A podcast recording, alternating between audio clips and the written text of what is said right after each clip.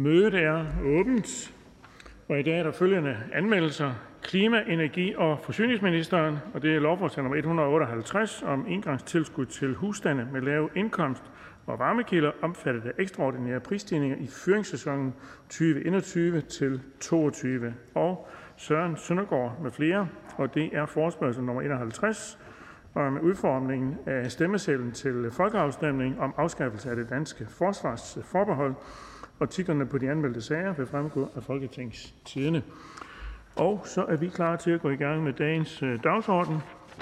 Og det første punkt på dagsordenen, det er første behandling af beslutningsforslag nummer B 77. Og det er forslag til folketingsbeslutning om øh, kriminalisering af groft øh, misbrug af afhængighedsforhold mellem religiøse ledere og personer fra menigheden. Og det er af fru Karina Lorentzen Denhardt, SF med flere. Og forhandlingen den er åbnet, og vi giver først ord til justitsministeren.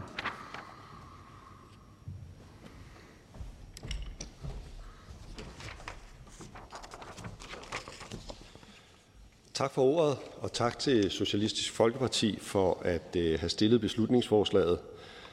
Øh, lad mig starte med at slå fast, hvad der jo egentlig ikke kan være til debat, nemlig øh, groft misbrug af et religiøst afhængighedsforhold i enhver form, er uacceptabel.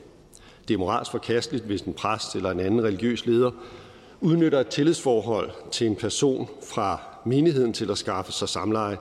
Sex skal altid være med samtykke, og ingen skal føle sig nødsaget til at have sex med en anden, heller ikke på grund af et religiøst afhængighedsforhold.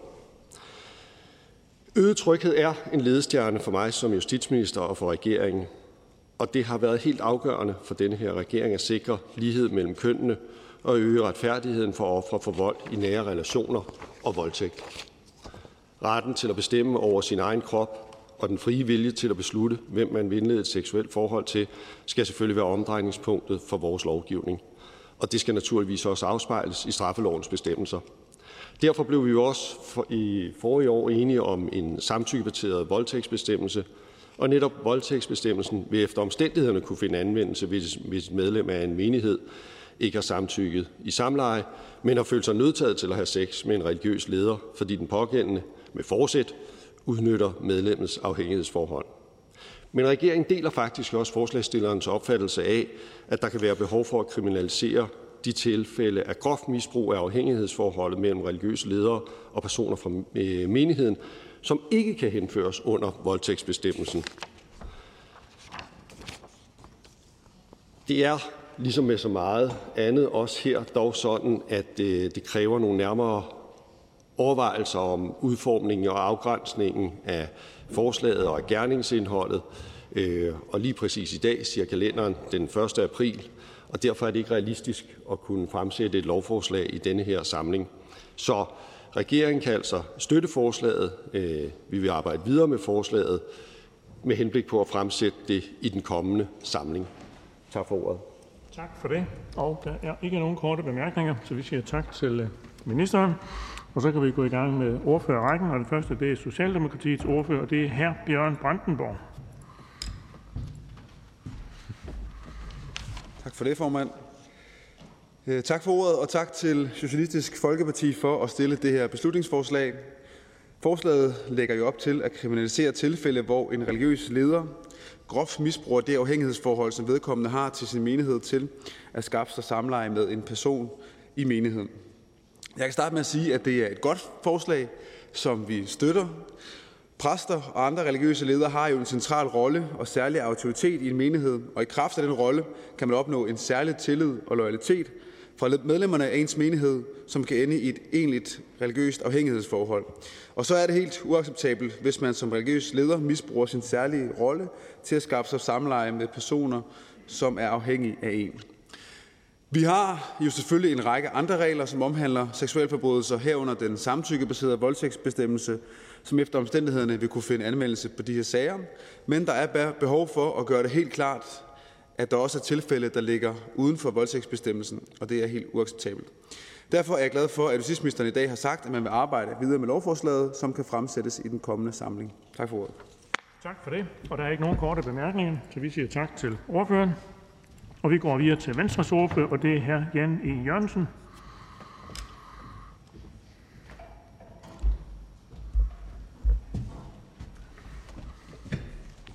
Tak for ordet, og tak til øh, Socialistisk Folkeparti for at fremsætte et, øh, et forslag om en øh, interessant debat, som, som vi også følger med interesse.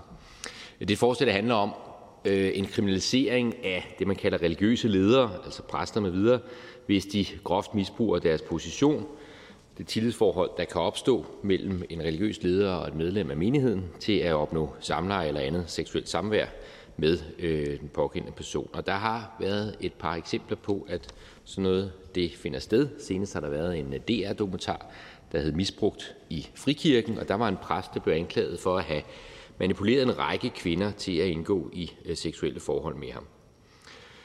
Øh, det er vigtigt at understrege, at der var tale om øh, om samtykke, øh, og øh, kvinderne øh, politianmeldte jo ikke desto mindre præsten. To af dem gjorde det for øh, voldtægt, men politiet måtte droppe sagen, da det, øh, som lovgivning er i dag, øh, ikke er øh, ulovligt på den måde at manipulere eller lyve sig øh, til sex, bilde nogen ind, at de kommer tættere på vor herre ved at have et tæt forhold til, til præsten.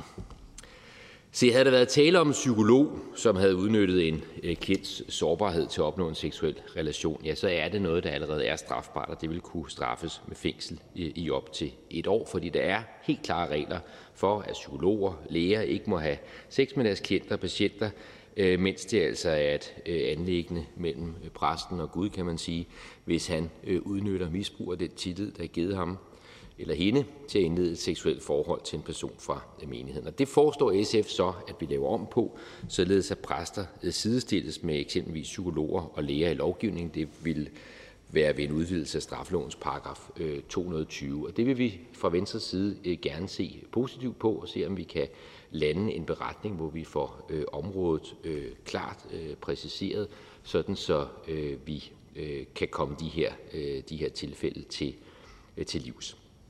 Fordi er man øh, meget troende og måske i en svær sårbar øh, position, så kan man sagtens forestille sig, at man kan være øh, så sårbar, at man på samme måde som samtaler med en psykolog, så under sjælesorgssamtaler kan blive manipuleret ind i et forhold, som man ikke ønsker.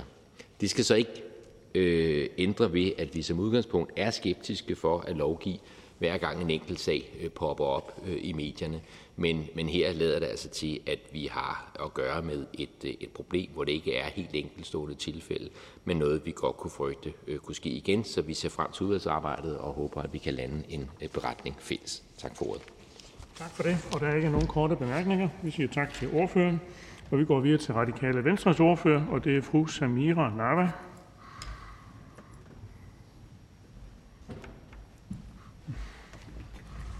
Mange tak. Tak til fru Karina Lorentzen og SF for at stille det her beslutningsforslag. Der kan og skal ikke være nogen tvivl om, at det er forkert, øh, hvis en øh, religiøs leder misbruger den øh, afhængighed eller den tillid, øh, der er mellem den religiøse leder og medlemmer af menigheden. Øh, og øh, i straffeloven der er øh, allerede i dag en række bestemmelser, som kriminaliserer øh, voldtægt og øh, sex uden samtykke. Øh, og øh, derfor øh, har jeg også øh, haft stillet nogle spørgsmål til ministeren i forhold til, om, om det her det ikke allerede øh, har været kriminaliseret. Men sådan som jeg forstår det, så er der alligevel et, et hul i lovgivningen, øh, som, øh, hvor, hvor de her situationer desværre ikke er, er omfattet. Og i og med, at det øh, åbenlyst øh, bør være kriminelt at misbruge øh, sårbare mennesker, øh, der er i et afhængighedsforhold til øh, en religiøs leder, øh, så øh, ser vi radikale venstre positivt øh, på det, og øh, på, at ministeren vil fremsætte øh, et, øh, et lovforslag. Øh, så, så vi ser frem til udvalgsarbejdet. Tak. Tak for det. Og der er ikke nogen korte bemærkninger. Tak til øh, ordføreren. Og vi går videre til enhedslistens ordfører, og det er fru Rosa Lund.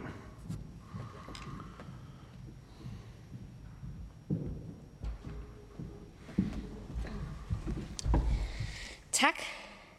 Det her beslutningsforslag, som jeg forstår det, baserer sig jo på en meget ulykkelig sag, hvor en ung kvinde er blevet manipuleret af sin præst til at indgå i en seksuel relation. Det er en situation, som gør ondt i hjertet at tænke på, og det er forfærdeligt, når nogen, man stoler på, misbruger den tillid, man har givet dem. Men eksplicit at kriminalisere groft misbrug af afhængighedsforhold mellem en religiøs leder og personer fra menigheden er ikke bare sådan lige til i Enhedslistens øjne. Som det også fremgår af bemærkningerne til det her beslutningsforslag, var en af grundene til, at der ikke blev rejst en sag mod præsten manglende beviser. Og det er desværre et vilkår i rigtig mange sager om seksuelle forbrydelser. De er meget svære at bevise. Med den samtykkelov, vi fik indført, så har vi heldigvis fået gjort det væsentligt nemmere, men det betyder stadig ikke, at der ikke vil være sager, hvor der ikke bliver rejst, eller skyldige, som vil blive frifundet. Vi har i straffelovens paragraf 220 i dag en beskyttelse mod udnyttelse af et afhængighedsforhold af økonomisk, arbejdsmæssig, behandlings- eller plejemæssig karakter. Den bestemmelse omfatter primært mennesker, der rent faktisk er i et afhængighedsforhold. Det kan i nogle tilfælde eksempelvis være ægtefæller, hvor den ene er meget afhængig af den anden økonomisk, men i langt de fleste tilfælde er man ikke i et afhængighedsforhold, blot fordi man er gift og har fælles økonomi og fælles hjem. Til gengæld er man højst sandsynligt meget afhængig af ens behandler, når man opsøger læge- eller psykologhjælp, som også Venstres ordfører var inde på. Har tale om mennesker, der er underlagt regler inden for sundhedsområdet og rent faktisk yder en behandling. Og jeg er med på, at man kan få et forhold til sin præst, der kan minde om det, man har til en psykolog. Men i udgangspunktet så udfører en præst aldrig en behandling. En præst har i udgangspunktet aldrig et forhold til medlemmer i menigheden, der kan skabe et afhængighedsmæssigt, plejemæssigt problem. Det er ikke deres opgave, og derfor er det heller ikke nødvendigvis behov for at regulere situationerne ens. Jeg vil dog også sige, at der altid tale om et overgreb, hvis nogen bliver udsat for en seksuel handling uden at have samtykket til det. Men de her ganske få situationer, som beslutningsforslaget ønsker at regulere, vil i nogle tilfælde kunne blive omfattet af samtykkeloven, for det er svært at løfte bevisbyrden for, at nogen har gjort noget forkert, hvis der er givet et samtykke.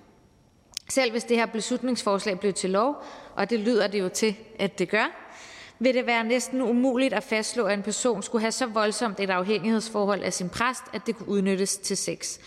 Og hvis vi først bevæger os ud i at kriminalisere specifikke stillinger, som går ud over den nuværende paragraf 220 i straffeloven, så bliver det svært at se, hvor man skal stoppe. For i bund og grund så kan et afhængighedsforhold opstå i rigtig mange typer af relationer, og det er jo ikke værre at være at være en præst, misbruger, der misbruger forholdet, end at være en fodboldtræner på Oldboys-holdet, der misbruger forholdet. Det er selve misbruget, der er forkert, og det har vi heldigvis både en samtykkelov og en kriminalisering af psykisk vold, som vil kunne rumme de langt de fleste situationer. Og derfor vil jeg også gerne bede Justitsministeriet om at komme med et papir på, hvorfor det her ikke falder ind under samtykkeloven eller loven om psykisk vold eller paragraf 220. Jeg kan forstå, at Radikale Venstre også har stillet nogle spørgsmål, og der falder den jo så tilbage på undertegnet ordfører, at jeg ikke har læst svarene på dem, og det må jeg jo så gøre. Men vi vil gerne gå meget åbent ind i behandlingen af det her øh, beslutningsforslag, for jeg forstår 100% godt intentionen, som er at beskytte så mange mennesker som overhovedet muligt mod seksuelle overgreb, og den intention deler vi 100% i Enhedslisten.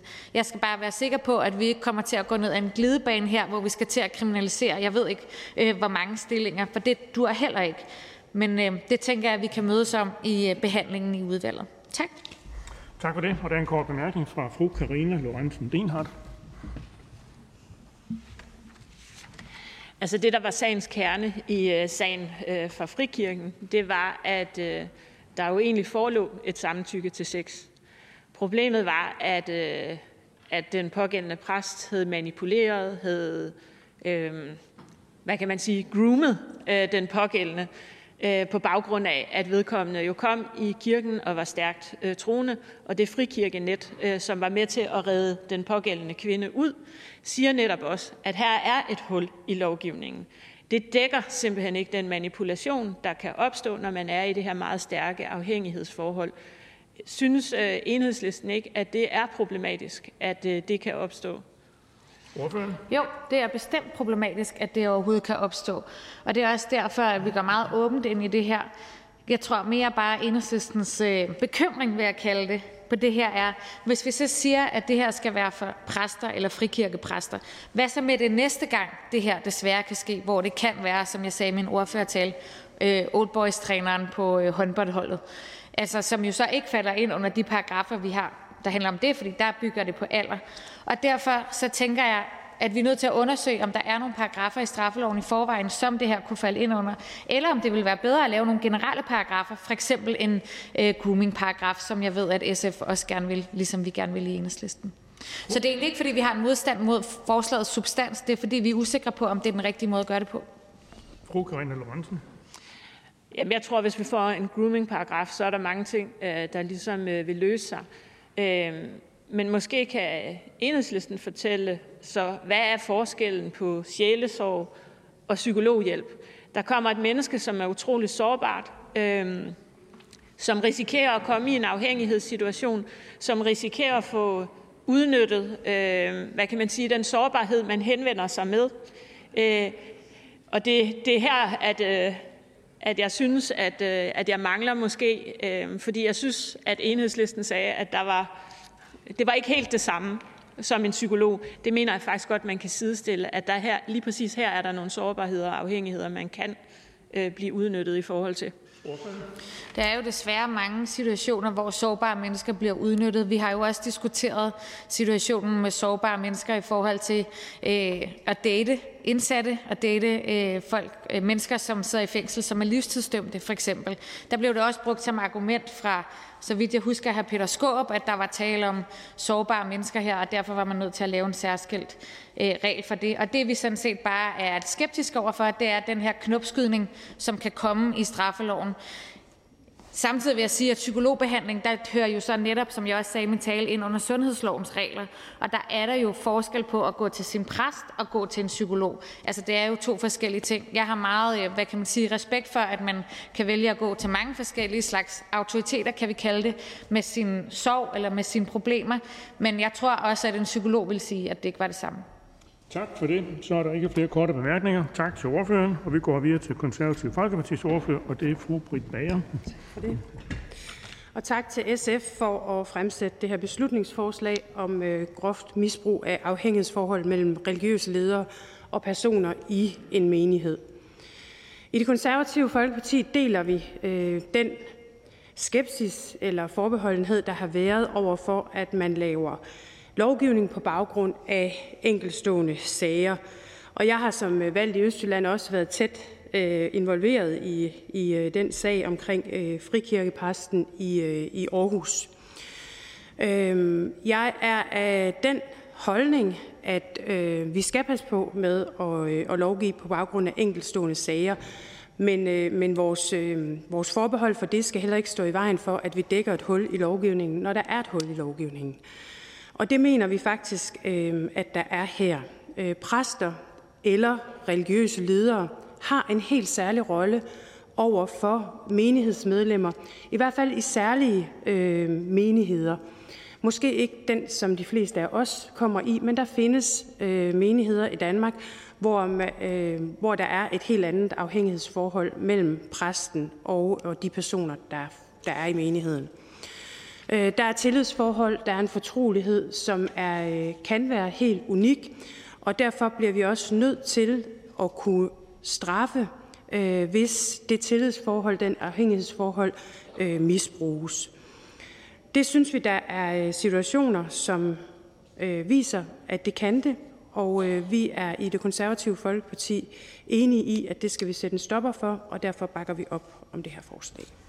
Tak for det. Der er ikke nogen korte bemærkninger. Vi siger tak til ordføreren. Og vi går videre til Dansk Folkepartis ordfører, og det er hr. Peter Skaarup.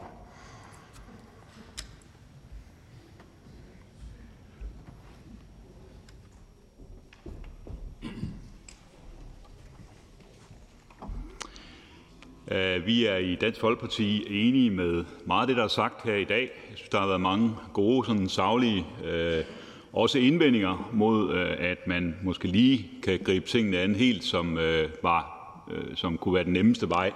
Øhm, men man må bare sige generelt, også ud fra de oplysninger, der ligger på bordet for os, at seksuelle forhold mellem en præst og, og en fra en menighed kan være meget problematiske. Og jeg ved som ikke, om det ikke er kun, som der står i beslutningsforslaget, ved groft misbrug, at det er problematisk. Altså set med vores øjne i, i Dansk Folkeparti, så er, er misbrug, også uden at det er, at det er groft, øh, vel nok øh, tilstrækkeligt til, at vi er nødt til at gøre noget ved det. Og øh, i den øh, konkrete sag, som nævnes også i beslutningsforslaget, der viser man jo med al ønskelig tydelighed, at vi har noget her, hvor man øh, misbruger sin autoritet til at skaffe sig seksuel øh, samkvem med en, øh, en, en eller flere personer i menigheden, og øh, hvor det er sammenlignet med, hvad vi kender fra en, en lægegærning eller psykologforhold øh, til et, et offer eller en patient. Og øh, der har man jo øh, regler, der gør, som flere ordfører har været inde på, at, at der, der er det strafbart. Men det er det øh, til synligheden ikke i forhold til forholdet mellem en præst fra en menighed og så et af, af øh, medlemmerne af menigheden. Så altså her grundlæggende, Øh, der er vi nødt til, øh, også retspolitisk på Christiansborg, at kigge på det her. Vi håber, at regeringen er villig, og det fornemmede jeg jo helt klart på ministerens sale, er villig til at se på, hvordan man kan lave en løsning her. Og vi er sådan set også villige til at lave en beretning eller øh, stemme for, hvis det er det. Det kan være, at vi har et ændringsforslag eller to, jævnfør også hvad jeg har sagt, men grundlæggende enig i, at, at der skal ske noget her. Når det så er sagt, så er det også klart, at øh, der kan være øh, tilfælde, hvor en, en præst faktisk finder sammen med en person fra en menighed, og at den her person faktisk også ønsker det. Øh, så her er der selvfølgelig et, et øh, område, hvor vi skal ind og, være sikre på, at vi, vi rammer fuldstændig hovedet på sømmen. Men altså grundlæggende, Dansk Folkeparti synes, at øh, man har fat i noget af det helt rigtige her fra fra SF's side, og, og, og vi kunne sådan set sagtens selv have fundet på at lave et forslag i noget i samme retning. Tak for det. Der er ikke nogen korte bemærkninger. Tak til øh, ordføreren. Og vi går videre til Nye Borgerliges ordfører, og det er fru Mette Thiesen.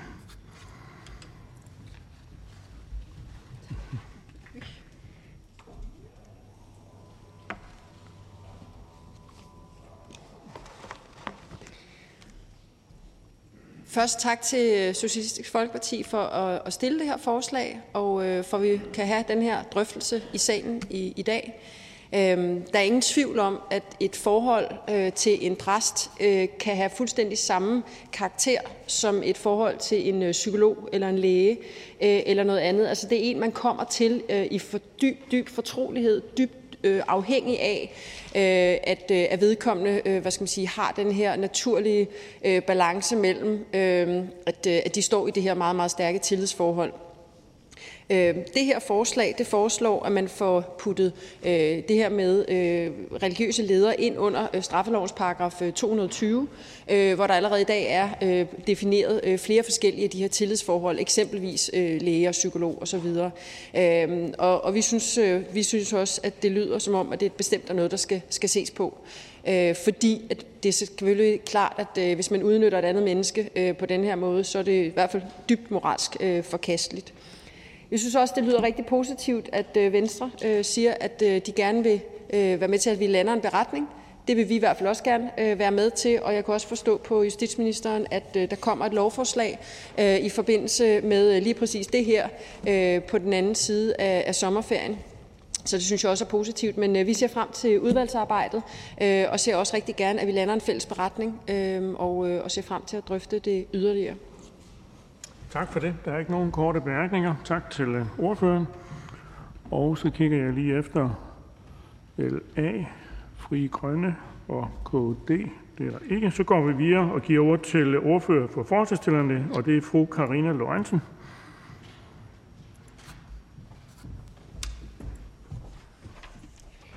Jamen, tak for ordet, og øh, tak for en øh, hurtig debat her. Øh, man kan sige, det er jo også et relativt øh, lille og ukompliceret forslag måske, øh, og som mange også har bakket op her i dag, så jeg er jeg fortrøstningsfuld i forhold til, at vi får landet en beretning og får fundet en løsning. Jeg synes, at det her forslag ligger i forlængelse af, af samtykkeloven, men det ligger øh, også i forlængelse af de regler, vi har allerede for psykologer og fysioterapeuter, Øh, hvor man ikke må udnytte det afhængighedsforhold, der kan være i forhold til patienter.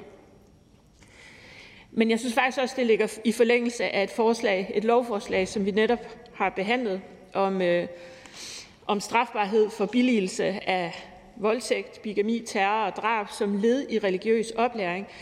Fordi lige præcis her anerkender vi jo også, at øh, at når man er øh, i en religiøs øh, oplæring, så, øh, så, så kan der finde en utilbørlig påvirkning sted. Der er et afhængighedsforhold, der er en mulighed for øh, at manipulere og groome, om man vil.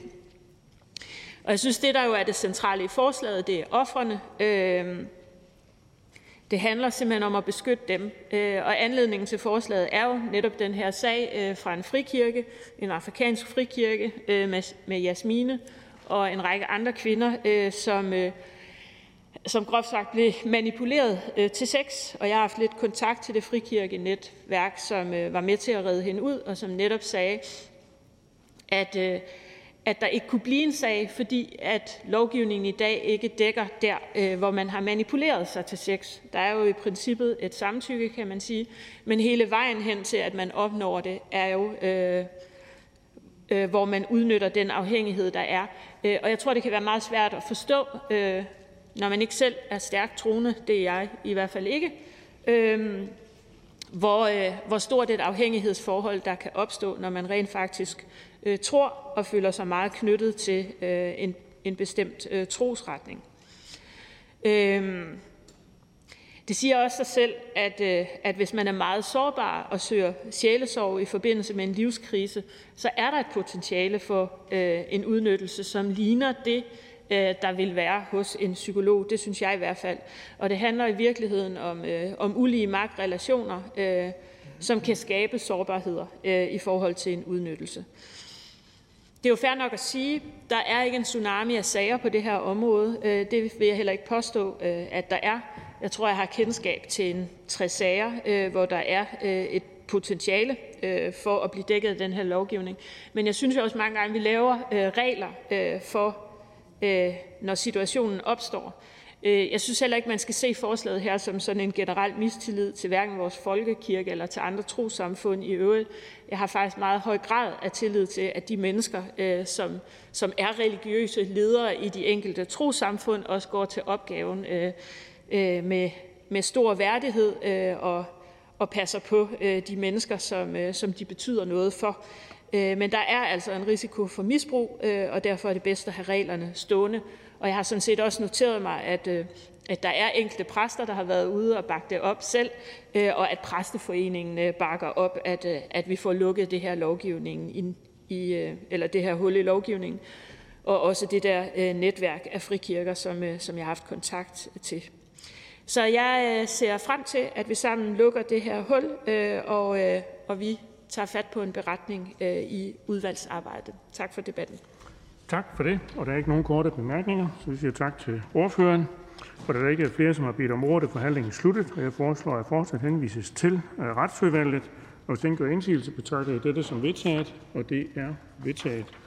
Og så går vi over til det næste punkt på dagsordenen, og det er forspørgsel nummer F27 det er forespørgsel til justitsministeren om offentlighedsloven, og det er Karina øh, Lorentzen Denhardt og Lisbeth Bæk Nielsen, øh, SF. Øh, og jeg gør opmærksom på, at afstemning om eventuelle forslag til vedtagelse udsættes til tirsdag den 5. april 2022. Og så tager vi lige en super kort øh, pause og lige får stillet om, så ordførerne og ministeren kan komme på plads på de rigtige pladser.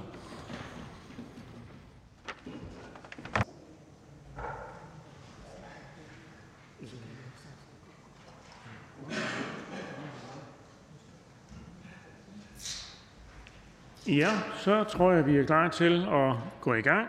Og øh, vi skal jo først øh, til begrundelsen, og for det der giver vi ord til ordføreren for forespørgerne, og det er fru Karina Lorentzen Denhardt, SF. Værsgo.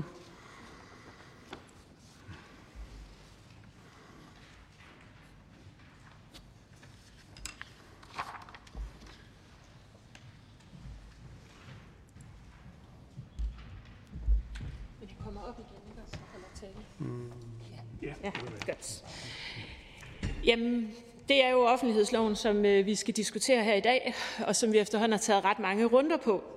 Men begrundelsen for at rejse endnu en debat omkring det her, det er, at det faktisk næsten er et år siden, at vi øh, vedtog øh, et forslag øh, fra SF om at pålægge ministeren om at indkalde til forhandlinger om offentlighedsloven.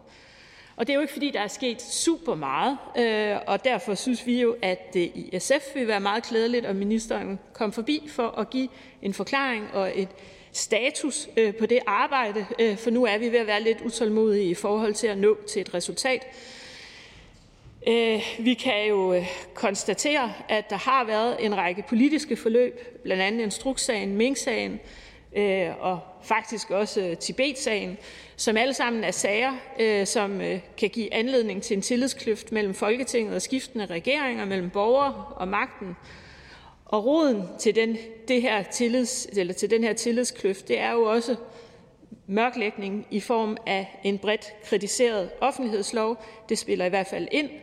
Øh, og vi ved, at den har medført større lukkethed, øh, den har svækket kvalitetssikringen af afgørende politiske beslutninger, og den har også bidraget til den politiske tillidskrise. Og derfor så øh, er vi her i dag for at afsøge svar på, hvad ministeren kan oplyse om status på de igangværende forhandlinger om offentlighedsloven, og hvordan regeringen så vil sikre, at borgerne får mulighed for større indsigt i den offentlige forvaltning, og at der bliver rettet op på de udfordringer, som er konstateret i offentlighedsloven. Så vi ser frem til en god debat. Tak for det. Og så går vi til besvarelsen, og det er ved justitsministeren.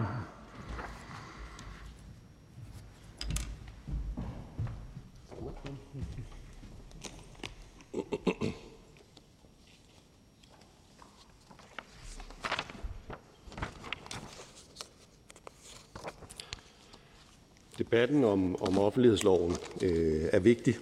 Loven bygger på et grundprincip om åbenhed hos vores myndigheder, hvilket jo er centralt i vores demokrati. Men loven står på en afvejning mellem på den ene side hensynet til åbenhed, og på den anden side en række andre hensyn, der kan føre til, at der i visse tilfælde ikke kan gives agtindsigt. Der er flere gange været debat om, hvorvidt man har fundet den rigtige balance mellem loven, sådan som den er i dag. Det gælder særligt ministerbetjeningsreglen, der begrænser retten til agtindsigt af hensyn til den interne politiske beslutningsproces. Offentlighedsloven er som bekendt bundet af et forlig mellem regeringen, Venstre og det konservative Folkeparti. Det betyder, at partierne i forliget som udgangspunkt skal være enige, før der kan ske ændringer. Jeg har siden maj sidste år haft drøftelser med Folketingets partier om loven. Drøftelserne har til formål at afdække ønsker til ændringer af loven og processen for det. Drøftelserne tager naturligvis sit udgangspunkt i forligskredsen, men som nævnt er offentlighedsloven et vigtigt emne og dermed også et emne, alle partier har en holdning til. Drøftelserne har indtil videre, ikke så overraskende, vist, at der blandt Folketingets partier er meget forskellige ønsker til, hvordan en ny lov skal udformes. Det er som bekendt min opfattelse, at den nuværende offentlighedslov er udtryk for en rimelig balance mellem hensynet til åbenhed på den ene side og hensynet til fortrolighed på den anden side. Jeg erkender dog samtidig, at der blandt forligspartierne er et ønske om at ændre loven. Af hensyn til de politiske drøftelser ønsker jeg ikke at gå nærmere i detaljer om, hvad det er, og hvordan forhandlingerne forløber.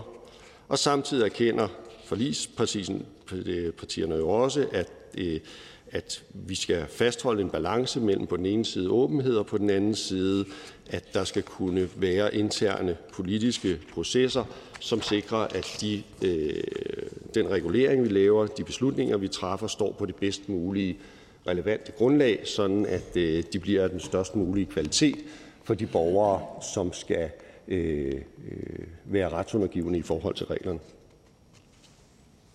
Ja, tak. Tak for det. Og så er der nu adgang til en kort bemærkning til øh, ordførerne. Og den første, det er fru Karina Lorentzen. Jeg synes ministeren selv, at øh, et års ventetid på øh, reelle forhandlinger om offentlighedsloven er i orden. Øh, og så kommer ministeren her og siger, at, at, så må man, at det, det skal man ligesom holde internt. Ja, det skal jeg love for, at de forhandlinger også er mørklagt. Vi er i hvert fald nogle partier, øh, som står i kulissen og venter på, hvornår øh, vi kan komme i gang med reelle forhandlinger. Så hvornår har ministeren tænkt sig at inddrage øh, de andre partier i de forhandlinger, der foregår mellem øh, ministeren og den gamle forligskreds på området? Ministeren. Jamen, når der er en forligskreds, så er det jo sådan, at det er forligskredsen, der øh, spiller første ret, har første ret, og når forligskredsen på et tidspunkt måtte være blevet enige om noget, så synes jeg, det vil være naturligt også at række ud til andre partier og se, om de så også kan se sig i det arbejde, som der gøres i forligskredsen. Tak for det. Og der er ikke flere, der har tegnet sig ind.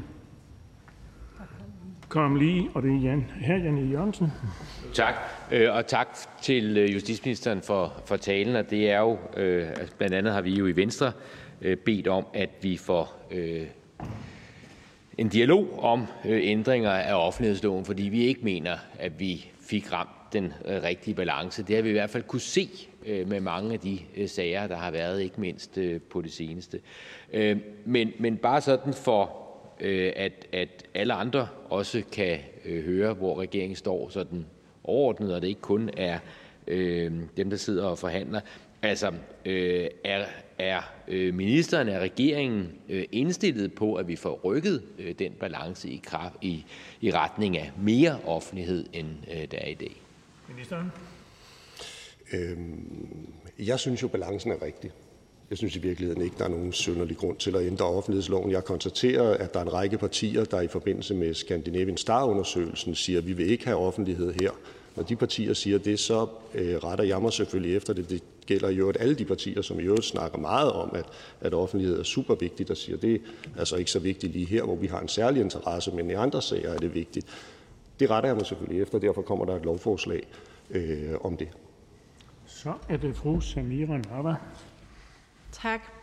Øh, ministeren siger, at han er tilfreds med balancen, sådan som den er i offentlighedsloven i dag, og øh, når jeg så samtidig kan konstatere, at der er gået så lang tid, øh, og vi ikke rigtig sådan har hørt noget, jamen så fristes man til at spørge, om, øh, om der overhovedet er nogle forhandlinger i forligskredsen, altså øh, med en hilsen fra en, der så har opsagt øh, forlidet, bare for øh, om, øh, om det forløb også er mærk- mørklagt. Øh, kan, kan ministeren øh, fortælle, om der er forhandlinger, og hvor mange gange har man mødtes så i, i forligskredsen om det? Ministeren? Men det er forskellen på at være med i forliget og ikke være med i forliget. Hvis man er med i forliget, så er man med ved bordet, så har man indflydelse. Når hr. Janne Jørgensen siger, at vi har et ønske om ændringer, så lytter jeg selvfølgelig til det. Så bliver jeg nødt til at snakke med, øh, med forligspartierne om, hvordan vi skal gøre det. Det privilegie nyder man ikke, når man har valgt at stille sig udenfor. Så er det her Peter Skorup. Tak til øh, justitsministeren for at fremlægge øh, sagen, som vi jo har diskuteret nogle gange. Og man kan sige, at i forhold til øh, sidste gang øh, og forrige gang, vi diskuterede det under en forespørgsel, så er der i hvert fald sket det, at regeringen har accepteret, at nu skal der forhandles, nu skal der tales. Så langt, så godt. Det, man selvfølgelig godt kan tillade sig at være lidt, lidt uh, utålmodig for, det er, at, at der så kommer en løsning. Fordi vi har både under Mink-kommissionen og i Grønnegård Christensens øh, covid-19-rapport kunne se, at øh, alle mere eller mindre er enige om, at, at der skal ske noget. Vi har simpelthen brug for mere åbenhed over for borgerne. Og, og det leder mig frem til så at spørge justitsministeren, om, om man kan forestille sig, at, at regeringen vil vente helt til efter et folketingsvalg med at komme med, med noget, der, der sikrer, at vi får nogle ændringer på det her punkt med hensyn til offentlighedsloven. Ministeren? Det tror jeg ikke ville passe mine øh, medforligspartier, og derfor har jeg et hensyn at tage til dem. Når medforligspartierne siger, at det her vil vi gerne diskutere, så øh, diskuterer vi det med det mål selvfølgelig at finde ud af, om det kan gøres øh, bedre. Øh, og så vil jeg bare igen pege på, at jeg tror også, at spørgerens eget parti er blandt de partier, som har sagt i Skandinavien Star-undersøgelsen, der vil gerne have mindre åbenhed. Tak for det. Så har jeg ikke flere indtegnet her øh, nu. Og er der kun en i den runde her. Der er ikke flere, der har indtegnet sig endnu, så vi siger tak til øh, ministeren i denne her runde, og så kan vi gå over til forhandlingsrunden efter de almindelige regler for korte bemærkninger. Og der giver vi først ord til øh, ordføreren for forspørgerne, og det er fru Karina Lorentzen.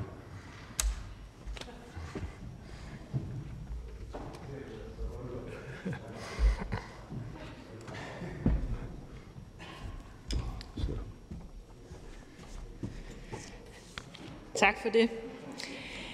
Det er nu næsten et år siden, at Folketinget vedtog B 169, som var et forslag fra SF, som pålagde regeringen om at indkalde til forhandlinger om en ny offentlighedslov. Forslaget blev vedtaget enstemmigt her i salen, og det blev også støttet af justitsministerens eget parti. Justitsministeren lovede ved den lejlighed at indkalde Folketingets partier for, og jeg citerer, at afdække partiernes konkrete ønsker til ændring af loven, og hvilken proces partierne måtte se for sig. Der er nu gået næsten et år, uden at vi har haft noget, der bare ligner substansdrøftelser af loven eller drøftelser af en proces for ændring af loven. Det står i skarp kontrast til, hvad ministeren sagde, da B 169 blev vedtaget, og til det brede ønske, der er blandt Folketingets partier om at adressere den omfattende kritik, der gennem årene er rejst af eksperter, kommissioner, medier, Folketingets ombudsmand osv. Vi har så indbudt ministeren til at gøre status her i dag sammen med Folketingets partier, og det ser ud til, at status er, at der jo ikke rigtig er sket noget, øh, og ministeren er sådan set også ret kaj med at fortælle, øh, hvor vi er henne i processen. Øh, det er noget skuffende. At et enigt Folketing, som klart har tilkendegivet, at man ønsker forhandlinger om offentlighedsloven, skal holdes hen på den måde, synes vi ikke er godt nok, og jeg derfor gerne spørge øh, justitsministeren, om han mener, at det er god regeringsførelse at sidde et enigt Folketing overhørigt. Det synes vi i hvert fald ikke i SF. Så kan man jo indvende, at der er nogle aftalepartier, og så er det vel logisk, at forhandlingerne kører i den kreds. Men ministeren har jo faktisk netop lagt op til at indkalde Folketingets partier, og ikke kun forligskredsen. Og jeg bemærker også, at, øh, at Venstre faktisk tidligere øh, har givet udtryk for, at der skal være et bredt flertal bag de nye regler. Øhm, så hvad er det egentlig, regeringen går og venter på? Der er jo som bekendt øh, problemer nok at tage fat på med offentlighedsloven. Øh, og der er rigtig mange områder, hvor vi, øh, hvor vi gerne vil tage fat. Øh, vi er enige om i, at der er for meget i dag, som falder i den mørklagte afdeling, og der er behov for mere åbenhed omkring det faglige grundlag bag de politiske beslutninger at lovens bestemmelser om mere offentlighed bør tillægges større betydning, end det er tilfældet i dag, at for eksempel epidemiområdet og gerne alle andre områder bør underlægges, underlægges samme åbenhed som miljøområdet. Vi er også enige i, at ministerbetjeningsreglen skal lempes. Ja, faktisk vil vi gerne have den helt afskaffet, så vi får større adgang til de faglige vurderinger, end vi har i dag uden selvfølgelig at kompromittere det fortrolige rum for politiske drøftelser. Og der er sikkert mange andre ting, som, øh, som i hvert fald nogen af os kunne blive enige om. Venstre har jo selv meldt ud, at man ønsker det meste af det ovenstående, hvis man nu løber det. Og hvis man løber fra det igen, så synes jeg, det ser skidt ud. Vi har nemlig øh, i dag den lidt paradoxale situation, at vi har to offentlighedslove i Danmark. En, der virker fint og derfor måske ikke får så meget opmærksomhed. Det er den, Miljøministeriet bruger. Og så en, der går øh, imod hensigten og i stedet for mørklægger. Miljøoplysningsloven opretholder en rimelig balance mellem hensynet til offentlighed og hensynet til det fortrolige rum, som ministeren og som jeg også hører Venstre øh, til enhver tid behøver. Øh, og jeg synes, vi bør se på den som en guldstandard for, hvordan en ny offentlighedslov skal skrues sammen. Jeg synes, regeringen bør udvise god regeringsførelse og leve op til, øh, hvad et stort antal partier her i salen ønsker, nemlig at vi får forhandlinger. Øh, og så synes jeg også, at god regeringsførelse faktisk kræver, at vi får en ny øh, offentlighedslov.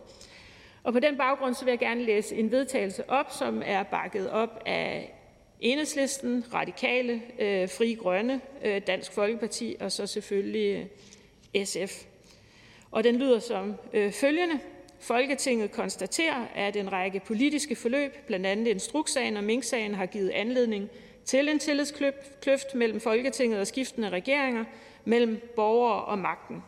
Roden til den tillidskløft er mørklægning i form af en bredt kritiseret offentlighedslov, der har medført større lukkethed, svækket kvalitetssikringen af afgørende politiske beslutninger og bidraget øh, til den politiske tillidskrise.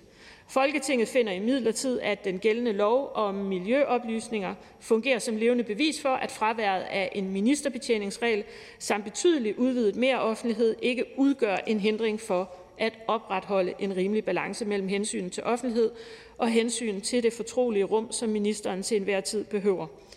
Folketinget indstiller til regeringen omgående at åbne for reelle forhandlinger med alle Folketingets partier om en ny og mere ambitiøs og åben offentlighedslov med udgangspunkt i miljøoplysningsloven.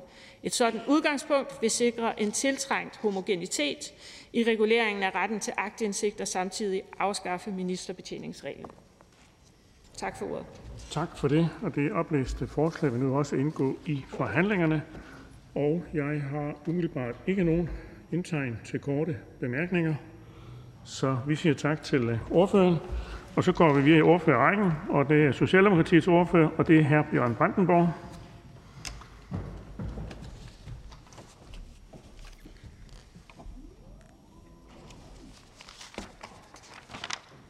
Tak for det, formand.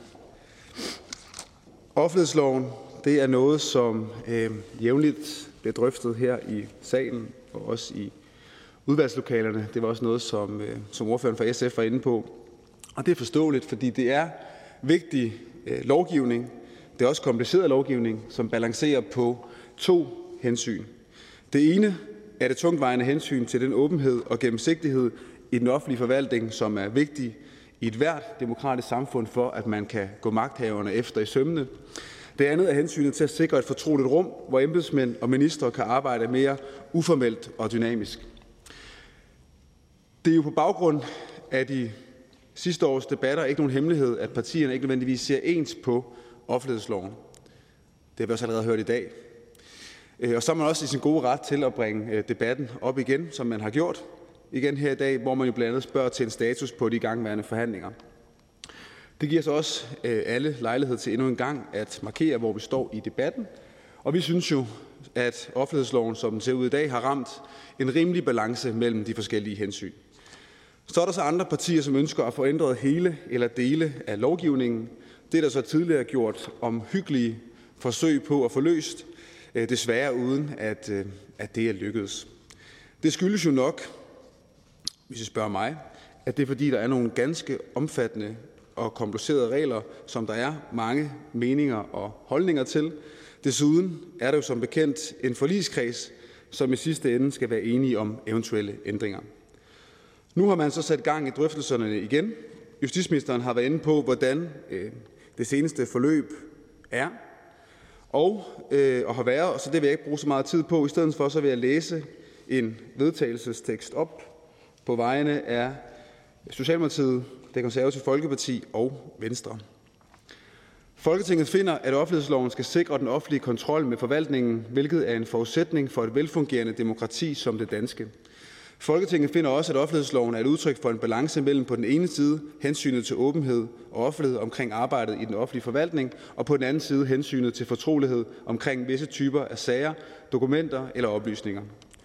Folketinget noterer sig, at offentlighedsloven er bundet af et forlig mellem regeringen, Socialdemokratiet, Venstre og det konservative Folkeparti. To af forligspartierne, Venstre og Konservative, har gennem længere tid givet udtryk for et ønske om at ændre offentlighedsloven, herunder at lempe ministerbetjeningsreglen. Justitsministeren har med udgangspunkt i forligskredsen indkaldt til politiske drøftelser med Folketingets partier herom. Folketinget pålægger regeringen at sikre den fornødne fremdrift i disse forhandlinger, således at ændringerne af offentlighedsloven kan blive vedtaget snarest muligt. Tak. Tak for det. Det oplæste forslag vil også nu indgå i forhandlingerne. Og så er der en enkelt kort bemærkning, øh, og det er først øh, fru Karina Lorentzen.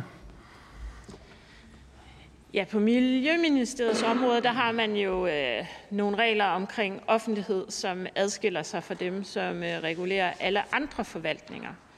Øh, kunne øh, den socialdemokratiske ordfører forestille sig, at man kunne udbrede de regler til resten af det ministerielle område og til resten af øh, hvad kan man sige, reguleringen for øh, offentlighed i, øh, i forvaltningen.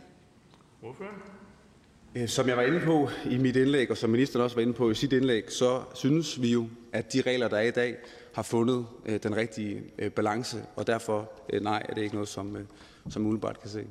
Fru Karina Lorentzen. Men kan den socialdemokratiske ordfører se nogle problemer øh, på Miljøministeriets område, som øh, indikerer, at det ikke skulle være en god måde at gå til det på? Har det rent faktisk givet nogle udfordringer? Fordi her har man faktisk et sted, hvor man har balanceret øh, noget bedre i forhold til muligheden for at få indsigt i den offentlige forvaltning, og det synes jeg jo er en grundpille i et demokrati. Ordføren? Øhm, ja, altså den, de regler, der gælder på miljø, miljøområdet, er jo nogen, der går tilbage til den gamle øh, ministerbetjeningsregel. Og øh, øh, vi har ikke øh, i vores øh, drøftelser øh, lagt op til, at vi skal øh, lave om på de regler, som der er øh, i dag, hverken på det område eller med de nye regler. Så er det her Peter Skårup. Jo, tak. Og jeg vil egentlig prøve at stille det samme spørgsmål, jeg stillede til justitsministeren, hvor jeg ikke rigtig synes, jeg nåede at få et svar. Øh, men det kunne være, at øh, Socialdemokratiets ordfører kunne, kunne være behjælpelig her, øh, fordi sagen har jo kørt i lang tid. Det har været omdiskuteret. Der har været sager fremme, der viser, at, at vi virkelig har et problem med offentlighedsloven i, i dag, med den lukkethed, der er. Og øh, derfor synes jeg, det er rimeligt at høre øh, ordføreren, om vi kan få en situation, hvor Socialdemokratiet i virkeligheden vil trække den her sag helt til efter et folketingsvalg, altså så, så man ligesom skal starte forfra igen? Eller hvor står Socialdemokratiet hen? Har man selv en holdning om, at det, det skal ske nu, øh, at det skal ikke vente til efter et folketingsvalg? Ordføren? Jeg synes, ministeren var jo meget klar i, i, øh, i sit svar til hr. Peter Skåb, og jeg har også ramset op i min tale, øh, hvordan det er, vi står. Det giver også i det, i det foregående spørgsmål, nemlig at vi synes, at der er fundet en rigtig balance i den lovgivning, øh, som vi har nu, og derfor tror jeg også, det er jo lidt op til øh, øjnene, der ser, om man synes, der er et behov for øh, ændringer. Jeg er med på, at det er en, øh, en, en kompliceret øh, diskussion, fordi det er kompliceret lovgivning, men, øh, men vi er ikke et, i et sted, hvor vi synes, at der er grundlag for at, at ændre det. Og så er der jo nogle politiske drøftelser, og øh, de ledes af en meget, meget dygtig justitsminister, og derfor tror jeg, at det er, er bedst, at det er ham, der bliver ved med at lede dem, og også øh, øh, informere om, hvornår der er forhandlinger, og hvornår man kan forvente, at der er en, en, øh, en ende på de forhandlinger. Her Peter Skårup. Ja, men, men det kan jeg da også godt se, det, det er meget bekvemt at overlade det til nogle andre, der så ikke gør noget. Altså spørgsmålet er bare, er der en seriøs vilje fra Socialdemokratiets side til på den her side af et folketingsvalg at sikre, at vi får rettet op på det problem, som Jørgen Grønnegård Christensen og covid-19-rapporten jo egentlig pegede på øh, helt tilbage ja, over, for over et år siden, hvor diskussionen opstod.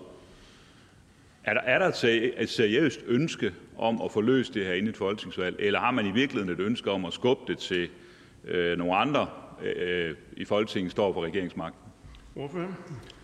Nej, det oplever jeg ikke, der er et ønske til. Altså, jeg, jeg, det er meget vigtigt at gentage, men den position, som Socialdemokratiet og regeringen har haft i de her diskussioner, er jo sådan set ikke forandret.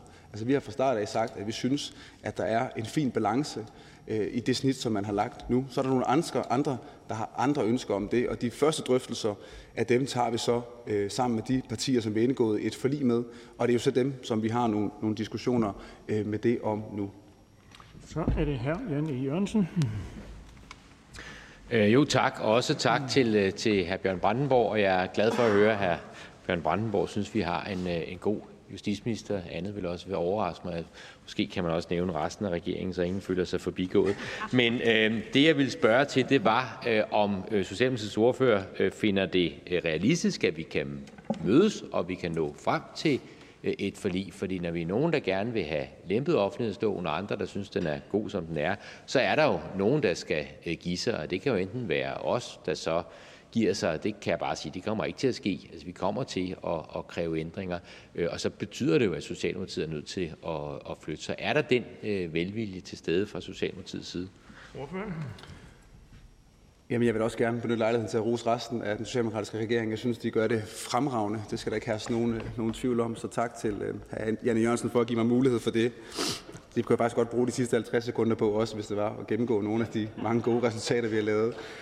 Øhm, men i forhold til spørgsmålet fra hr. Janne Jørgensen, så vil jeg sige, at øh, det kommer jo øh, an på øh, parterne. Nu skal jeg sige, at der skulle to til tango, men det skal der jo ikke. I det her, det her tilfælde er vi tre forligspartier, som har de her drøftelser. Og min oplevelse er, øh, at det er øh, gode øh, drøftelser, og så må det jo være op til de videre snakke i den kreds øh, med justitsministeren for bordenden øh, og øh, se, hvor at vi, vi, vi lander hen. Jeg synes, vores position er der er ikke nogen tvivl om. Her, Janne Jørgensen. Jamen, det er jeg glad for at høre, fordi hvis man, har, øh, hvis man skal danse tango, så nytter det ikke, at den, den ene part øh, står fuldstændig stille. Så bliver det i hvert fald en forholdsvis øh, kedelig øh, tango. Så øh, det er jeg glad for at høre, at der er øh, trods alt vilje til bevægelse hos øh, regeringen.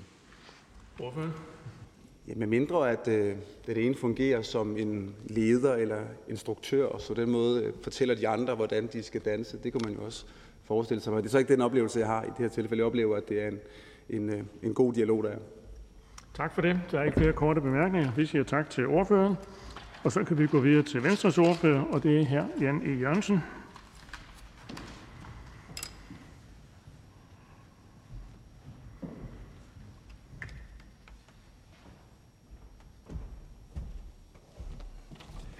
Jo, tak øh, for ordet, og tak til øh, SF endnu en gang for at rejse en øh, forespørgselsdebat. Øh, det er vel ved at være 10 år siden, at øh, ordføreren og, og jeg øh, var med til at indgå den offentlighedslov, vi har i dag. Og så har der så sidenhen været parti på parti på parti på parti, der har fået kolde fødder og har trukket sig for offentlighedsloven. Radikale Venstre øh, var jo også med øh, blandt de oprindelige øh, forligspartier. Og øh, nu står vi så i dag i den situation, at, øh, at vi er tre tilbage, nemlig øh, Venstre, Konservative og, og Socialdemokratiet. Og øh, vi har øh, jo ikke lagt skjul på, at den offentlighedslov, vi vedtog øh, i sin tid, i praksis har fået et øh, andet indhold end det, som øh, vi vedtog dengang, eller i hvert fald det, der var vores opfattelse af, hvad vi vedtog dengang. Eksempelvis øh, meroffentlighedsprincippet, altså det her med, bare fordi man kan holde noget øh, skjult, så behøver man ikke gøre det, så kan man øh, via meroffentlighedsprincippet vælge at give agtindsigt, selvom man egentlig ikke har pligt til det.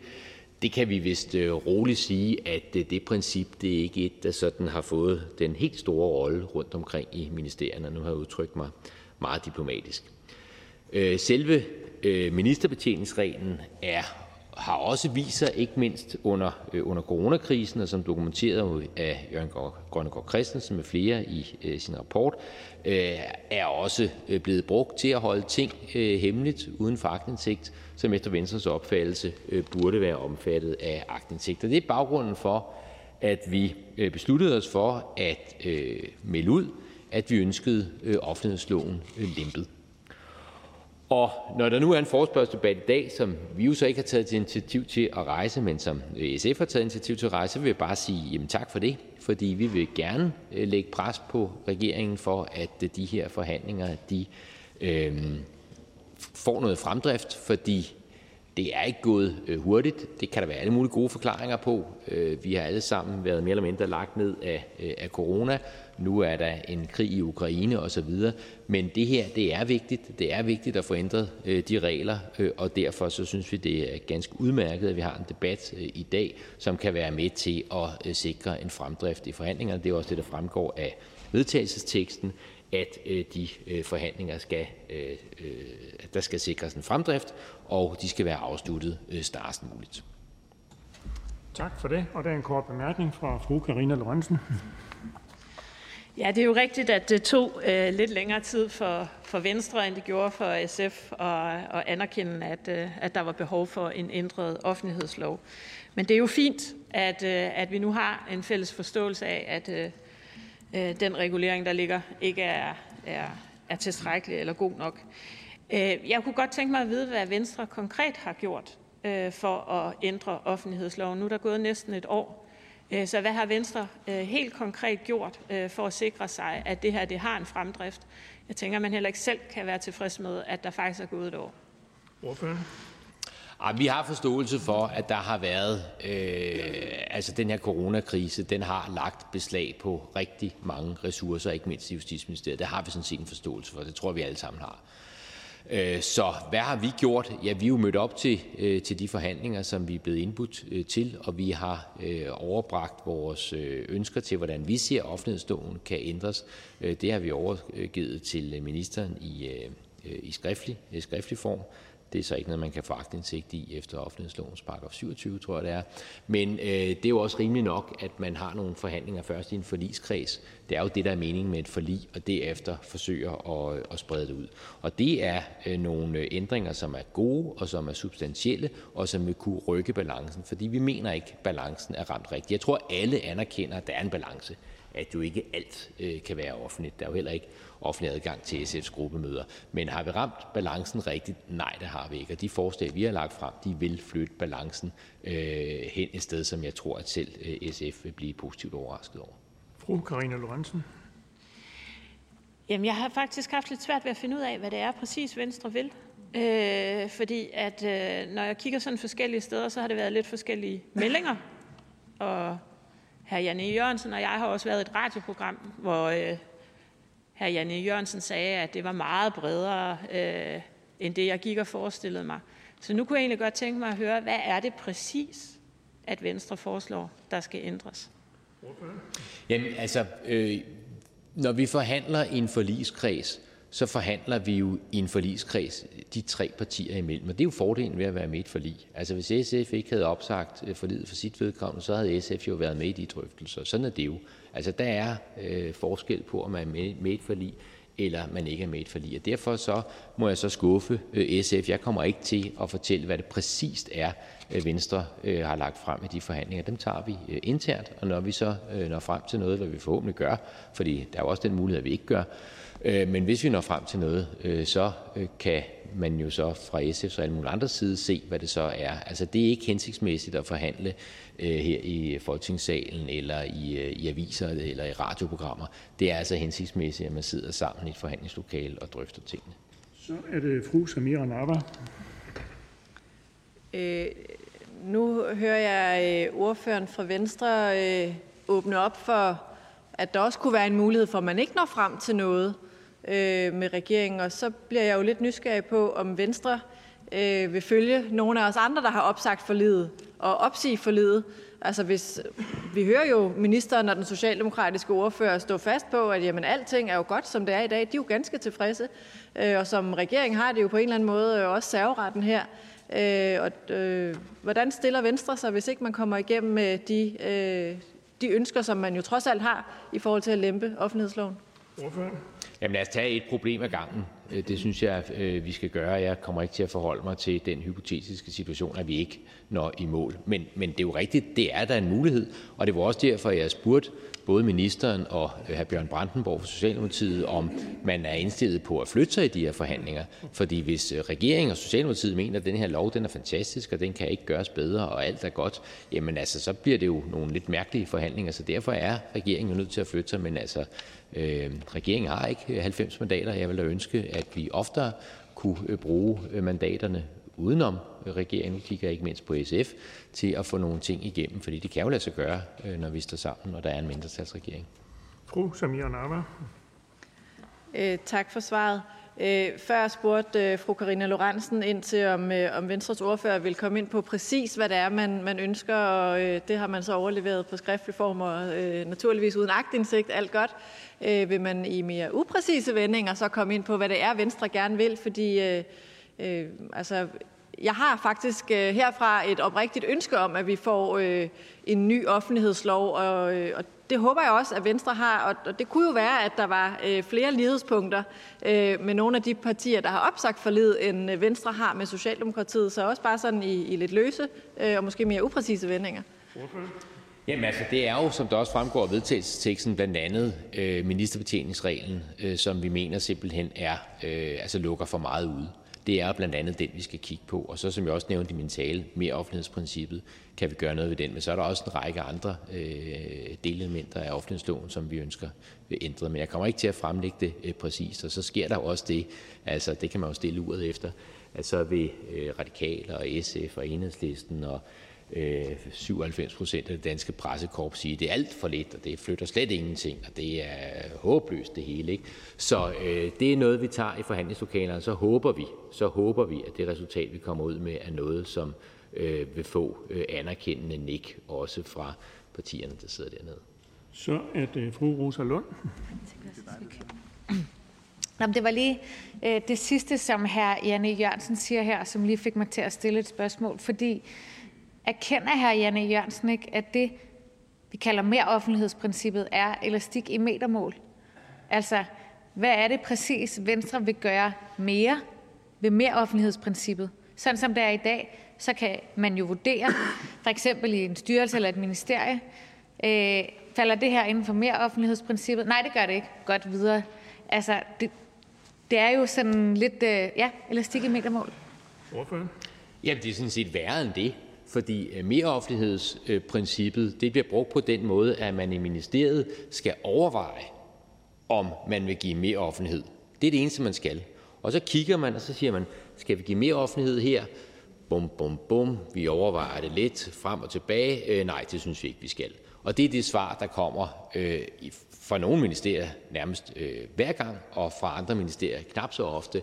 Men som jeg også sagde i min tale, altså meroffentlighedsprincippet er ikke slået igennem på den måde, som vi havde forestillet os, da vi lavede forlidet.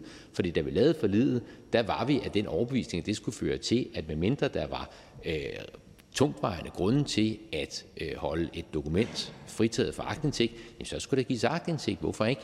Øh, og sådan er det jo altså desværre ikke blevet øh, brugt i praksis, og derfor er det noget af det, man kunne gå ind og, og kigge på med, med en vis effekt. Fru Rosa Lund. Jamen, det er jo præcis det, der er hvad kan man sige, enhedslistens kritik af mere offentlighedsprincippet. I hvert fald den måde, det fungerer på i dag. Så det er også bare for at høre, altså for øh, at man ikke ligesom sådan, øh, snyder, snyder nogen på vægtskålen, at man bare siger, så, så fremhæver vi bare mere offentlighedsprincippet lidt mere, men så, og så fortsætter det bare, som det plejer. Altså, det er jo den situation, vi gerne vil undgå i enhedslisten, og det er derfor, jeg godt kunne tænke mig, hvis Venstre kunne blive lidt konkrete på, hvad vil man så gøre for at sikre, at mere offentlighedsprincippet bliver brugt efter den hensigt, der så åbenbart var med det? Altså, skal det stå på en anden måde i loven, eller hvad forestiller man sig? Ja, selvfølgelig skal det stå på en anden måde i loven, ellers kommer det bare til at virke, som det har gjort det hidtil. Øh, hvordan det så skal stå på en anden måde i loven, ja, det er jo så det, som tre partier øh, inde i maskinrummet øh, prøver at komme med nogle rigtig gode bud på. Det er jo så forskellen på at være et forlig at stå udenfor. Jeg kunne også godt tænke mig at høre, hvordan enhedslisten mener, det kunne formuleres. Send gerne en mail. Vi kan godt bruge al den inspiration, vi kan få til konkrete ændringer, og ikke bare sådan til Øh, kritik. Kritik er jo fint nok, men skal det være konstruktivt, og skal det kunne bruges til noget, så er det jo rigtig øh, godt, hvis man så kan få nogle helt konkrete forslag til, hvordan tingene så kunne skrues bedre sammen. Og der er blandt andet øh, Danmarks Journalistforbund øh, været ude med nogle gode forslag, som, som vi også er blevet inspireret af. Tak for det. Så er der ikke flere korte bemærkninger. Vi siger tak til ordføreren. Og så kan vi gå videre til Radikale Venstres ordfører, og det er fru Samira Nava.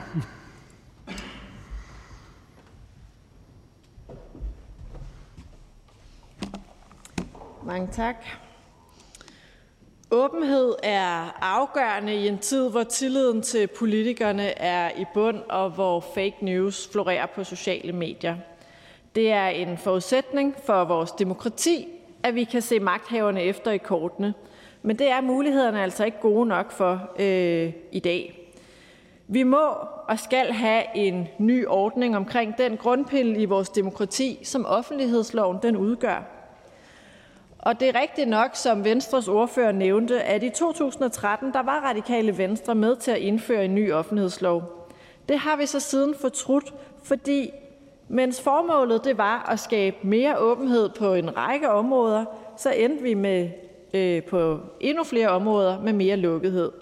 Og det er for os at se især den omdiskuterede ministerbetjeningsregel, som er skyld i, at sager, der har offentlighedens interesse, bliver mørklagt og umulige for journalister at grave i. Og derfor så ønsker vi i Radikale Venstre faktisk helt at få den afskaffet. Øh, vi vil gerne tilbage til den retstilstand, der var før 2013, øh, da den her øh, hvad hedder det, offentlighedslov den trådte til. For i bund og grund så vil vi altså gerne have, at offentlighedsloven den ændres fra en mørklægningslov, som det er i dag, til en åbenhedslov. Og jeg synes, det er ærgerligt, at ministeren har nølet med det, for som øh, SF's ordfører jo korrekt peger på, så er det et år siden, at et enigt folketing vedtog, at de her forhandlinger de skulle øh, i gang. Og jeg synes også, det er ærgerligt, at ministeren ikke er mere åben omkring processen. Det handler jo egentlig ikke om politiske uenigheder, dem anerkender jeg, at vi har.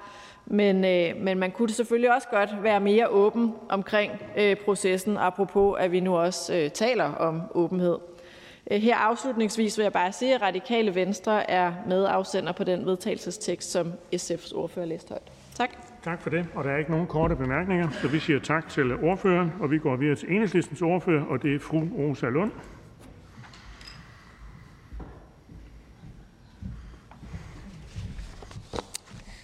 Tak. Jeg vil gerne starte med at sige tak til SF, fru Karina Lorentzen Denhardt og fru Lisbeth Bæk Nielsen for at fremsætte den her forespørgsel, da det er en sag, som ligger enhedslisten og mig meget på sinde. Som de fleste nok ved, så har enhedslisten været meget imod de indskrænkninger, der med foruroligende stort flertal blev vedtaget i 2013, da man lavede en ny såkaldt offentlighedslov. Nok vil man sige, at det var en mørklægningslov, der blev lavet i 2013. Det har ikke undret os i Enhedslisten, at særligt ministerbetjeningsreglen blev et af de helt store problemer i den offentlighedslov, der blev vedtaget dengang. I Enhedslisten var vi under lovbehandlingen allerede dengang meget kritiske og stillede et hav af spørgsmål, hvor den daværende ministers svar tydede på, at netop ministerbetjeningsreglen og andre problematiske paragrafer i lovforslaget vil føre til en langt større lukkethed i den offentlige administration og omkring den politiske proces. Siden 2013 er det daværende brede flertal begyndt at smuldre, som vi også hører i dag. Partier, der i kortere eller længere tid har siddet i regering i Danmark, er faldet fra et efter et. Og tak for det. Jeg er oprigtig glad for, at vi er så mange, som nu går ind for et mere transparent samfund. Den eneste grund til, at vi ikke har ændret i den her offentlighedslov, er, fordi valget i 2019, desværre vil jeg sige, fra enhedslistens perspektiv, perspektiv endte med, at de to gamle magtpartier, Socialdemokratiet og Venstre, tilsammen fik et knepen flertal i Folketinget. Og den konstellation, hvor Venstre og Socialdemokratiet er de eneste, der bakker op om noget, den ser vi faktisk næsten kun i spørgsmål, der handler om offentlighedsloven, eller andre ting, der handler om magtens centrum, eller for eksempel politikerpensioner og eftervederlagsordninger.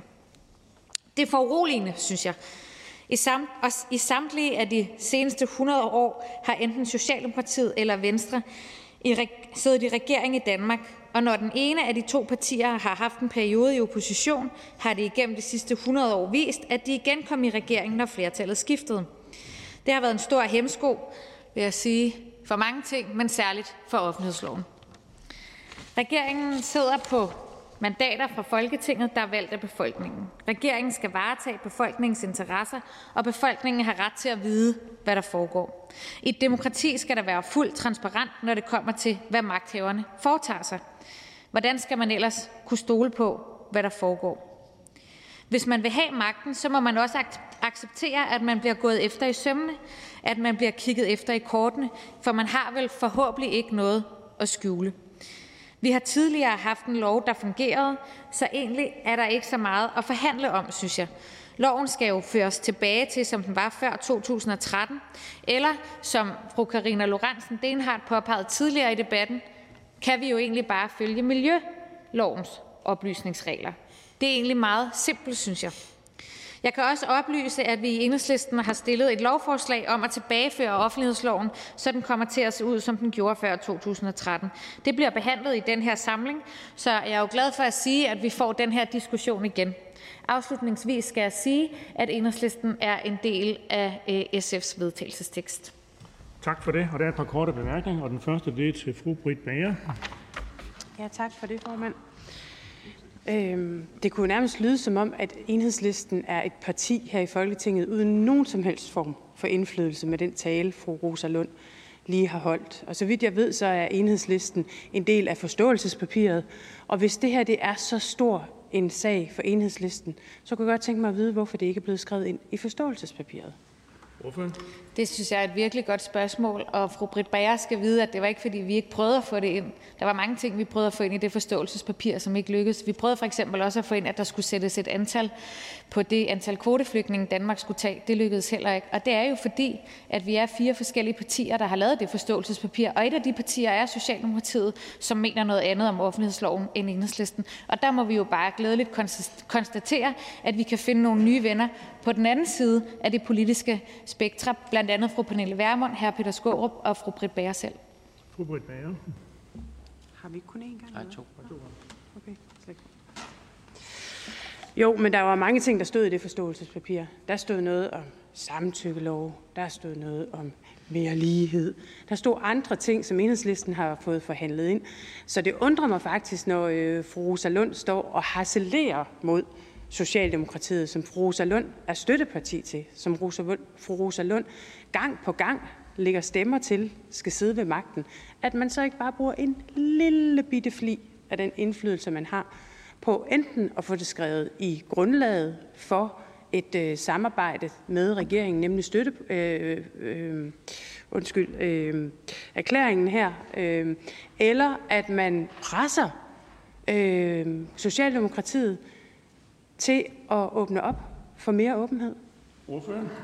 Vi har det sådan i Enhedslisten, og jeg tror egentlig også, Socialdemokraterne har det sådan, at vi ikke betragter os selv som støtteparti for regeringen, men som parlamentarisk grundlag. Og det er jo, fordi der er så mange ting, vi er uenige med Socialdemokraterne om. Det er særligt på retsområdet, og det er særligt på udlændingeområdet. Så det er jo nok også derfor, at det er mig, der står heroppe og harcelerer. Det er, fordi vi ikke er enige med Socialdemokraterne om lige præcis det med offentlighedsloven. Og hvis det stod til Enhedslisten selv, så havde det stået i forståelsespapiret. Men nu var det jo engang sådan, at der skulle 90 mandater det bag det papir. Så er det hr. Jan E. Jørgensen. Ja, nu er der jo ikke nogen, der siger, at man skal lave et forståelsespapir eller et regeringsgrundlag. Det kan man jo bare lade være med. Altså, vi har negativ parlamentarisme i Danmark. Det betyder, at den regering behøver sådan set ikke have et flertal bag sig, den må bare ikke have et flertal imod sig. Altså, jeg tror, at der er rigtig mange, der efterhånden øh, opfatter øh, enhedslisten som et parti, der buller og tordner og skælder og smælder, men når det kommer til stykket, så tør man ikke så meget. Altså ren teatertorden. Er det ikke en frygt, som øh, ordføreren kan få? Ordføreren? Jo, det er faktisk en frygt, jeg har hver dag, her Janne Jørgensen, vil jeg sige. Jeg er udover at være retsordfører, også udlændingeordfører. Derfor skændes jeg rigtig meget med regeringen. Så det er da bestemt en frygt, jeg selv har hver eneste dag. Og jeg må sige, at nogle gange lykkedes det os jo at presse regeringen til at gøre noget, som for eksempel at hjemtage 14 danske børn fra Syrien. Her, Janne Jørgensen. Ja, og det er der jo, altså, og, og, og, og tillykke med det. Men er man sådan generelt set fra enhedslistens side øh, tilfreds med de resultater, øh, man øh, opnår? Fordi problemet er jo, hvis man aldrig går alvor af sine trusler, hvis det altid er øh, ulven kommer, og uh, øh, men man ikke gør øh, alvor af sine trusler og bruger den magt, man jo har. Altså, man har mandater i Folketinget til vælte en minister eller for den sags skyld vælte en regering, så er det jo, at det ikke sådan helt bliver taget øh, alvorligt. Jeg er meget enig med hr. Janne Jørgensen for en sjældent gang skyld i, at når man tror med noget, så skal man være klar til at gøre alvor af sin trussel. Og jeg står og tænker på, hvor var truslen henne i min tale om offentlighedsloven? Den var der ikke rigtig. Så, så derfor så forstår jeg ikke, at øh, spørgsmålet finder sted i den her debat. Vi har i enhedslisten jo sagt meget klart, at regeringen skal levere på spørgsmålet om ulighed og børnefattigdom. Men det har jo ikke noget med offentlighedsloven at gøre. Så er det hr. Peter Skaarup. Ja, øh, to spørgsmål til fru Rosa Lund, Enhedslisten. Er, er vi enige om, at der sad ikke den regering, der gør nu, hvis ikke Enhedslisten var parlamentarisk grundlag og, og støttede øh, regeringen? Øh, det var det ene spørgsmål. Det andet spørgsmål er, hvad er så grænsen, hvis vi nu forudsætter, at vi får et klart svar på det, hvad er egentlig grænsen for, øh, at den regering, der sidder nu, kan, kan have legestue med enhedslisten i forhold til nogle centrale punkter? Og er det her i virkeligheden et, et mindre centralt punkt for enhedslisten, siden man på intet tidspunkt har sat regeringen stolen for døren? Jeg synes, det er meget spændende, at i en forspørgselsdebat, der handler om offentlighedsloven, at vi nu diskuterer, hvordan enhedslisten er parlamentarisk grundlag. Men jeg synes, det er en interessant debat, og jeg vil gerne svare. Vi har jo sagt meget klart her, Peter Skåb, både til regeringen og til vores vælgere, at der, hvor grænsen går, det er, at regeringen skal levere på spørgsmål om ulighed, altså der skal blive mere lighed, og på spørgsmål om børnefattigdom. Betyder det så, at vi ikke går op i klima, eller vi ikke går op i offentlighedsloven, eller vi ikke går op i ligestilling eller ligeløn eller alt muligt? Nej, det gør de ikke. Men hr. Peter Skaarup har jo selv prøvet at være støtteparti, skråstreg parlamentarisk grundlag til en regering, og derfor ved hr. Peter Skaarup også udmærket godt, at man jo sætter sig ned og laver nogle politiske prioriteringer. Ja, Det har vi også gjort i enhedslisten. Ja, Peter Skaarup. Ja, altså man kan sige, i forhold til den økonomiske lighed, hvis det er det, enhedslisten går efter, så, så, så går det i hvert fald ikke særlig godt, men det kan vi tage op en anden gang. Øh, men i forhold til det spørgsmål, vi diskuterer her i Folketingssalen i dag med hensyn til offentlighedsloven, så har vi jo en parlamentarisk situation, hvor enhedslisten lader regeringen være sammen med Venstre og Konservative og måske nogle andre partier, øh, nogle gange i hvert fald, øh, fuldstændig alene. Altså enhedslisten sidder over i en krog og råber op øh, sammen med SF og Dansk Folkeparti og nogle andre siger, nu må der altså til at ske noget. Vi kan ikke have en situation, hvor vi går, går på den anden side af næste valg, før der sker noget. Er det ikke rigtigt, at enhedslisten står faktisk øh, og, og lader regeringen spille med bolden? Ordfører? Nej, det mener jeg bestemt ikke. Og i forhold til spørgsmålet om ulighed, her Peter Skåb, så er det jo noget, som vil blive taget op i de ydelsesforhandlinger, som starter lige om lidt. Så den debat er jeg føler mig helt overbevist om, at vi kommer til at tage både her i Folketingssalen, men også alle mulige andre steder. Så er det fru Pernille Vermund. Tak for det. Jeg vil gerne blive lidt i øh, samme boldgade, men lidt mindre polemisk måske. Fordi det, der er min bekymring, det er jo, at vi har, ja trods alt, øh, det er, at vi har en regering, som, og jeg kan godt forstå, at man ikke vælter en regering for hvad som helst. Men situationen er jo den, at vi på en god dag har et konservativ, der vil af med de tre paragrafer, som ombudsmanden har foreslået. På en dårlig dag, så, så har de udsigt til ministerposter, måske til og med en statsministerpost, og hvor ved vi så, hvor de står? Altså op til valget i 2019, der ville konservative af med de tre paragrafer. Jeg kan frygte, at konservative ændrer holdning nu, hvor konservative står så stort, eller så godt, som de gør, og, øh, og måske kan indtage øh, regeringskontorer på et andet niveau, end de har gjort tidligere. Så lige nu har vi alle tiders mulighed for at presse regeringen. Til og med en regering, som jo elsker mørklægning. Altså Nick, han, undskyld, ministeren er, du, man kan se det på ham. Man kan se det på ham. Altså, er der nogen, der elsker mørklægning mere i denne her folketingssal, end, end den siddende justitsminister? Jeg tvivler. Så kan fru Rosa Lund ikke godt se, at det her det er alle tiders mulighed, og ikke mindst i lyset af, hvad det er, vi er op imod. Så er det ordføreren. Jo, det kan jeg sagtens, fru Pernille Vermund. Ligesom jeg også går ud fra, at fru Pernille Vermund kan se, at det her er alle tiders mulighed for at sparke hr. Jakob Ellemann Jensen. Nej, ikke sparke ham, bare lige puffe lidt til ham øh, i forhold til det her spørgsmål. Fordi fru Pernille Vermund og øh, Nye Borgerlige og Enhedslisten står jo på den måde i den samme position med at være på en eller anden måde et fløjparti, som gerne ser en bestemt politisk retning, i Enhedslisten der mener vi, det er Socialdemokratiet, som kan levere den retning en lille smule bedre end Venstre. For fru Pernille Vermund går jeg ud fra, at det er omvendt. Fru Pernille Vermund. Jamen, vi puffer, vi puffer gerne, og indimellem så er jeg også villig til at dele spark ud, hvis det er det, der skal til. Verbalt, ikke fysisk. Bare roligt.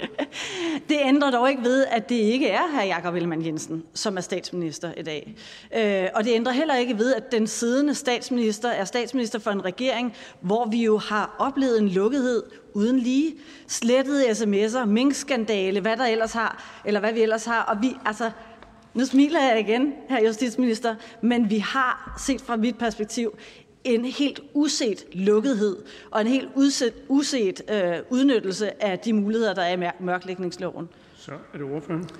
Jeg er fuldstændig enig, fru Pernille Vermund, og jeg mener jo så bare, at den situation, vi står i nu, betyder, at partiet Venstre, Danmarks Liberale Parti, de skal til at tage sig lidt sammen i det her forlig omkring offentlighedsloven, fordi de øh, situationer, som fru Pernille Vermund nævner, øh, minkskandalen, øh, hele spørgsmålet om coronahåndteringen, hvor der har været meget stor lukkethed, det har jo faktisk fået Venstre, Danmarks Liberale Parti, til at vågne lidt op og sige, er der måske nogle problemer med den her offentlighedslov? Så jeg vil faktisk sige, at der, hvor vi har størst chance for at samle 90 mandater for en anden offentlighedslov, afhænger af Venstre, for jeg tror ikke, at Socialdemokraterne rykker sig lige forløbig. Tak for det. Så har jeg ikke flere indtegnet til korte bemærkninger. Tak til øh, ordføreren. Og Vi går videre til Det Konservative Folkepartis ordfører, og det er fru Britt Bager.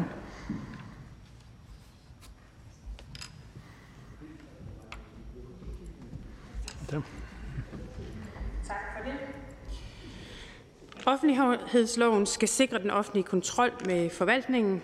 Det er en forudsætning for et velfungerende demokrati, som det danske demokrati er.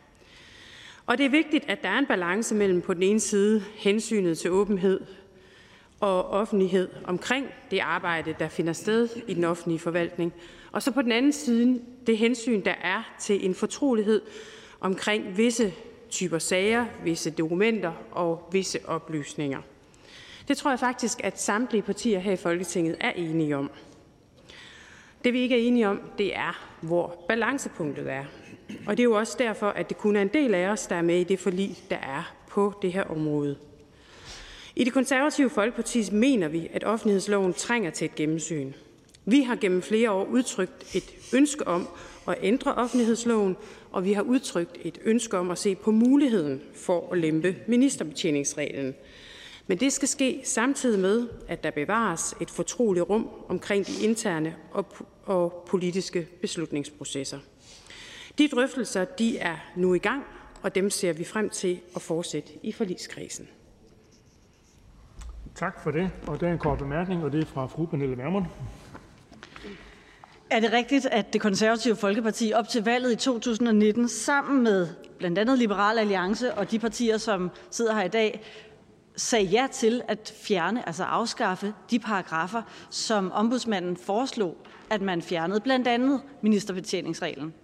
Og er det så også rigtigt forstået, at man nu er gået lidt tilbage, altså at man har ændret sit synspunkt lidt? Og kan det have noget at gøre med, at man stille og roligt er på vej ind i nogle øh, regeringskontorer, ministerkontorer igen? Er det det, der er årsagen? Fordi så bliver jeg ærligt talt bekymret. Eller er det bare, fordi man har glemt, hvad man sagde op til valget i 2019? Ordføren. Men jeg håber da, at det sidste, som øh, prof, øh, fru Pernille Vermund siger her, at det er rigtigt. Øh, det er der dog ikke noget, der ser øh, ud til lige nu. Og vi er ikke et parti, der skifter holdning efter, om vi er på vej i regeringskontorer eller ej. Men vi er et parti, der faktisk bekymrer os om, hvor balancen er. For der er ingen tvivl om, at den offentlighedslov, som er vedtaget nu, den kræver ændringer. Og det er jo også det, vi sidder og forhandler om lige nu. Det kræver, at der ændres noget. Det kræver, at der lempes noget. Og hvor balancepunktet så er, ja, det er jo det, vi sidder og diskuterer i forhandlingerne, og det vi er diskuterer fortsat i forhandlingslokalet med forlisparterne. Fru Pernille Vermund. Men op til valget i 2019, der var forskellen på det konservative Folkeparti og Venstre og Socialdemokratiet jo netop, at det konservative Folkeparti ville afskaffe ministerbetjeningsreglen. De to øvrige partier ville justere ministerbetjeningsreglen og sætte noget andet i stedet. Jeg skal bare spørge, står det konservative Folkeparti samme sted, som partiet stod op til valget i 2019, eller har partiet skiftet position? Ordføren. Vi står det sted, at der skal være en balance mellem offentlighed og mørklægning, og den balance er der ikke lige nu. Og det er derfor, vi sidder sammen med vores forlis, forlispartier og diskuterer omkring, hvad er det så, der kan lempes, så den balance finder et bedre øh, balancepunkt. Fru Karina Lorentzen. Jeg tror nu godt, at vi kan konstatere, at øh, der har været et lille skifte i, øh, i konservativs øh, politik fra regeringen og så til nu. Uh, jeg vil gerne spørge i virkeligheden om det samme, som jeg spurgte en tidligere kollega, nemlig om miljøoplysningsloven, som jo i dag fungerer øh, på øh, miljøområdet. Øh, og jeg vil høre, om konservative kunne forestille sig, at, at det kunne være en farbar vej. For mig bekendt har der ikke været nævneværdige problemer. Der har ikke været ja, udfordringer i balancen mellem hensynet til at og, hvad kan man sige, kunne lave politiske aftaler, og så offentlighedens mulighed for at få indsigt, som jo er bedre end den offentlighedslov, vi har på nuværende tidspunkt. Ordføreren. Jamen, der er jo ikke nogen tvivl om, at øh, vi ser, at der skal ske lempelser i, øh, i de bestemmelser, der er i offentlighedsloven nu. Og en af de ting, vi sidder og diskuterer, er jo også, øh, om miljøbeskyttelsesloven kan øh, overføres til det. Men jeg vil ikke stå her og give nogen garanti for, at det er den vej, vi går. For det er ikke sikkert, det er den vej, vi kommer til at gå. Jeg vil give den garanti, at vi ser øh, med åbent sind på alle muligheder, og det diskuterer vi så øh, fortroligt med vores øh, forlisparter. Fru Karina Lorentzen. Jamen, man kan jo overveje mange ting. Det, som jeg egentlig efterlyste, det var øh, det konservative Folkepartis holdning til øh, de regler, vi har på miljø området i dag. Dem fik jeg så ikke her, men så vil jeg spørge, hvor mange møder Det Konservative Folkeparti har været indbudt til i forligskredsen så om den her problemstilling. Det er jeg simpelthen ikke i stand til at svare på, fordi det er hr. Søren Pape Poulsen, der forhandler på vores område, og jeg har ikke adgang til hans kalender her fra talerstolen. Tak for det. Så er der ikke flere korte bemærkninger, og vi siger tak til øh, ordføreren. Og så kan vi gå videre til den næste ordfører, og det er Dansk Folkepartis ordfører, og det er hr. Peter Skåret.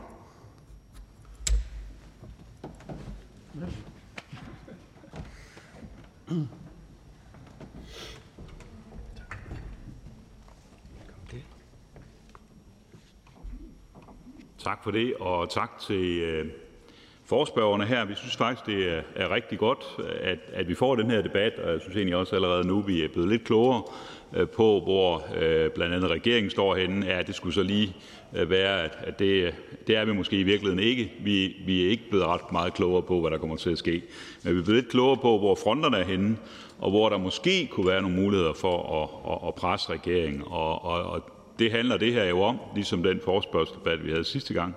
Den handler i virkeligheden om at få regeringen ud af hullerne og få den presset til at gøre noget øh, snart, gerne inden sommer, øh, men i hvert fald inden at øh, der øh, bliver øh, et folketingsvalg, fordi så kan man sige, så starter det hele forfra, og så går tiden godt nok. Så jeg er lidt i tvivl her efter debatten, om det i virkeligheden er regeringens mål, Socialdemokratiets mål, at vi alle sammen skal tænke, Nå, men nu ligger det i gode hænder derovre i Justitsministeriet, og der kommer nok til at ske noget, og så lige pludselig, så er tiden gået, øh, så er kampen færdig, så er der fløjtet af, og så skal vi til at have valg, og så starter det hele forfra. Så er vi fremme om to, tre år, fire år igen. Og så synes den regering, der kommer til at sidde, at det er også en svær sag. Så kommer der en ny regering, og så kommer der en ny, og så, ikke? I godt se det. Det kan jo ikke fortsætte. Nogen er nødt til at gøre noget, og det er jo så et flertal i Folketinget, og der øh, kan man sige, der er nogle partier her, der, der, der nøler, Øh, og spørgsmålet er, hvor lang tid øh, de, de nøler i den her sag. Det får vi se. Men samlet set må man bare sige, at øh, offentlighedsloven er jo endt med at, at blive en lov, trods forhåbningerne om det modsatte, endt med at blive en lov, som på nogle centrale punkter giver mindre indsigt for offentligheden og borgerne, end det egentlig havde været meningen. Og det har vel øh, aldrig været sådan, at øh, vi i Folketinget skulle være begejstrede for, at vi fik mindre indsigt. Og når så der kommer øh, effektive udvalgsarbejder og kommissioner, øh, der peger på det samme, ja, så er alle argumenter til stede for, at man øh, ruller nogle af de negative øh, konsekvenser af øh, loven tilbage og finder et nyt grundlag. Alle argumenter er til stede for, at vi gør det.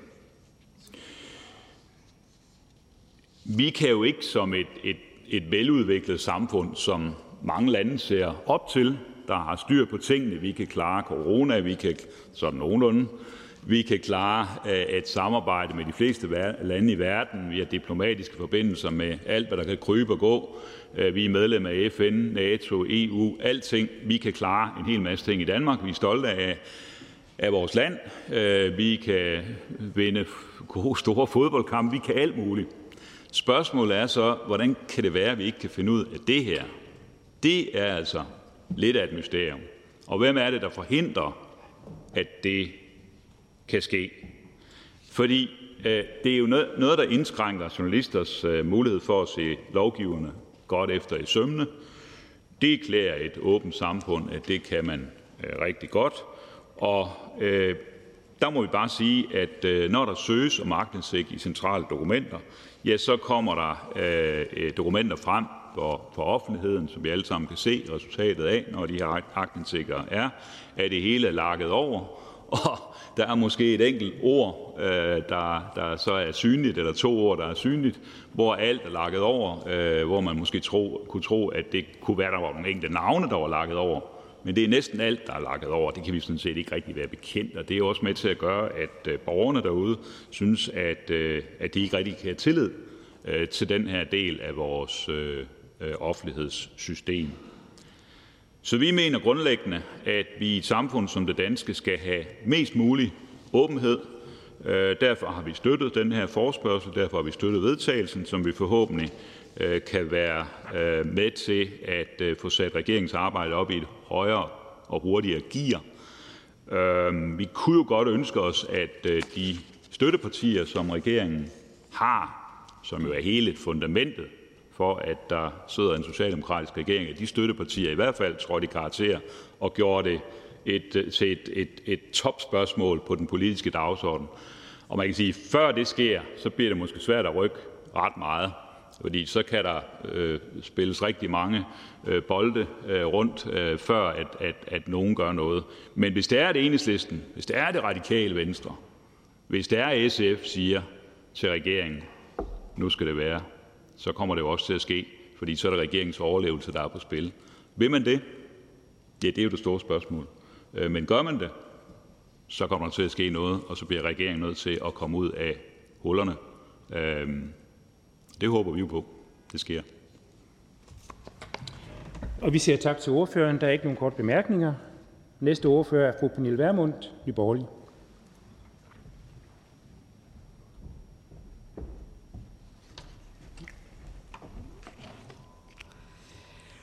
For præcis to år siden, i februar 2020, første behandlede vi her i Folketingssalen Nye Borgerliges forslag om en afskaffelse af offentlighedslovens ministerbetjeningsregel.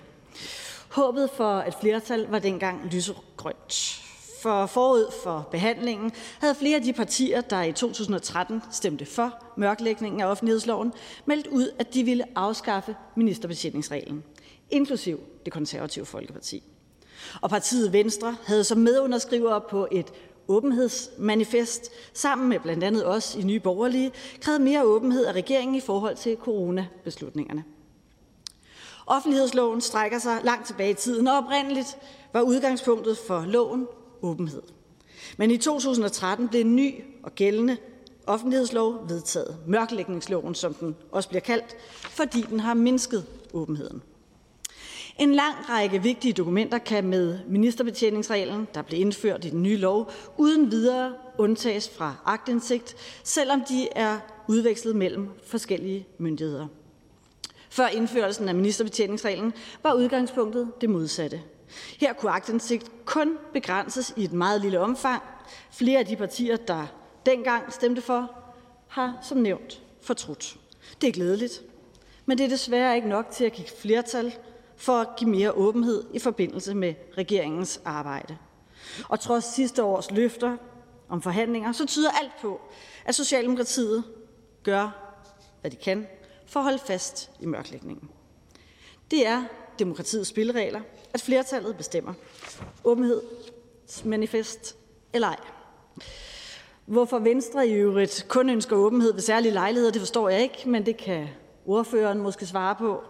Og hvorfor det konservative Folkeparti nu lader til at have ændret holdning i forhold til afskaffelse af blandt andet ministerbetjeningsreglen, det må den konservative formand måske en dag svare på. I Nye Borgerlige så ønsker vi åbenhed på alle årets 365 dage, for danskerne fortjener at få indsigt i, hvad der sker. Mørklægningen har gjort det vanskeligt og i flere tilfælde helt umuligt for journalister og borgere at få indsigt i vigtige oplysninger. Den mangel på åbenhed hos myndighederne er helt uholdbar i et demokratisk samfund. Det er ikke småting, ministerbetjeningsreglen i mørklægningsloven har dækket over. Hvad den har forhindret journalister i at sætte spot på, hvad den har forhindret danskerne i at få svar på. Ministerbetjeningsreglen blev brugt til at mørklægge dele af sagen om Tyrkiets løsladelse af den mistænkte bag attentatforsøget på Lars Hedegaard. Ministerbetjeningsreglen gjorde også, at journalister ikke kunne få agtindsigt i en sag om, at IS-terrorister i Syrien hæver kontanthjælp i Danmark. Og under coronakrisen har ministerbetjeningsreglen også mørklagt materiale og korrespondence på tværs af danske myndigheder, der ligger til grund for regeringsbeslutningerne. Det er bare få er en lang række eksempler på, hvad ministerbetjeningsreglen skaber af problemer i forhold til agtindsigt for danskerne. Ministerbetjeningsreglen handler i bund og grund om, at ministre kan forhindre borgerne i at få indsigt i oplysninger, som det ikke behager ministre at dele. Og måske er det svaret. Noget kunne tyde på det. Under alle omstændigheder er mørklægning helt uacceptabelt.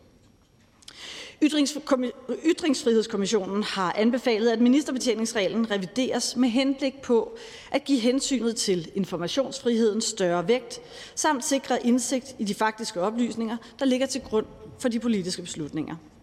Jeg og Nye Borgerlige anbefaler det samme. Danskerne fortjener at få indblik og at få sandheden at vide. Og Nye Borgerlige bakker naturligvis op om SF's forslag til vedtagelsestekst. Jeg siger tak til ordføreren. Der er ingen kort bemærkninger. og jeg ser ikke nogen ordfører for Liberal Alliance, Fri Grønne eller KD. Så så bliver det justitsministeren.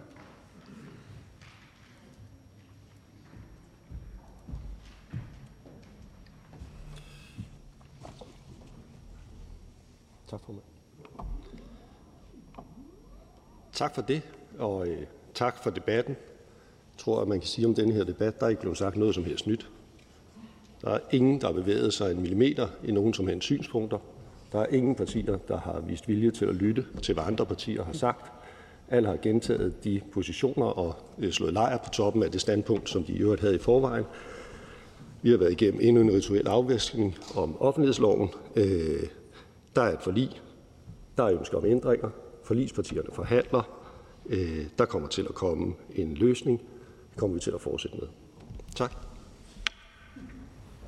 Og der er en, et par korte bemærkninger. Først hr. Janne Jørgensen, Venstre. Jeg synes, at justitsministeren er, er hård ved hr. Bjørn Brandenborg. Øh, det, det synes jeg ærligt talt ikke, at Bjørn Brandenborg har, har fortjent sådan en, øh, sådan en svada, men, øh, men lad det nu ligge. Øh, altså, nu er det jo ikke nogen øh, velbevaret øh, statshemmelighed, at øh, det ikke nødvendigvis er ved debatterne i Folketingssalen, at øh, tingene flyttes. Det er ganske ofte noget, der sker i et, øh, i et forhandlingslokale. Og jeg tror, at de fleste øh, godt kan forstå, at øh, hvad vi måtte nå til enighed om, det er ikke noget, øh, som vil blive øh, fremlagt her under debatten. Men hvornår kunne vi måske godt komme lidt tættere på. Og vi har lavet en fælles vedtagelsestekst, det er vi glade for, hvor vi skriver, at det her skal ske snarest muligt. Men hvornår er snarest muligt? Kan vi blive enige om, at det er øh, i hvert fald øh, inden øh, vi når til, øh, til nytårsaften? Minister? Det er jo ikke kun op til mig at afgøre. Det var også op til øh, forhandlerne fra øh, Venstre og fra Konservative at afgøre, men for mig at se er det da realistisk, at vi er færdige med forhandlingerne med udgangen af indeværende år. Hvorfor? Det synes jeg øh, lyder rigtig øh, positivt, og jeg kan i hvert fald sige, at vi fra Venstres side vil gøre øh, alt for, at vi øh, når i mål med en øh, ny offentlighedslov, sådan så vi får øh, de nødvendige ændringer på plads inden årsskiftet. Minister? Det gav ikke anledning til bemærkninger fra min side. Tak for det. Næste kort bemærkning er fru Pernille Vermund. Der er ikke blevet sagt noget nyt, og positionerne har ikke flyttet sig, siger ministeren. Og det er jo i virkeligheden beskæmmende. Ikke at positionerne ikke har flyttet sig, men at der ikke bliver sagt noget nyt, og at man ikke er villig til i en eller anden udstrækning at flytte sig. For det er ikke mere end et år siden, at vi, et enigt flertal i Folketinget, stemte for B 169, SF's beslutningsforslag, som jo pålagde regeringen at indkalde til forhandlinger. Ja, man har indkaldt, men at forhandle betyder jo også, at man bøjer sig mod hinanden. Og det vi har hørt her i dag, det er et socialdemokrati, det er en regering, som ikke er villig til at flytte på noget som helst. Og jeg må sige, ministeren kom lidt mere diplomatisk omkring det, end ordføreren gjorde, da ordføreren fik ordet. For da ordføreren fik ordet, der var det jo ret tydeligt. Man har ikke tænkt sig at ændre sig en tydel. Ja, ja, vi forhandler, men det ændrer ikke ved vores synspunkt og vores standpunkt. Og så kan det da godt være, at man lover, at forhandlingerne er afsluttet inden nytår, men ministeren ved jo også udmærket godt, at der formentlig kan komme et valg inden. Så helt ærligt, er ministerens mål ikke bare at forhale det her så langt, at man kommer på den anden side af et folketingsvalg? Ministeren? Øhm, jeg ved jo ikke, hvornår der kommer valg. Jeg ved, det skal komme inden for et andet år. Jeg er nu ret sikker på, at den siddende regering fortsætter også efter det valg, så godt som vi har gjort det indtil videre. Øhm, så, så må det ikke, at det bliver en opgave, som bliver ved med at ligge på mit bord ganske, ganske lang tid endnu. Øh, så vil jeg sige med hensyn til øh, det med, at vi ikke har flyttet os, det gik på debatten i dag. Det har været en rituel afvaskning. Altså, der bliver ikke sagt noget nyt. Der, hvor det sker, det er jo blandt de partier, som er med i forliget, Venstre, Konservative regeringen, som jo i forhandlingslokalet flytter øh, hegnspinde og finder ud af, hvad der skal ske. Og jeg har hele tiden sagt, Socialdemokratiet og regeringen synes, at den offentlighedslov, vi har, har den rigtige balance. Men når jeg er med i et forlig, hvor der er andre partier, som siger, det synes vi ikke, så skal vi lytte, og så skal vi forhandle, og så kommer vi til at finde en løsning på, hvordan balancen så skal placeres. Hvorfor? Det er så dejligt med en minister, der er verdensmester i at svare udenom. For det, jeg spurgte til, det var helt ærligt, helt ærligt, og ministeren skal jo svare ærligt. Er formålet for regeringen ikke at forhale det her så langt, at vi kommer på den anden side af et valg? Ministeren? Nej, det er det bestemt ikke. Fordi selv efter et valg, så vil det her være en opgave, som ligger hos mig. Og næste korte bemærkning er fru Karine Lorentzen, SF. Ministeren siger, at der ikke er kommet noget nyt frem i dag, og det har ministeren på en måde ret i. Men det er jo i høj grad også ministerens ansvar, at der ikke er kommet noget nyt frem i debatten, fordi ministeren har sådan set ikke rigtig svaret på øh, spørgsmål om, øh, hvornår øh, kan vi forvente, at vi har en løsning, øh, hvor mange møder har der været osv. Ministeren har faktisk ikke været specielt meddelsom. Men jeg tror dog, at der alligevel er sket noget nyt, fordi ministeren har ændret retorikken i dag, også med vedtagelsesteksten. For et år siden der forlod det, at alle Folketingets partier skulle være inddraget i den her proces. Så er det ikke rigtigt, at det nye er, at nu lukker ministeren sig med forligskredsen? Ministeren? Nej, det er jeg faktisk ikke enig i, for den vedtagelse, som vi gjorde sidste år, siger eksplicit, at øh, de her forhandlinger vil tage udgangspunkt i forligskredsen. Og sådan skal det jo også være. Selvfølgelig skal det være sådan, at når der er et forlig, og, og det forlig består, og det gør det her forlig, der er ingen af de partier, der er med i det på nuværende tidspunkt, der har opsagt det, så skal man selvfølgelig forhandle med de partier først. Og så synes jeg, jeg synes, det er en tilsnigelse, det der med, øh, at, øh, at det ikke er blevet oplyst, hvornår der har været møder, og hvad der har været forhandlet om. Jeg forhandler jo tit også med øh, Socialistisk Folkeparti, som jeg ved ville have så meget frabedt, hvis vi lavede de forhandlinger, de snakker, som vi har i det åbne rum. Vi bliver simpelthen nødt til jo at kunne lave de her forhandlinger et sted, hvor man har mulighed for at give sig og mulighed for at prøve synspunkter af øh, på en måde, hvor, hvor man ikke skal øh, konfronteres med det igen, hvis det nu viser sig, at det var så et synspunkt, som man ikke kunne forfølge hele vejen. Ordføren? Jeg tror nu alligevel, jeg vil holde fast i, at der er en kvalitetsforskel på den debat, vi havde for et år siden, og den debat, vi har nu. Øh, og at forskellen består i, at nu lukker man sig øh, rigtig meget sammen med forligskredsen, hvor ministeren var markant mere åben i sin tale fra Folketingets talerstol for et år siden, hvor han sagde, at det her det øh, skulle, øh, skulle vi finde ud af øh, bredt blandt Folketingets partier. Han ville lytte til Folketingets partier og tage dem øh, med ind i den debat. Men det tror jeg ikke, vi kommer meget længere med.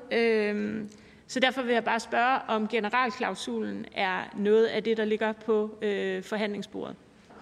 Ministeren? Øhm, vi har forhandlet den store politiaftale sammen. Vi har forhandlet øh, voldtægtslovgivning sammen. Vi har forhandlet kriminalforsorgen sammen. Der har været, i alle de tre forhandlinger har der været ting på bordet, som øh, vi har snakket om, som vi har kunnet snakke om i et fortroligt rum, hvor man har kunnet finde løsninger i et fortroligt rum, netop fordi det er et fortroligt rum. Hvorfor, hvorfor det? Det er fordi, så kan man prøve synspunkter af, så kan man, så kan man lave overvejelser, så kan man give sig, så kan man reflektere. Øh, og det er præcis det samme, som der sker i den her forhandling. Og derfor kan man ikke, man kan ikke hive en forhandling ud i det åbne rum, uden at risikere forhandlingen. Tak. Næste kort bemærkning er hr. Peter Skaarup, Dansk Folkeparti.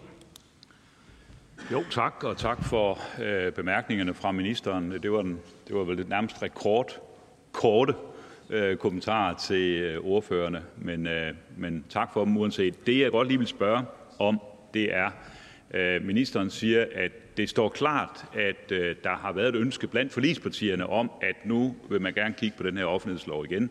Socialdemokratiet synes jeg ikke, der er brug for det. Men der er nogle forligspartier, det må jo så være Venstre og Konservative, der øh, slår til lyd for, at der er brug for, at, at vi kigger på tingene igen. Øh, mit spørgsmål lyder så, øh, hvornår står det klart for justitsministeren, at, at der er det ønske? Ministeren? Mm, det er vel i virkeligheden, det er, det her det er jo taget frit efter hukommelsen, men, øh, men øh, hvad, ja, det ved jeg ikke, hvornår, det, hvornår øh, hr. Janne Jørgensen er meget eksplicit om, at her skal der altså ske noget. Men Venstre har jo indtaget det synspunkt, at her skal der altså ske noget. Det konservative Folkepartis holdning ligger noget længere tilbage, hvor øh, deres formand Søren Pape Poulsen var, hr. Søren Pape Poulsen var ude med en melding om, at her øh, skulle der også ske noget. Øh, jeg, kan ikke, jeg kan ikke præcis huske, hvornår, øh, hvornår det står sådan lysende klart for mig. Og det er ikke, fordi det ikke er vigtigt, og det er ikke, fordi at jeg ikke lytter efter, hvad Venstre, Danmarks Liberale Partis ordfører på sagen siger. Hr. Peter Skåb. Jeg jeg er jo selvfølgelig klar over, at der for en justitsminister er er rigtig mange ting at se til, og vi har været inde på nogle af dem i dag. Men det står vel også klart, at, øh, og det er i hvert fald min opfattelse, at det ønske, der har været om at kigge på tingene igen, jamen det kommer øh, efter øh, rapporten fra Jørgen Grønnegaard Christensens udvalg omkring covid-19, hvor det står klart, at der er ting, der er problemer med med hensyn til offentlighedsloven. Så kommer der det her udtrykte ønske fra i hvert fald Konservative og Venstre og også, også andre partier, om nu skal vi kigge på tingene igen. Og hvornår var det, det var, at den rapport kom? Altså, der er vi jo tilbage i, i vinteren 2021. Vi er inde i starten af 2021. Og nu er vi så i, i øh, april måned 2022. Det, jeg egentlig bare spørger til her, det er, kan vi virkelig tolerere, at der skal gå så lang tid, og kan ministeren leve med det? Ministeren? Men det er jo rigtigt, som hr. Peter Skåb siger, der har jo været mildest talt andre sager på dagsordenen også i den periode. Øh, covid-19 har fyldt utrolig meget, men jo også andre store forhandlingsforløb i andre sammenhæng. Ja, min oplevelse er faktisk, at, øh, at både Venstre og Konservative har et genuint og ægte ønske om at øh, gennemføre forhandlinger, så den balance, som der ligger med offentlighedsloven, at den bliver, øh, den bliver ændret. Det er det, vi ser på øh, i øjeblikket. Det er svært. Sidste gang, da offentlighedsloven blev forhandlet, tog det jo også ganske lang tid. Forhandlingerne grundstøtte oven i købet, ikke? Øh, så man ikke, at man ikke kunne ende, ende dem. Øh, og det er også derfor, jeg siger, jeg tror, at det er realistisk, at vi med udgangen af i år kan have afsluttet forhandlingerne. Og der er ikke flere kort bemærkninger, så vi siger tak til justitsministeren. Og da der ikke er flere, der har bedt om ordet, så er forhandlingen afsluttet. Hermed er forespørgselen sluttet.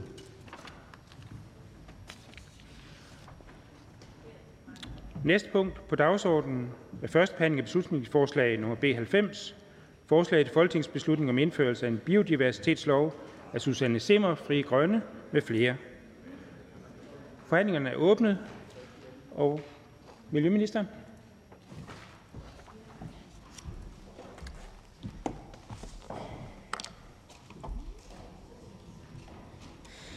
Tak for det. Vi øh, står midt i en biodiversitetskrise. I Danmark der ser vi, ligesom i resten af verden, arter uddø med alt for høj hastighed, og endnu flere arter er truet af udryddelse. Derfor så prioriterer både regeringen og det grønne flertal, der kom til efter sidste valg, natur og biodiversitet meget højt. Og vi har fokus på, at der er behov for konkret handling, hvis vi skal vende den negative udvikling på området og sikre fremgang for vores natur og vores biodiversitet. Der skal sættes handling bag ordene, og det er vel at mærke handling uden for den øh, sal, vi står i her, altså konkret ude i vores fælles natur. Derfor så er jeg også stolt af og glad for, at regeringen sammen med SF, Radikale Venstre, Enhedslisten og Alternativet allerede har besluttet og har i gang sat et historisk løft af dansk natur og biodiversitet. Og som de fleste nok ved, så har vi lige netop udvalgt 10 naturnationalparker, så vi i alt er oppe på 15 naturnationalparker, hvor den vilde natur, hvor biodiversiteten er i højsædet, øh, og øh, det skete jo her for ganske kort tid siden, øh, og det er jeg utrolig stolt over. Vi har sat finansiering bag med Natur- og Biodiversitetsparken, hvor der blev afsat i alt 888 millioner kroner. Og de penge de skal så både finansiere øh, naturnationalparkerne, men altså også 75.000 hektar urørt skov, at vi når det mål.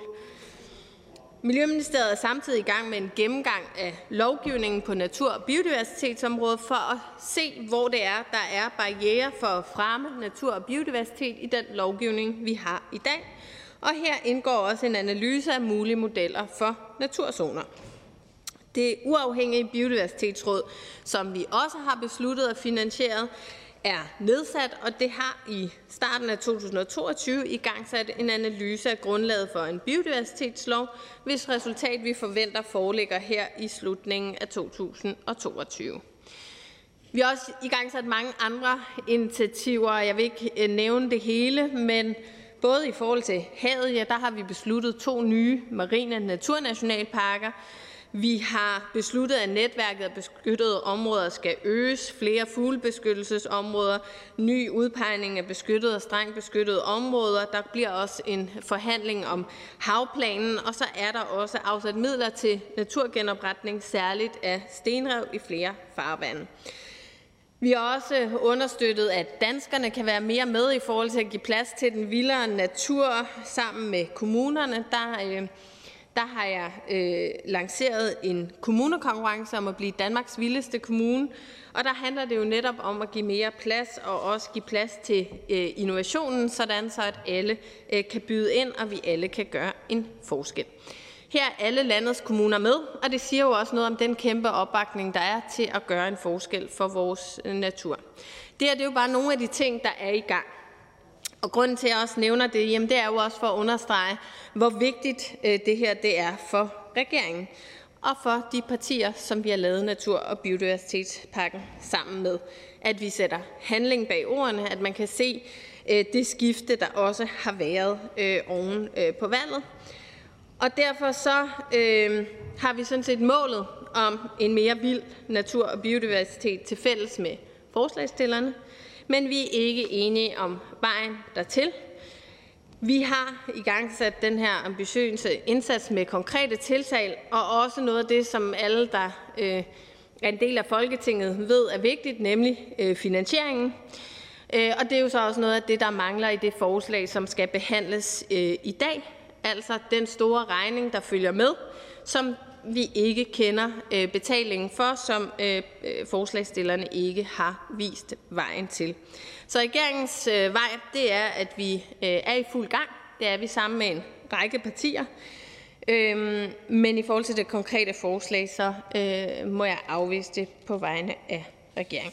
Tak for ordet. Tak. Der er en enkelt kort bemærkning til fru Susanne Simmer, Fri Grønne.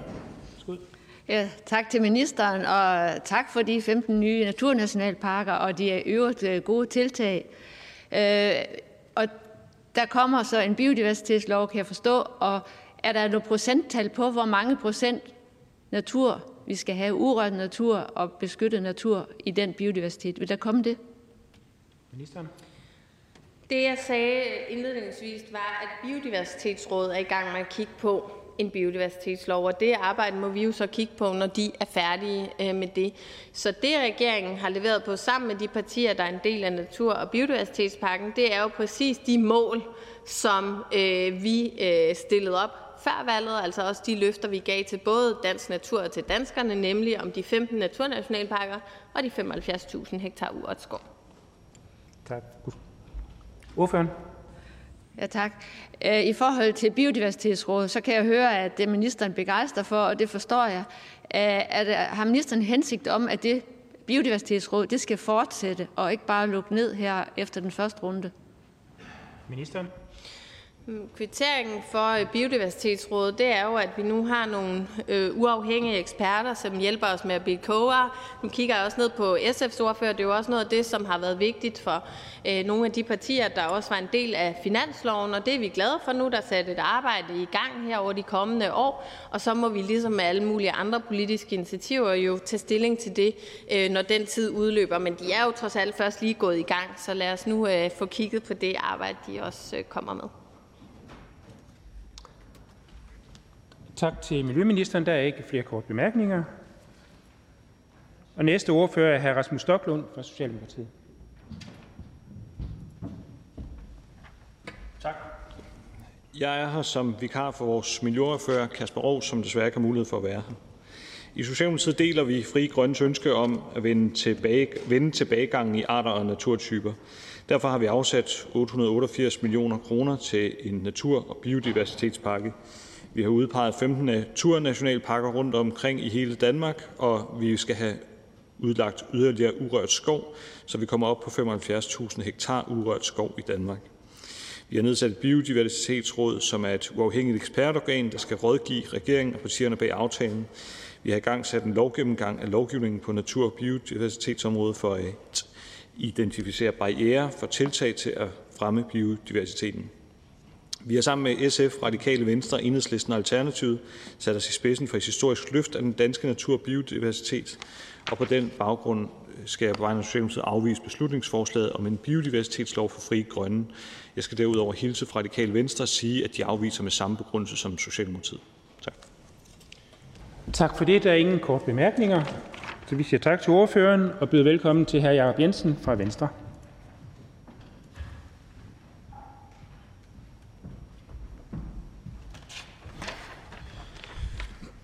Tak øh, for det, og tak til øh, Frie Grønne for at sætte natur og biodiversitet øh, til diskussion og debat, for det er der selvfølgelig brug for. Det tror vi alle sammen deler.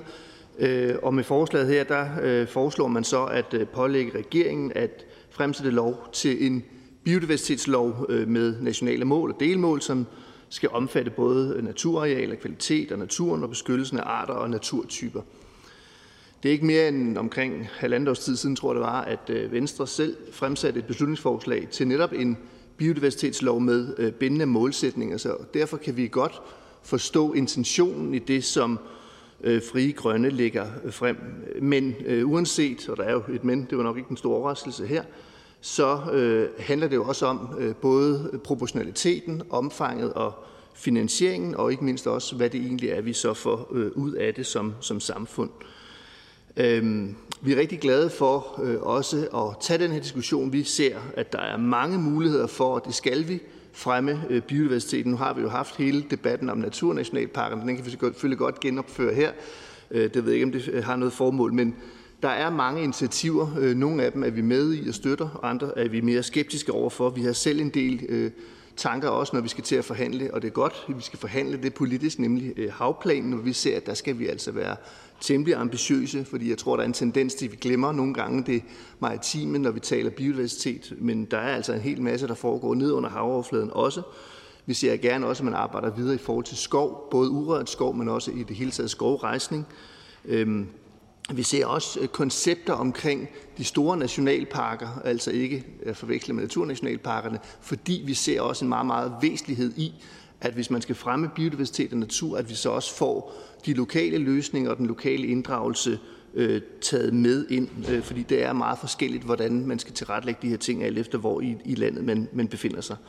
Øh, som sagt, øh, vi kan se, der er øh, en god øh, og oprigtig intention i det, men øh, med de bemærkninger, jeg nævnte før, blandt andet her under den øh, meget, meget store proportionalitet, jeg tror, det er en tredjedel af al øh, landets øh, areal, der skal udlægges til natur, og, og selvfølgelig også den, som også ministeren nævner, manglende finansiering, så kan Venstre ikke støtte forslaget, som det ligger her. Tak. Der er en enkelt kort bemærkning. Fru Susanne Simmer, Fri Grønne. Værsgo. Ja, tak. Tak til ordføreren for øh, det engagement, der er i forhold til naturen. Det synes jeg, at det har jeg oplevet mange gange. Så det er dejligt. Har Venstre et, et øh, måltal for, hvor meget, hvor meget natur vil menneske, eller hvor mange procent natur vil Venstre have på land og til havs? Altså, vi har jo sagt i forhold til havplanen, at øh, der har vi jo set øh, den biodiversitetsstrategi, som EU også er kommet med, hvor man siger blandt andet 10 procent strengt beskyttet. Det vi også noteret, noteret os, at både Danmarks Naturfredningsforening og, og fiskerne i samarbejde er gået ind og sagt, det kan vi godt, øh, det kan vi godt løfte. Så det er i hvert fald en, en konkret målsætning. På land er vi sådan lidt mere, altså hvor er det, vi lige skal gøre det hen, hvor meget skal det være, og hvilke områder er det så, vi taler om. For der er et meget, meget stor forskel på, hvad er det for nogle arealer, vi taler om. Øh, så der vil jeg ikke her stå og sige en bestemt procent, men jeg vil meget gerne være med til, og det er også derfor, vi har foreslået netop, at der bliver lavet et fagligt stykke arbejde omkring en biodiversitetslov med bindende mål, men hvordan de bindende mål, altså hvad størrelsen skal være, det vil jeg lade være op i første omgang i hvert fald til nogle øh, faglige eksperter, der kan komme med nogle bud på. Fordi for os er procenten som sådan ikke afgørende. Det er selvfølgelig, hvad vi får ud af det rent kvalitetsmæssigt. Fru Susanne Simmer. Og det er selvfølgelig rigtigt. Altså, det, er jo ikke, øh, det giver ikke naturen noget, noget gavn, hvis man udlægger et område, hvor der i forvejen ikke rigtig er nogen natur. Så, så den kan jeg sagtens følge. Nu nævnte øh, ordføreren også øh, nationalparker. Det er jo, dem, dem har vi jo mange af og store og har haft i mange år.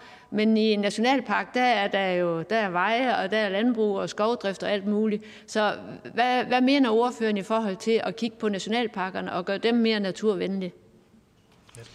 Jamen, jeg synes, at hele setup'et omkring nationalparkerne kan jeg godt lide, fordi man netop har en inddragelse af de forskellige aktører. Det gælder både lodsejerne, herunder landbruget, det gælder de lokale beboerforeninger, det gælder grønne organisationer, det gælder mange af dem, som arbejder og bor og færdes i de områder. Og der sætter man sig sammen og finder, at der kan være områder, zoner eller andet, hvor man siger, her kan vi gøre en særlig indsats, det er her, vi kan gå sammen og lave nogle ting.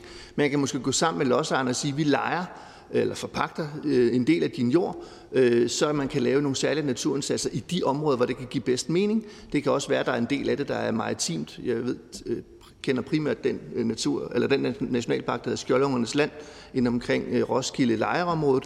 Jamen det går også ud i Roskilde Fjord, hvor man også kan lave nogle indsatser. Det er sådan, jeg tænker det, at man netop kan tænke de her ting sammen ud fra en lokal kontekst. Tak for det. Der er ikke flere korte bemærkninger.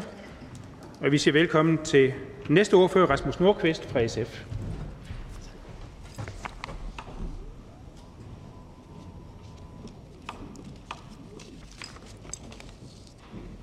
Biodiversitetskrisens alarmklokker har ringet længe, og heldigvis er der også begyndt at komme handling på det politisk. Det er der i Danmark, det er der i Europa, og det er der i verden, da der jo kører spor pt. i både EU og FN-regi omkring, øh, hvordan vi agerer på den biodiversitetskrise, øh, som, som vi ser, som jo desværre ikke kun er et dansk fænomen, men jo er et globalt problem.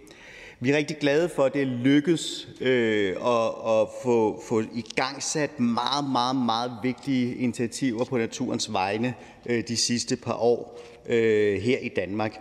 Vi er glade uden at, at stå med et smørret grin og sige, at vi gør det, fordi vi gør ikke nok endnu. Men vi har taget nogle vigtige skridt, hvor vi faktisk har fået forandret den tilgang, der er til naturpolitik her i landet, hvor det før var sådan lidt, hvordan kan vi skabe nogle pæne områder og beskytte den enkelte art, jamen der har vi nu en anden tilgang, hvor vi går til naturen og ser på, hvordan er, vi skaber øh, øh, de gode økosystemer, som også er med til at styrke naturen selv. Fordi et af, at vi har en presset natur på areal i Danmark. Vi har også en presset natur på kvalitet. Selv de områder, vi har af natur i Danmark, der er naturkvaliteten ekstremt lav.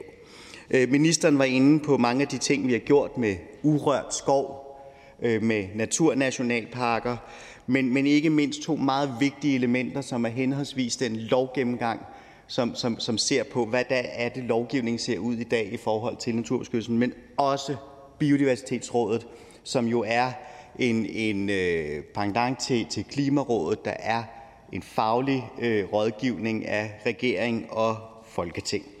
Øh, og det er alt sammen noget, vi er rigtig glade for.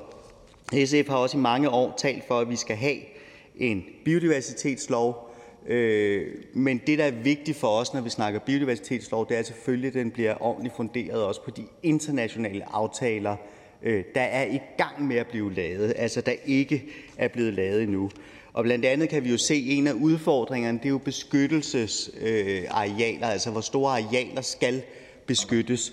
Øh, da jeg var nede til møder med kommissionen øh, i efteråret øh, omkring biodiversitetspakken, øh, der var den klare besked jo, at man egentlig ikke er så bekymret for, om vi på EU-plan kan opnå en beskyttelse af 30 procent på tværs af landene, og en særlig beskyttelse af 10 procent, når det gælder til lands.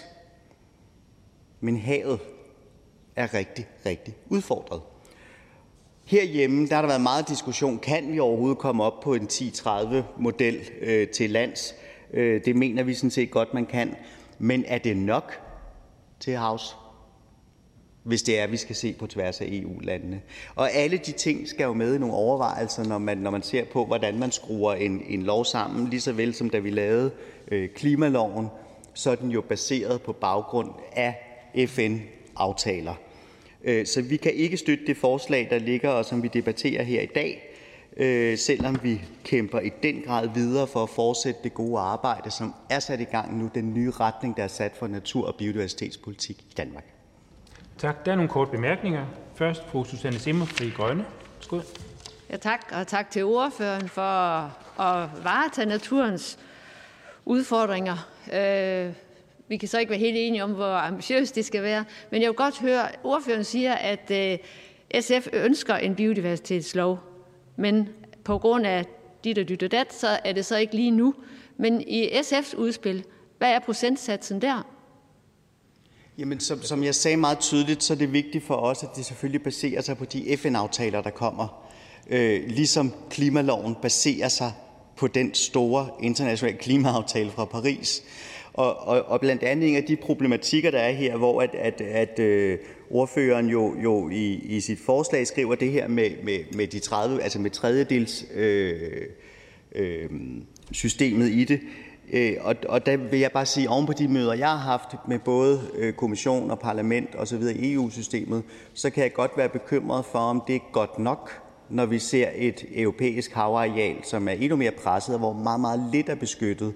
Og vi er jo et af de lande med meget kyst og meget hav øh, i EU, så skal det se anderledes ud. Vi synes sådan set, at en biodiversitetslov skal, skal, skal bygge på de internationale aftaler, der kommer lige nu, og som jo er med til at presse os i den rigtige retning. Fru Susanne Zimmer. Ja, det, jeg føler så ikke lige helt, at jeg fik svar, men altså, jeg, der kom nogle andre svar. Øh, I forhold til Biodiversitetsrådet, som øh, ordførende vil sammenligne med, med Klimarådet, vil ordføreren sige, synes, at det Biodiversitetsråd, vi nu har nedsat, skal fortsætte i årene frem, og ikke bare er noget, der slutter ned her i forbindelse med det, det projekt, der nu, de projekter, der her og nu er i gang, men at vi har et, et biodiversitetsråd, som hvert år kan evaluere, hvordan går det med naturen, både på land og til havs. Okay.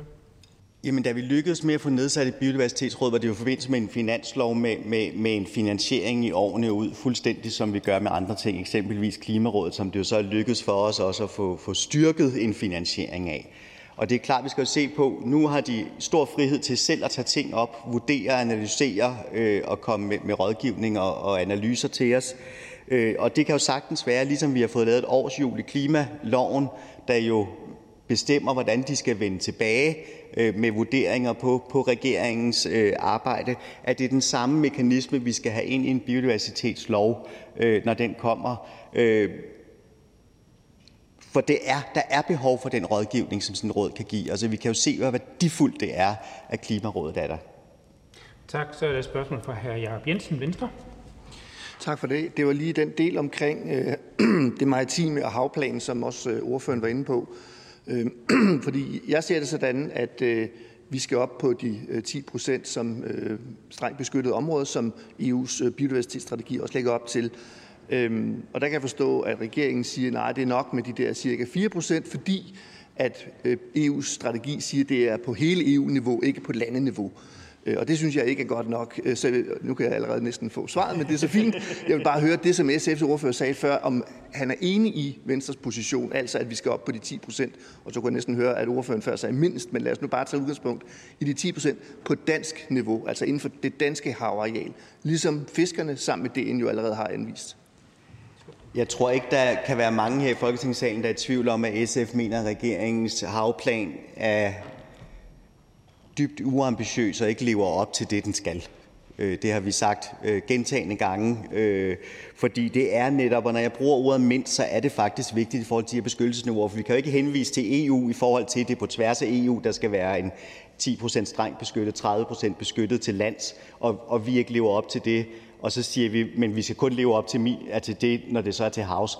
Der bliver vi jo nødt til at have en byrdefordelingsdiskussion, også internt i EU, om, hvor langt skal vi gå. Men en start i den havplan, som vi jo også heldigvis fik tvunget igennem i finansloven, skal forhandles.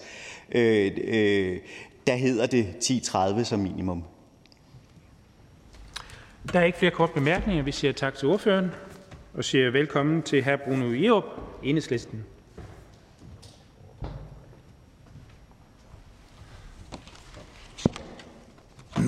Jo, tak for det. Ja, biodiversitetskrisen omtales nogle gange som den sjette masseuddøen. Det har faktisk aldrig stået værd til, øh, for artsrigdommen og rigtig mange arter er, er truet.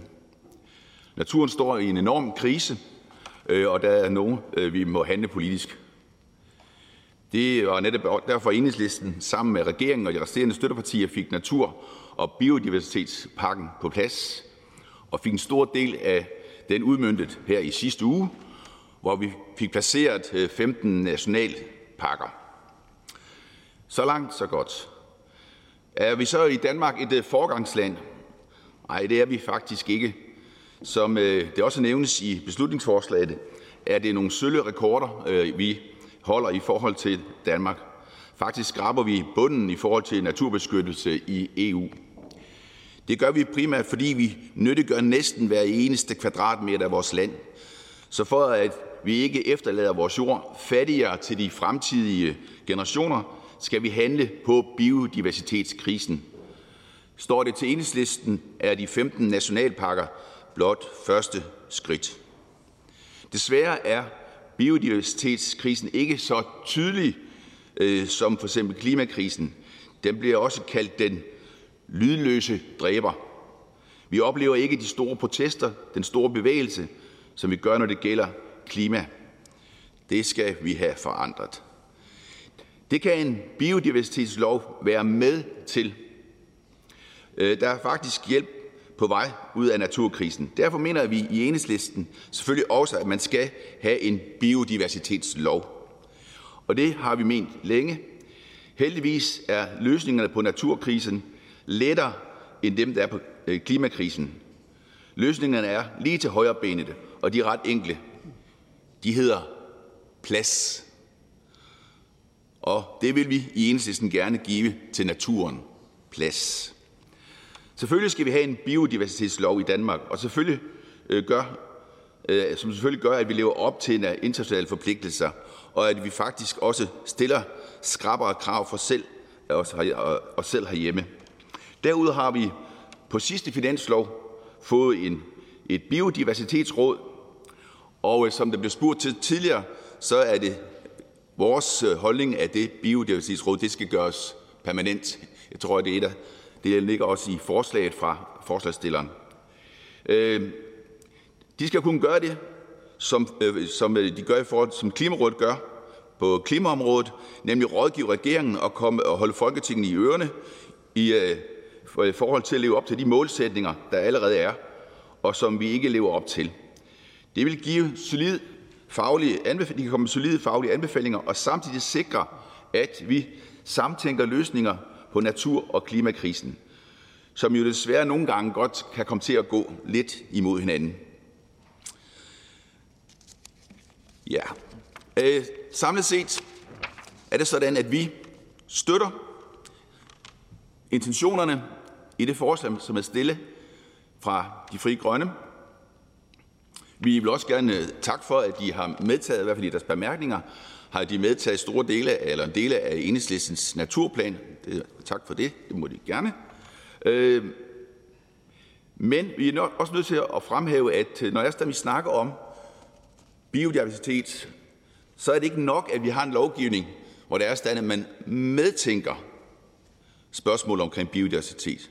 For enhedslisten er det afgørende, at det bliver en forankret del af det, vi gør, sådan at øh, for eksempel når vi snakker om den kommende havplan, så skal vi ikke kun snakke om at medtænke biodiversiteten. Vi skal gøre det, vi tænker den ind i et samlet økosystem for, for de havområder, vi ligesom kigger på, sådan at øh, det bliver øh, øh, ligesom øh, fagligt forankret. Øh, som sagt, vi støtter intentionerne, men som også alle andre har nævnt, så er det her et forslag, som er ufinansieret. Der er ikke engang øh, antydninger af, at øh, hvilke midler der skal til for at få det her til at ske. Øh, og øh, det er jo sådan, at hvis man tager store øh, områder ud af produktionen, øh, hvad vi støtter, så må man forvente, at det koster et anseligt beløb. Et anseligt beløb. Og det synes jeg sådan set, at man burde have med i, sin, i sit forslag, sådan at der ligesom også er en, et forhold til, hvordan hvordan finansieringen kommer. Så det her det er et ufinansieret forslag, og øh, derfor kan vi ikke øh, stemme for det. Tak. Der er en kort bemærkning fra fru Susanne Zimmer. Ja, tak. Tak til ordføreren til opbakningen i, i forhold til intentionerne. Øh, finansiering, det er, jo en, det er jo en sjov ting. Det er noget, der bliver meget tit nævnt herinde. Andre gange så er det ikke noget, man snakker specielt om. Hvis man for eksempel skal finde 18 milliarder til våben, så klarer man det ved at låne sig frem, eller hvad man nu gør. Men lige her, så er det vigtigt. Øh, kunne man ikke samtænke biodiversitet og klima, så man ligesom løser to ting på én gang med cirka det samme budget? Det var mit første spørgsmål. Værsgo, Uffe. Altså, om, øh, om man kan gøre det på det samme budget, øh, det er jeg ikke sikker på, øh, at det holder. Altså, det er i hvert fald noget, jeg vil, jeg gerne have, at man så i hvert fald regner på, fordi det med bare lige at slå ud med armen og så sige, at, at det koster ikke noget mere at bare samtænke det, og så, og så kan vi gøre det med det samme budget, det synes jeg lyder lidt økonomisk løst for mig. Og så lige omkring de 18 milliarder, så vil jeg sige, så er jeg, så er jeg helt enig med, med ordføreren, at at øh, det er jo helt vanvittigt, at man lige kan finde 18 milliarder til militær, når det er, man ser på, hvilke udfordringer vi i øvrigt har i samfundet. Susanne Simmer. Ja. Kan man forestille sig, at ved at arbejde med det her udspil, vi kommer med i forhandlingerne, i udvalgsforhandlingsarbejde, kan finde frem til noget, så at, at vi når frem til at få arbejdet med en biodiversitetslov, fordi vi er selvfølgelig enige i, at procenterne gør, gør det jo ikke i sig selv. Det er også derfor, vi skal have et biodiversitetsråd permanent, som kan være med til at sætte fokus på, hvad er det, vi forstår ved den gode natur. Og så lige et ekstra spørgsmål. I forhold til vores øh, EU-støtte, kunne vi der ikke finde rigtig mange midler i forhold til at udtænde landbrugsjord til natur? Hvorfor? Øh, på det sidste vil sige, det vil jeg ikke udelukke, men, øh, men øh, lige nu øh, er det jo ikke noget, vi sådan kan forhandle her. Om, om vi det her ligesom kan øh, indtænkes eller kan blive en del af, af fremadrettet forhold til en biodiversitetslov, der vil jeg sige, ja, det kan man godt forestille sig. Og som der også allerede blev nævnt, så er det sådan, at vi har det der biodiversitetsråd, som rent faktisk arbejder med at komme med et, øh, et udkast eller et forslag til sådan en biodiversitetslov. Så på den måde kan man jo godt sige, at det her forslag sammen med øh, Biodiversitetsrådet jo sådan set er, er i proces i, i forhold til, at vi faktisk får sådan en lovgivning. Så det tænker jeg godt, man kan se. Og der er ikke flere korte bemærkninger. Vi siger, undskyld, der kom lige en i sidste sekund. Hr. Jacob Jensen, Venstre. Jeg, jeg, jeg kunne ikke dybe mig. Uh, undskyld, jeg var lidt sent på den uh, til formanden. Uh, nej, det var fordi hr. Bruno Jeps bemærkning omkring, at det er helt vanvittigt ved at finde de 18 milliarder til, til forsvaret. Måtte jeg forstå det sådan, at enhedslisten sådan set heller var parat til at bruge de samme 18 milliarder til at fremme biodiversiteten? Var det sådan, jeg skulle forstå svaret? Okay. Hvis det er sådan, muligheden bød sig, så tror jeg godt, vi kunne finde på at gøre det. Ja. Så bare lige for at få det bekræftet. Enhedslisten vil bruge 18 milliarder på biodiversitet, i stedet for at bruge 18 milliarder på vores forsvar. Er det korrekt forstået? Vi har ikke et konkret plan om at bruge 18 milliarder, hverken på forsvar eller på biodiversitet. Så spørgsmålet er sådan lidt øh, ledende, kan man sige, fra, fra ordførens side. Så jeg vil bare sige sådan, at øh, vi vil gerne bruge penge på biodiversitet. Øh, om det præcis er de 18 milliarder, det, er, det tal er kun nævnt, fordi at det tilfældigvis falder sammen med de der 18 milliarder, som øh, florerede til det der militære oprustning, som vi skal have i, åbenbart skal have i Danmark. Så er der ikke flere korte bemærkninger. Vi siger tak til ordføreren og velkommen til fru Mona Jul fra Konservative Folkeparti.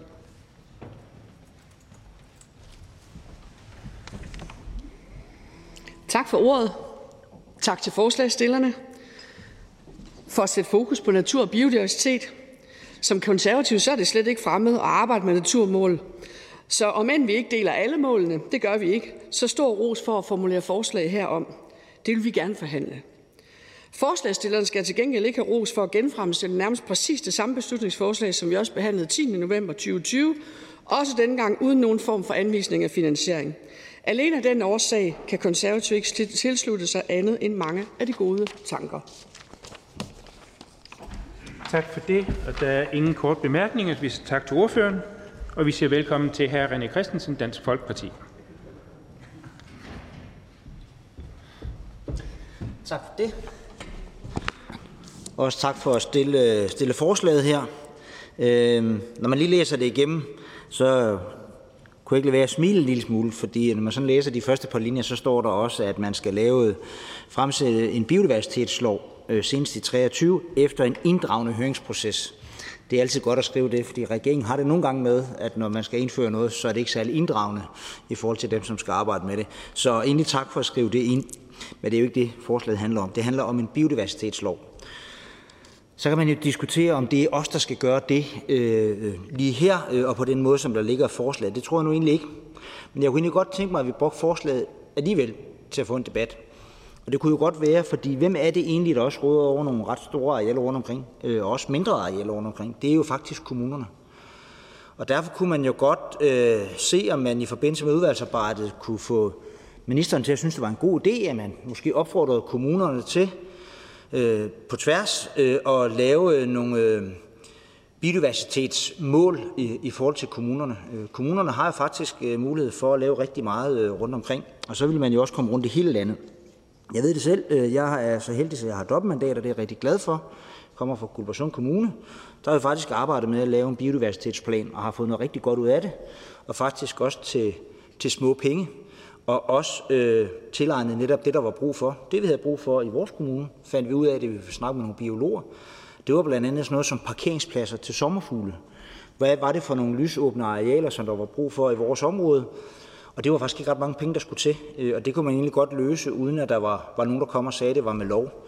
Så derfor synes jeg, at øh, vi skulle bruge den her lejlighed til, i forbindelse med udvalgsarbejdet, se, om man ikke kunne få lavet flertal, som kunne få ministeren til helt stille og roligt Øh, at sende et brev ud til kommunerne om, at der er masser af inspiration at hente til, at man kan få en bedre biodiversitet øh, ude i de enkelte steder, men også at man målrettet til, hvad er det for nogle arealer, som man har. Så vi kan ikke stemme for forslaget her, men synes jo, at vi skal gøre alt, hvad vi kan for at få noget mere biodiversitet, og det kunne man blandt andet gøre på øh, kommuneniveau, og jeg tror sådan set også, at frivillighedens vej, der kan vi komme rigtig langt. Så tak for forslaget. Vi kan ikke stemme for, men vi håber, at vi kan bruge det til løftestang til at komme lidt videre. Tak. Der er en enkelt kort bemærkning fra fru Susanne Simmer, Fri Grønne. Skud. Ja, tak til ordføreren og også for at komme med nogle konkrete muligheder, som går i den rigtige retning. Og det synes jeg kunne være meget interessant at se på en biodiversitetslov kommunalt. Øh, fordi det at inddrage borgerne, det gør jo også, at der, der bliver en større forståelse for naturen. Så øh, det vil jeg gerne øh, tage positivt imod, og selvfølgelig så vil jeg jo hellere have, at vi fik det på landsplan. Men jeg synes, det der det, det, det er et godt skridt, så tak for det. Værsgo. Ja, men det er jo nogle gange, når vi har nogle udfordringer, så skal vi altid løse det inde på Christiansborg. Men vi har jo faktisk nogle andre demokratifora rundt omkring. Vi har også regionerne, som faktisk også har nogle arealer, øh, og så har vi kommunerne. Øh, og øh, hvis vi kan finde ud af at lave noget fællesskab, så kunne det være dejligt, hvis vi også kunne få noget fornuftigt ud af det. Ønskes der opfølgende? Nej. Vi siger tak til ordføreren. Og jeg ser ikke øh, Nyborgerliges ordfører, så næste ordfører er Ole Birk Olsen, Liberal Alliance. Værsgo. Der er noget øh, grundlæggende sørgeligt ved, at dyr og planter uddør. Jeg tror ikke, at den sidste urokse i Europa egentlig bekymrede så meget om, at den var den sidste. Men for os mennesker er det dybt sørgeligt. Især når det er os, der er skyld i det. Det er, at jordens artsrigdom, som vi kan gå og glæde os over og studere og være sammen med på den her planet, at den bliver mindre, og at det er vores skyld, det er sørgeligt for os mennesker. Og derfor er det en værdig opgave at sørge for, at det bliver stoppet, og også at vi i Danmark bidrager til, at det bliver stoppet, og i Danmark bidrager til, at vi får en større artsrigdom, end vi har i dag. Målet kan nås ved, at vi reserverer arealer, hvor naturen har første prioritet, øh, i stedet for at alt muligt andet har første prioritet. Vi har desværre en uheldig debat for øjeblikket omkring udpegning af naturnationalparker, hvor det forhold, at man vil gøre en meget, meget lille del af Danmarks areal til områder, hvor naturen har første prioritet, det møder modstand fra alle mulige grupper, der mener, at også på de små arealer er der andre forhold, der skal have første prioritet. Øh, og det er ærgerligt, at der er partier, der synger med i de kor. Øh, det, at mountainbiker og hesterytter og slædehundefører de kan være i det resterende del af Danmark, er åbenbart ikke nok. Øh, det forhold, at naturen måske gør, at det bliver svært at ride med heste eller køre med slædehund i under en procent af Danmarks areal, det gør altså, at der er partier i det her folketing, der synes, at nu går det altså for vidt med det natur. Og det synes jeg er rigtig ærgerligt. Forslaget her om, at øh, vi skal øh, have en biodiversitetslov, det kan vi bakke op om, at vi skal have en biodiversitetslov. Og vi glæder os over, at regeringen har sat arbejdet i gang, bedt Biodiversitetsrådet, som er blevet nedsat, om at give input til, hvordan en biodiversitetslov kunne være udarbejdet. Øhm, vi kan desværre ikke stemme for det her beslutningsforslag, fordi det ikke alene rummer, at der skal laves en biodiversitetslov, som vi bakker op om, men fordi det øh, beslutningsforslaget også siger, at øh, over en femtedel af Danmarks areal øh, skal udtages fra al produktion. Det synes vi er et meget drastisk skridt og også et meget dyrt skridt, og formentlig ikke et nødvendigt skridt.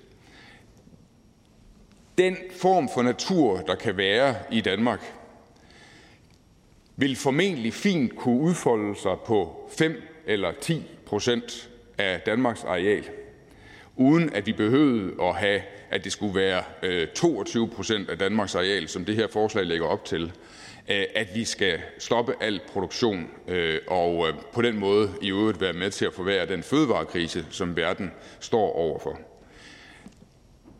Så vi kan ikke bakke op om, at det skal være så højt en procenttal. Vi kan her og nu gøre rigtig meget. Naturstyrelsen råder over næsten 5 procent af Danmarks areal, som er statsskov og, og tilstødende øh, lysåbne arealer næsten 5 procent. Og vi ville i morgen kunne vedtage, at alt det areal, som Naturstyrelsen råder over, enten skal være urørt natur, hvis der er tale om øh, værdifulde naturarealer, øh, arealer med stor naturværdi øh, og med ringe kommersiel værdi, så kan det udpeges umiddelbart til at være naturarealer. Hvis det omvendt er øh, arealer med ringe naturværdi og stor kommersiel værdi, så kan det sælges til private, og man kan bruge de penge til at købe, opkøbe andre arealer, som har naturværdi, og gøre dem til urørt natur. Den vej burde vi gå hellere i dag end i morgen, og jeg forstår ikke, hvorfor man ikke har haft et flertal i det her folketing, der har gjort det for længst. Og på den måde kunne vi umiddelbart nå, at 5 procent af Danmarks areal blev til urørt natur. Det er et godt øh, første mål. Derefter skal vi have en snak om, kan vi nå længere? Kunne vi for eksempel nå 10 procent? Det tror jeg er en mulighed, at vi ville kunne nå 10 procent over en længere årrække. Men her og nu kan vi meget hurtigt nå 5 procent, og ikke kun de under 1 procent, som er øh, regeringens øh, ambition med de nuværende naturnationalparkudpegninger.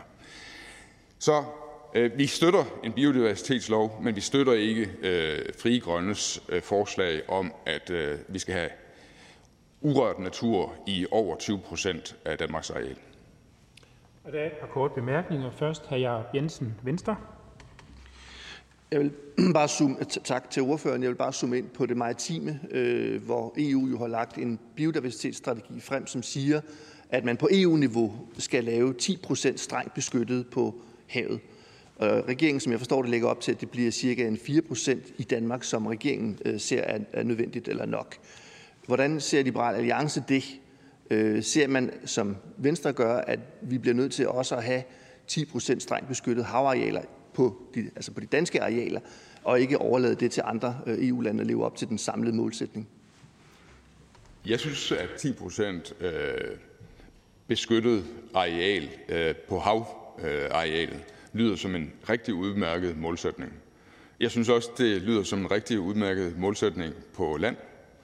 Øh, er Venstre enig med mig i, at vi kan godt ret hurtigt hæve det til 5% ved at inddrage alle Naturstyrelsens arealer på land, øh, og på sigt måske have en målsætning om 10% på land? Hr. Jensen nu forholdet her omvendt, men, men det er fint, vi tager en diskussion om det. Altså, det er jo klart, at hvis du vælger at tage alle statens arealer og inddrage det, så øh, medgiver jeg, så vil det sagtens kunne komme deropad. Jeg tror bare, det har nogle konsekvenser i forhold til blandt andet træproduktion. Vi ønsker jo også at bruge træ i vores bygninger. Vi ønsker også at bruge øh, det til, til andre formål. Øh, så, så det har nogle komplikationer, hvis det er, at man siger fra den ene dag til den anden. Så det skal man selvfølgelig i givet fald, man skal op på det niveau, have en noget langere, øh, længere indfasningstid. Men jeg er øh, glad for, at hr. Ole Birk Olsen siger på den maritime del, det var så mit spørgsmål, at jeg får bekræftet, at det er LA med til, når vi skal forhandle en havplan, sådan så vi kan få presset regeringen højere op end de, øh, jeg vil lige sige, sølle 4 procent, som det er det, regeringen ligger op til. Jamen, der har vi til synligheden ikke nogen uenighed. Jeg bliver dog lige nødt til at minde om, at, at man får ordet for en kort bemærkning. Der er ikke nogen regler om, at man skal stille et spørgsmål. Der er heller ikke nogen regler om, at man i svaret ikke må stille et spørgsmål. Så, så, men det, der er en misforståelse her i Folketinget om, at spørgsmål hører til et bestemt sted og ikke et andet sted. Sådan er det ikke i virkeligheden. Og der er flere bemærkninger. Der er en fra Susanne Simmer. Værsgo. Ja, tak, og tak for opbakningen, kan man sige. Fordi det er langt hen ad vejen, så, så lyder det som, at, øh, at vi er enige, men der er noget med procentsatsen. Og jeg vil da bare sige, at jeg synes, det er helt oplagt at se på statens arealer. Så, så den, den del vil jeg da gerne være med til, at vi tager ind i udvalgsarbejdet. Og så ved jeg ikke, altså, tænker øh, ordføreren ikke, at der også kunne være andre områder, man kunne se på? Der, altså lavbundsjord og arealer, som egentlig ikke er særlig produktive i forhold til at dyrke, og dyrke landbrug på dem. Jo, helt sikkert. Og, og det, der ligger i vores ønske om, at man skal kigge på de statslige arealer, og så er der nogle af dem, som har høj kommersiel værdi, men lille naturværdi. Dem skal man frasælge, og dem får man mere for per hektar, end det man skal bruge på at opkøbe andre arealer, som har lille kommersiel værdi, men stor naturværdi. Og det vil sige, at hvis man sælger en hektar øh, øh, statsskov med god kommersiel værdi, så kan man købe flere end en hektar naturjord, øh, hvor man kan lave urørt natur. Så, så de 5 procent er et minimum. Det bliver til mere end 5 procent, det her. Og som sagt, min, jeg synes, vi skal se på, om vi kan nå 10 procent på lang sigt. Fru Susanne Simmer. Ja, og der vil vi jo så gerne højere op, men altså, sådan, sådan har vi jo forskellige udgangspunkter. Uh, nu bliver det nævnt af, af ordføreren fra Venstre i forhold til træproduktion. Øh, vil ordføreren ikke også øh, være, være enig med mig i, at øh, træproduktion, den skal vi selvfølgelig fortsat have, fordi vi skal, jo mere træ vi har, jo flere huse kan vi bygge træ, men at den træproduktion, den kan flyttes et andet sted hen, for eksempel til land, jord, som egentlig er velegnet til træproduktion, men måske mindre velegnet til det landbrug, man egentlig har på det. Jamen, ja. de øh, skovarealer, som har en stor kommersiel værdi, men en ringe naturværdi, de skal jo ikke øh, overføres til at være urørt skov. De skal sælges, og så skal de fortsat drives som skovproduktionsarealer af private. Og så skal staten bruge de penge til at opkøbe arealer, som kan udlægges til natur. Øh, men det der med bare at sige et stort tal, for eksempel at 33 procent skal være beskyttet natur, og at de 33 procent skal øh, to tredjedel, øh, der må der slet ikke være produktion. Det, det er jo virkelig en gratis omgang, og altså, Fri Grønne har jo overhovedet ikke gjort sig umage med at finde ud af, hvad det vil koste, og heller ikke gjort sig umage med at finde ud af, hvad det vil betyde for fødevareproduktionen på verdensplan, at Danmark på den måde holder op med at producere så mange fødevarer. Og så er der en kort bemærkning fra fru Mona Jul. Tak for det. Jeg greb bare lige bolden, fordi ordføreren sagde, at det jo netop ikke er det der spørgsmål-svar, det er en kommentar. Og jeg har en kommentar til, øh, til den virkelig flotte tale, nemlig at det altid er en fornøjelse at høre Ole Birk øh, på talerstolen og tale om natur og biodiversitet, og det vil jeg gerne kvittere for. Tak. Jamen tak, øh, fru Mona Jul, og det er altid en fornøjelse, sådan et, et lyst, optimistisk og også rosende menneske, fru Mona Jul er. Så ser jeg ikke flere kort bemærkninger, så vi siger tak til ordføreren. Og så er det ordfører for forslagsstilleren, Susanne Simmer, Fri Grønne.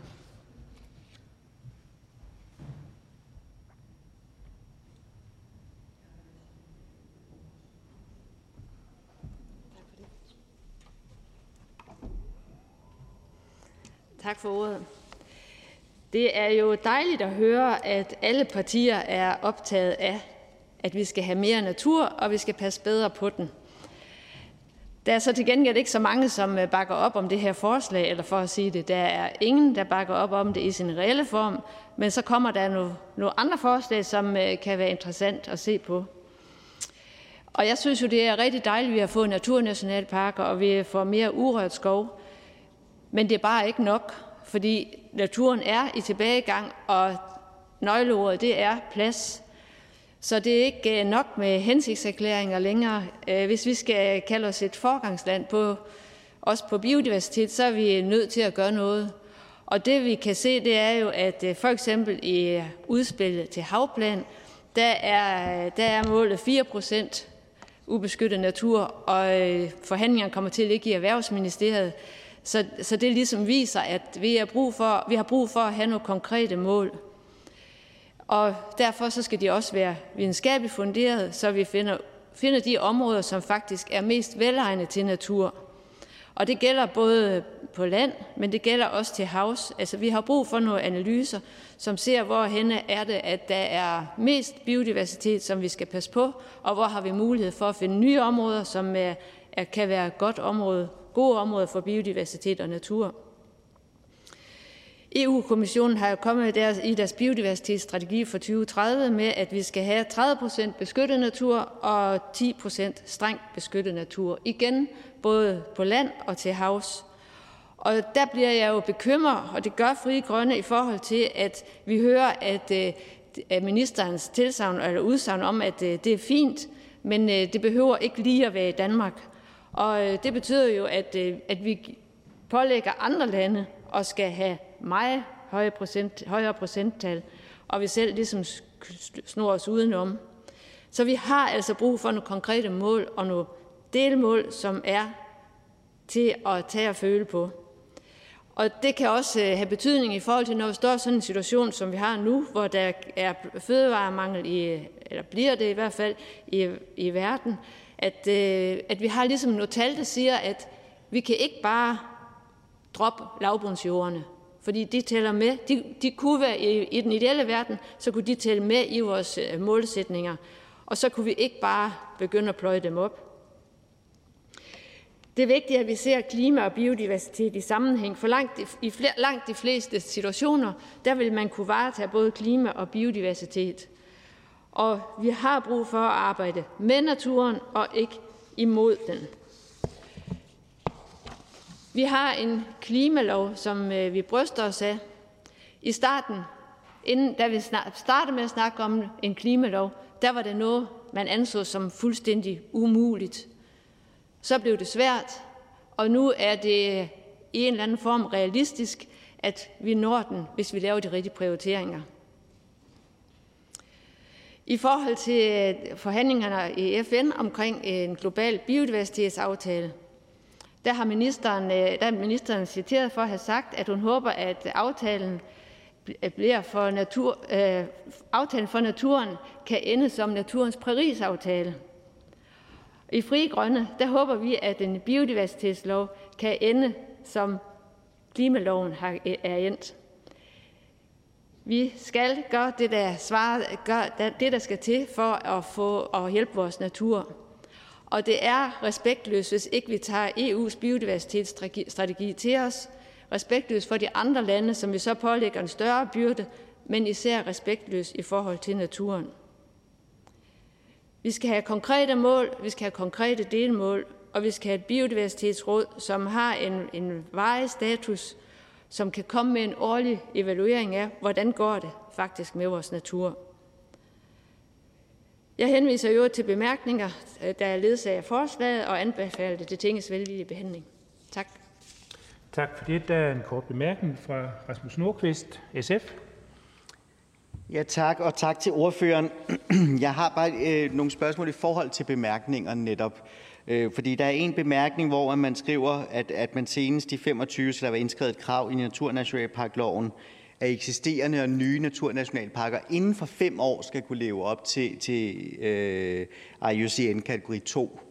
Og, og det skærer mig lidt i øjnene, fordi at nogle af de områder, man jo vil har udpeget, kommer til at udpege, der er jo et kæmpe naturgenopretningsarbejde, der ikke er færdigt på fem år. hvis man tager et plantageområde og skal til at gendanne økosy- naturlige økosystemer, vil det jo tage længere tid end fem år, fordi økosystemer ikke bare opstår fra den ene dag til den anden.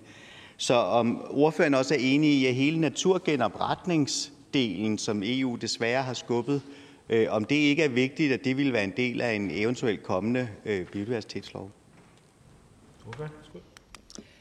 Øh, nu tror jeg faktisk, at øh, ordføreren øh, refererer til naturnationalparker, hvor der står nationalparker. Men uanset hvad, så er det jo en stor omgang og at forændre naturen, så den bliver på naturens betingelser. Og nu kan jeg se, at ordføreren siger, refererer til naturnationalparker. Anyway, det er et øh, stort projekt, og det kan godt være, at det ikke kan hedde 25, og det er rigtig vigtigt, at der er en plan for, hvordan man når det. Og det kan man så sige, det bliver lidt kompliceret af, at naturnationalparker de får forskellige fundamenter, afhængig af, hvor de er placeret. Og, og det tænker jeg også giver god mening, men det er rigtigt, at i den form, de har nu, så, vil det være, så, så kan det godt være, at det ikke kan nås øh, til 25. Hr. Rasmus Nordqvist. Jamen, når jeg, når jeg peger på det, så er fordi en af de vigtige ting nu, som desværre er udskudt af kommissionen, det er jo naturgenopretning. Og vi kommer ikke nogen vegne, hvis vi tror, det bare handler om at sige stop en masse steder for eksempelvis øh, skovhugs og så videre. Fordi der er jo en naturgenopretning, som er fuldstændig nødvendigt. Og, og det var egentlig bare det, jeg ville pege på, fordi der står jo naturnationalparkerne øh, her, at man inden for fem år skal kunne leve op til de her kategorier. Det kan man jo ikke alle steder, fordi et økosystem tager tid og, og vores naturværdier i Danmark er så lave, så det kræver en indsats, der også går længere end fem år. Det kan godt tage både 10, 15 og 20 år at genskabe. Hvorfor? Nu er jeg jo ikke øh, biolog eller fagperson på det, men jeg vil sige, at der vil være nogle steder, hvor man kan gøre det meget hurtigere. Og jeg synes ikke, det kan være sådan, at vi skal vente i 10, 15, 20 år. Altså, der skal fælles nogle træer, som ikke er hjemmehørende, der skal lukkes noget dræn, og der skal sættes noget hegn op så er vi kommet et godt stykke på vejen. Og så kommer der selvfølgelig mere til. Tak for det. Der er ikke flere kort bemærkninger, så vi siger tak til ordføreren. Og da der ikke er flere, der har bedt om ordet, er forhandlingerne sluttet. Jeg foreslår, at forslaget henvises til Miljø- og Fødevareudvalget. Hvis ingen gør indsigelse, betragter jeg dette som vedtaget. Det er vedtaget. Sidste punkt på dagsordenen er første behandling af beslutningsforslag nummer B 95. Forslag til folketingsbeslutning om at øge den årlige bevilling til regionernes arbejde med jordoprensning af Jacob Jensen, Venstre med flere. Forhandlingen er åben, og jeg byder velkommen til Miljøministeren.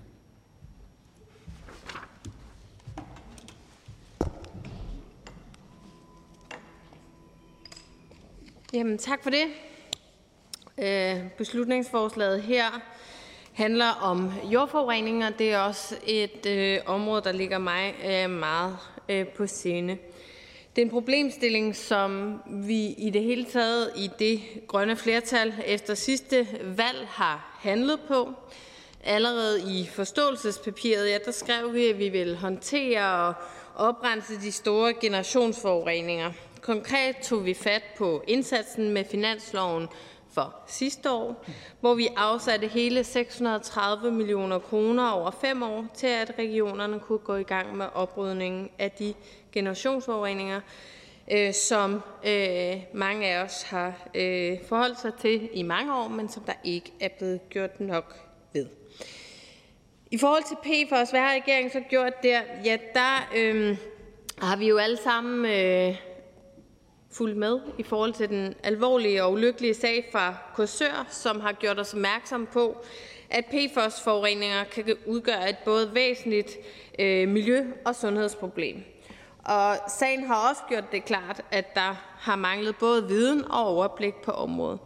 Der er så nedsat tværfaglige koordinationsgrupper herunder en sundhedsfaglig ekspertgruppe og også en taskforce.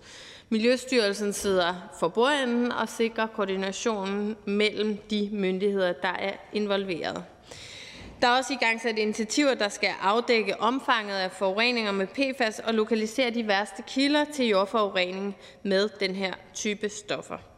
Kommuner og regioner har i 2021 samlet et overblik med 206 brandøvelsespladser og afdækker, hvor der kunne være andre lignende sager som den i Korsør med en umiddelbar sundhedsrisiko.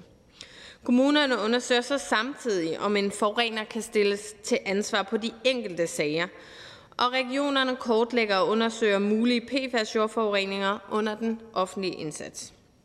På finansloven for i år der har vi afsat midler til sammen med aftalepartierne til at teste, afværge og oprensningsteknologier, der kan bruges i oprydning af de her komplicerede forureninger. Regeringen har også sammen med regeringerne i Holland, Norge, Sverige og Tyskland udarbejdet et forslag til begrænsning af alle PFAS-stoffer i alle anvendelser i EU, som ikke er samfundskritiske. Og så til forslaget her, fordi som miljøminister, ja, der er det jo i udgangspunktet sympatisk, når man gerne vil tilføre ekstra midler til miljøområdet, men det forudsætter jo dels, at man har et grundlag at gøre det på, og dels at man har fundet øh, finansieringen. Og man kan sige, at det her forslag lever ikke op til nogen af de to øh, dele. I motivationen for forslaget så nævnes kun PFOS-indsatsen, men vi er slet ikke det sted, hvor vi har det overblik, jeg var inde på før, over PFOS-forureningernes udbredelse, og ikke mindst hvilke afværge- og oprensningsforanstaltninger, der er nødvendige til, at der kan sættes en økonomi på. Danske regioner har nok for nuværende et overblik over brandøvelsespladser, og også et forsigtigt skøn over antallet af andre steder, hvor der i en industriproduktion er blevet brugt PFAS. Men der er ikke overblik over forureningssituationen på alle de her lokaliteter, og heller ikke, hvad det koster at rydde op. Og derfor så er der heller ikke det grundlag øh, for at pege på det beløb, som forslagstillerne gør her. Og det er også helt klart i jordforureningsloven, og det mener jeg også politisk er det rigtige, nemlig at forureneren skal betale der, hvor der er en forurener, som kan holdes ansvarlig. Og det er jo lige præcis det, der er i gang med også at blive undersøgt nu. Så vil jeg også gerne bruge lejligheden til at gøre opmærksom på, at der findes andre store og også aktuelle opgaver på jordforureningsområdet. I 2023 der skal vi på baggrund af en aftale med regionerne øh, og staten drøfte, om der skal tilføres yderligere midler til jordforureningsområdet til at håndtere den risiko, som en jordforurening kan udgøre over for overfladevand. Og det er en bunden opgave for at leve op til vandrammedirektivets krav om god tilstand. Regionerne har siden 2014 fundet frem til de kortlagte jordforureninger, der kan udgøre en trussel for overfladevand, og vi har også en aftale med aftalepartierne bag finansloven for 2021 om, at vi i 2023 skal gøre status for indsatsen og drøfte planlægningen af håndteringen af de øvrige generationsforureninger. I den forbindelse så vil det være naturligt at diskutere, om der er noget i den Øh, indsats indtil nu, der kan gøres mere effektivt, om prioriteringerne er fornuftige. Det giver jo god mening, at vi sammen ser på, hvad der er opnået, hvad der skal ske fremover. Vi taler trods alt om en opgave, som først amterne og siden regionerne har været i gang med i næsten 40 år, og hvor regionerne årligt får tilført en fast bevilling på i størrelsesorden 430 millioner, og det er altså uden for de midler, som er afsat til generationsforureningerne. Øh, og så til den anden del, som jeg også var inde på, nemlig øh, finansieringen, fordi Venstre har heller ikke anvist, hvor pengene øh, skal findes, ligesom jeg også vil bemærke, at Venstre ikke selv prioriterede et generelt løft til regionerne, som man her lægger op til, da de selv var i regering. Der øh, skulle regionerne tværtimod helt afskaffes. Så regeringen bakker altså ikke op om beslutningsforslaget her. Vi har sammen med SF, Radikale Venstre, Enhedslisten og Alternativet gennem oprydningen af generationsforureningerne, som vi har taget fat på, vist, at vi tager jordforurening dybt alvorligt. Det er nyt, og det er stort, at vi øh, har taget fat på Danmarks historiens største forureninger. Vi har også handlet oven på de PFOS-forureninger, som vi har set, for at komme videre med blandt andet støtte til ny teknologi til også at håndtere forureningerne med. Og det er klart, det arbejde fortsætter i øvrigt i tæt samarbejde med regioner og øvrige myndigheder. Tak for ordet. Tak for det. Der er en kort bemærkning fra hr. Jacob Jensen, Venstre. Ja, nu havde jeg jo ikke forventet, at regeringen ville støtte et beslutningsforslag for oppositionen. Det sker jo sjældent, medmindre der er et flertal, og det vil jo så vise, om der er det. Øh, jeg synes bare lige det her med, at der ikke er fundet finansiering, altså det er jo en del af vores finansiering på vores finanslovsudspil. Ligesom regeringen prioriterer sin finanslovs, øh, sit finanslovsudspil, så har vi selvfølgelig også prioriteret det her på vores. Og vi konstaterer så også, at øh, regeringen netop ikke valgte på sit finanslovsudspil for 2022 at øge bevillingerne til det her formål, ligesom man heller ikke i den regeringsaftale, man indgik med Danske Regioner sidste sommer, som jo er rammen for regionernes økonomi, herunder indsatsen for jordrensning, afsatte yderligere midler til det her formål. Så lige inden man begynder at smykke sig med for mange øh, lånte fjer og gyldne kæder. Øhm, Danske Regioner har jo selv peget på, at det er 100 millioner kroner ekstra om året, der skal til, for at man kan komme ikke om i mål, men så i hvert fald et godt stykke videre med de kendte jordforureninger, vi allerede ved nu. Det er omegnen af 30-35.000, alt efter hvornår det bliver gjort op. Øh, så jeg vil bare spørge, om Miljøministeren vil arbejde for internt i regeringen og øh, få øh, trykket på i forhold til, når man laver en finanslov for 23, om man så der vil prioritere det her formål højere, eller måske endnu bedre allerede på de økonomiaftaler, man skal lave her til sommer med Dansk Region, at man vil sætte det formål øh, til prioritet. Øh, ikke nødvendigvis i forhold til PFOS, men allerede i forhold til de kendte jordforureninger, vi allerede øh, ved er derude. Ja, tak. Ministeren? Jamen, tak for det. Og øh, det her med, at regeringen ikke skulle kunne støtte et øh, beslutningsforslag fra oppositionen, det tænker jeg sådan set godt, at man kan, men det kræver, at man er enig i det indhold, der er. Og det er jo der, hvor vandene i hvert fald skiller her. Og øh, jeg synes, øh, Øh, det i hvert fald er nemt at sige, at det er finansieret uden at pege på, øh, hvor finansieringen så kommer fra. Og før havde vi jo lidt en øh, diskussion om, hvad en kort bemærkning kan indeholde, og jeg har nu forstået, at det kan også indeholde et spørgsmål her fra talerstolen, så det vil jeg da straks benytte mig af, fordi jeg har bare ikke hørt, hvor det er, Venstre så peger på, at den finansiering skal komme fra. Hvad er det så, der skal prioriteres væk? Hvor er det, man prioriterer det over for noget andet? Det nemme er jo bare at sige, at det prioriterer vi, men vi har bare ikke set nogen konkret finansiering fra Venstre. Så der synes jeg i hvert fald, at Venstre øh, skylder. Øh, at regionerne ønsker sig flere penge til en stor opgave, det synes jeg er helt naturligt. Og som sagt, nu kigger vi jo også ned i, hvad den her opgave rummer. Ja, Jensen. Altså, det skal ikke lyde kynisk, men altså, regionerne kan jo i princippet være ligeglade i den forstand, at de har jo bare fået en opgave. De peger bare på, at det er en opgave her, og den vil lade sig tage måske over 50 år inden man kommer til nærmest i mål med den. Og det er jo derfor, de siger, kunne man ikke øh, prioritere det lidt højere, hvis man rent faktisk mener, at det er en vigtig opgave. Det mener vi, det er. Øh, og det er derfor, vi ligesom prøver at presse på, både i forhold til generationsforureningerne, men også i forhold til alle de andre forureninger, som vi jo allerede kender, altså i tusindvis. Og det er jo mennesker, der bor ude omkring, som bliver berørt af det her også, for ikke at sige vores natur og vores grundvand. Så i forhold til vores finansiering må jeg bare henvise til det finanslovsudspil, vi kom med, hvor vi jo ikke er enige i alle de midler, som regeringen bruger på dette og hint. Det er jo noget af det, som vi så prioriterer fra, mod til gengæld blandt andet at kunne prioritere det her. Ministeren? Jeg synes at det er enormt interessant, hvis Venstre har lavet deres finanslovsforslag for 2023. Det vil vi da rigtig gerne se. Hvor er det, den finansiering er henne? For jeg har ikke hørt Venstre pege på et eneste sted, hvor man siger, her skal pengene komme fra. Og når man så kigger på, hvad var det, Venstre selv gjorde, da man sad i regering, ja, så prioriterede man jo ikke det løft i forhold til regionerne. Nu kender jeg min gode kollega fra Venstre godt nok til at vide, at øh, han også sidder i, i regionen selv, og derfor øh, nok har en større kærlighed end så mange andre til øh, regionerne i forhold til sit eget parti. Men der var forslaget jo tværtimod, at man skulle afskaffe regionerne helt. Vi synes, de gør et rigtig godt stykke arbejde. Tak. Der er en kort bemærkning fra hr. René Christensen, Dansk Folkeparti. Jeg havde egentlig ikke tænkt mig at sige så meget, men det gør jeg så lidt alligevel. Altså, vi står og taler om 100 millioner kroner. Den her regering bruger milliarder uden at blinke med øjnene. Den her regering laver aftaler om at bruge 18 milliarder, man slet ikke har fundet. Altså, her snakker vi om 100 millioner kroner til at rydde op for fortidens sønder. Generationsforureninger, der ligger derude og forurener vores miljø. Det er til fare for mennesker, dyr og natur. Så står vi sørme hernede i Folketingssalen og diskuterer 100 millioner kroner. Dem kan man simpelthen ikke finde i regeringen. Nej, man skal sige fra regeringens side, det her det vil vi ikke. Det her det er ren og skær prioritering. Hvis regeringen ville det her, så kunne man også finde de 100 millioner. Det er altså ikke noget problem. Da vi har lige fået regnskabet for 2021, der var 58,7 milliarder i overskud på statsregnskabet, så kunne man nok finde de her 100 millioner kroner, hvis man ville. Ministeren skal jo bare sige, vi prioriterer det ikke på nuværende tidspunkt. Og så kan det være, at man gør det i en finanslov, og det er sådan set fair nok. Øh, og det håber jeg, man kan. Og jeg håber så sandelig også, at man i forbindelse med udvalgsarbejdet kan prøve at se, om man ikke kan lave et flertal, som pålægger regeringen at finde de her penge i forbindelse med en finanslov. Selvfølgelig kan vi finde 100 millioner kroner til at rydde op for.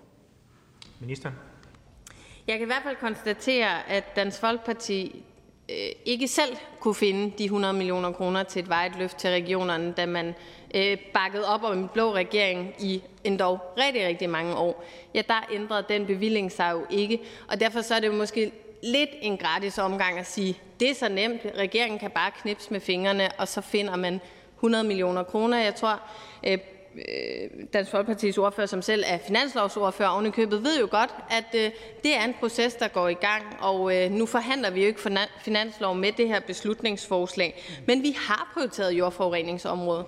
Vi har jo netop afsat 630 millioner kroner til generationsforureningerne ud over den opgave, som regionerne løfter på årlig basis. Så vi er jo i fuld gang, også med økonomiaftalen, og kigge mere ind i hele spørgsmålet omkring overfladevand.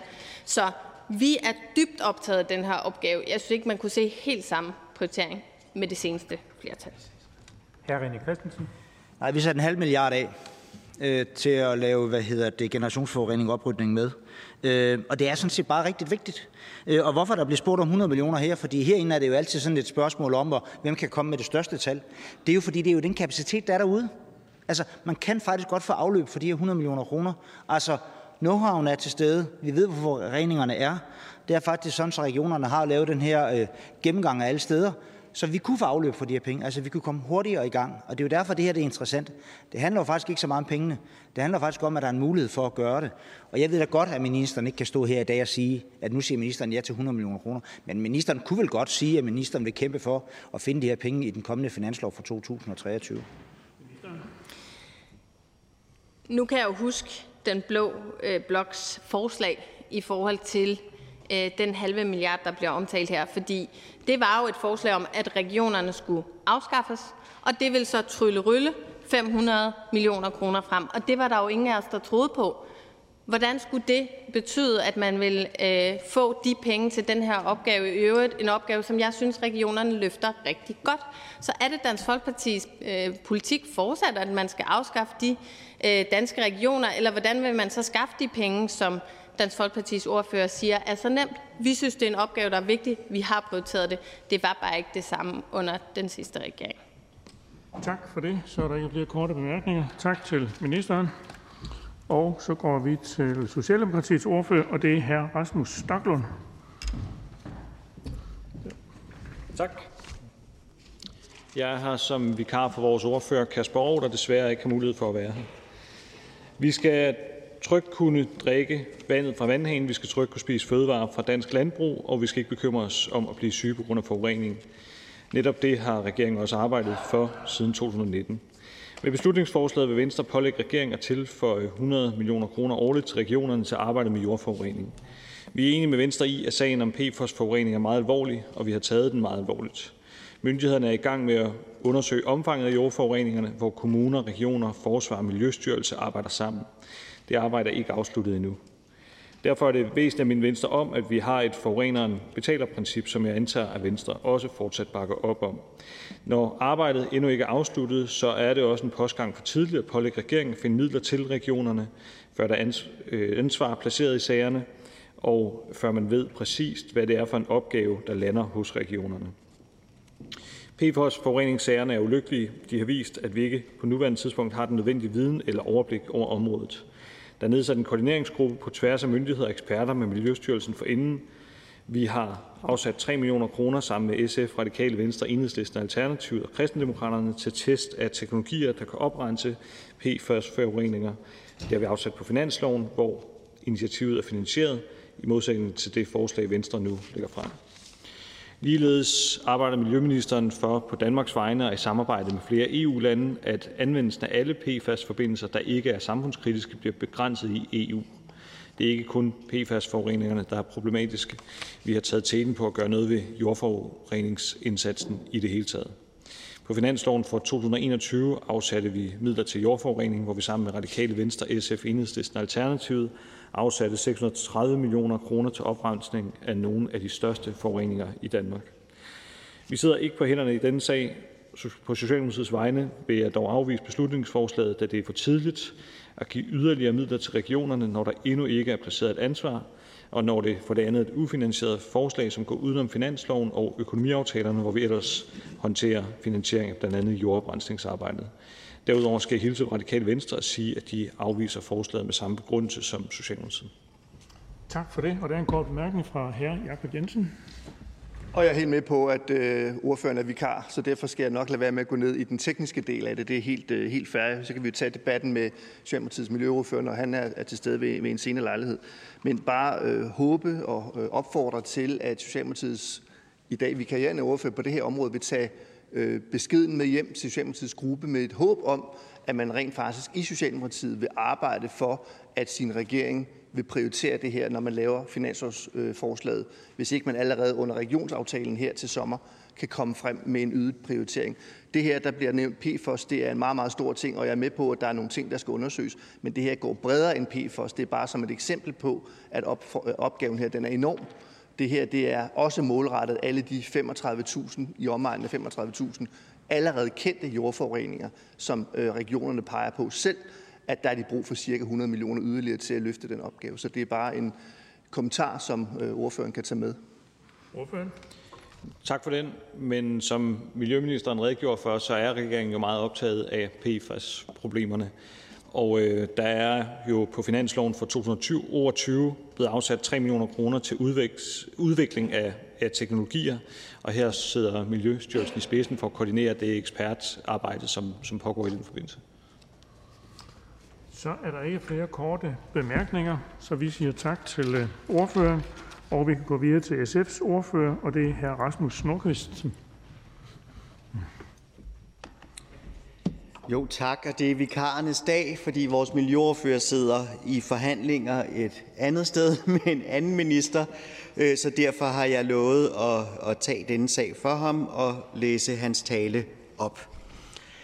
SF er enige i, at der skal tilføres langt flere midler til regionernes indsats mod jordforurening. Regionerne bad sidste år om ekstra 100 millioner til blandt andet PFAS-forureningerne og en indsats mod pesticidforurening fra landbruget, altså det, der stammer fra nedgravet emballage og hotspots, hvor der er spildt pesticider. SF foreslog derfor dette beløb i finanslovsforhandlingerne, men kom ikke igennem med det, desværre. Vi forventer, at regeringen og regionerne finder de nødvendige penge til yderligere finansiering under økonomiforhandlingerne i foråret for økonomien 2023 og i finanslovsforslaget for 2023 også. Der foregår undersøgelser, og vi vil gerne speede det op. Men det mest akutte efterslæb, vi har, er oprensning af hotspots, hvor, der hvor øh, PFOS'en er brugt eller spildt, og der findes, for der findes allerede teknologi til rensning af vand. Og til dette formål så fik vi faktisk bevilget 3 millioner kroner på finansloven til demonstration øh, af oprensning af PFOS-forurenet jord. Vi har kendskab til en teknologi, som ser ud til at være ideel. Der findes dokumentation for, at opvarmning kan eliminere PFOS og PFAS i småskalaanlæg, og det vil koste 2-3 millioner og nogle måneder at demonstrere det i fuld skala. Det er bare at sætte i gang. Øh, denne metode kan fjerne forurening på stedet, enten mens det er i jorden eller lige ved siden af, øh, og derfor er det ikke nødvendigt at køre jorden til rensning et andet sted i landet. Derfor ser det ud, som om det både er billigere og ikke mindst mere mindre miljø- og klimabelastende. Og det kunne måske være rart snart at få en, en, øh, en status for det arbejde fra øh, Miljøministeren, hvornår det er sat i gang, så vi hurtigt kan komme videre i den oprensning. Øhm, det kunne for eksempel være, at man lavede projekter mellem forsvaret og, og Kryer, dem der har opfundet denne eller udviklet denne metode, eller en kommune øh, og Kryer. Så vi har en, en fuldskala øh, demonstration, som vi kan gå videre med.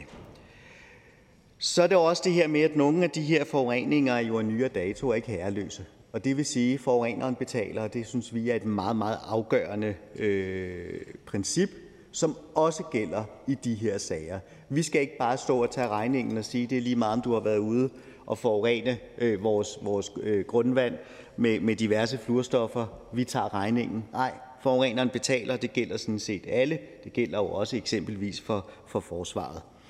Øhm, så til sidst det her med finansiering. Der bliver jo henvist til, til Venstres finanslovsforslag fra 2022. Det er jo en lov, der allerede er vedtaget, øh, finanslov 2022, øh, så det er sådan lidt underligt at henvise til et forslag til nogle ændringer, som jo ikke er her mere. Øh, men derfor vil jeg egentlig gerne spørge Venstre, om de vil være med til at finansiere en indsats mod fortidens sønder med eksempelvis en kemikalieafgift, så det så er øh, er brugere af farlig kemi i dag, som betaler for fortidens synder, i stedet for at det sådan er bredt alle skatteydere. Tak for ordet.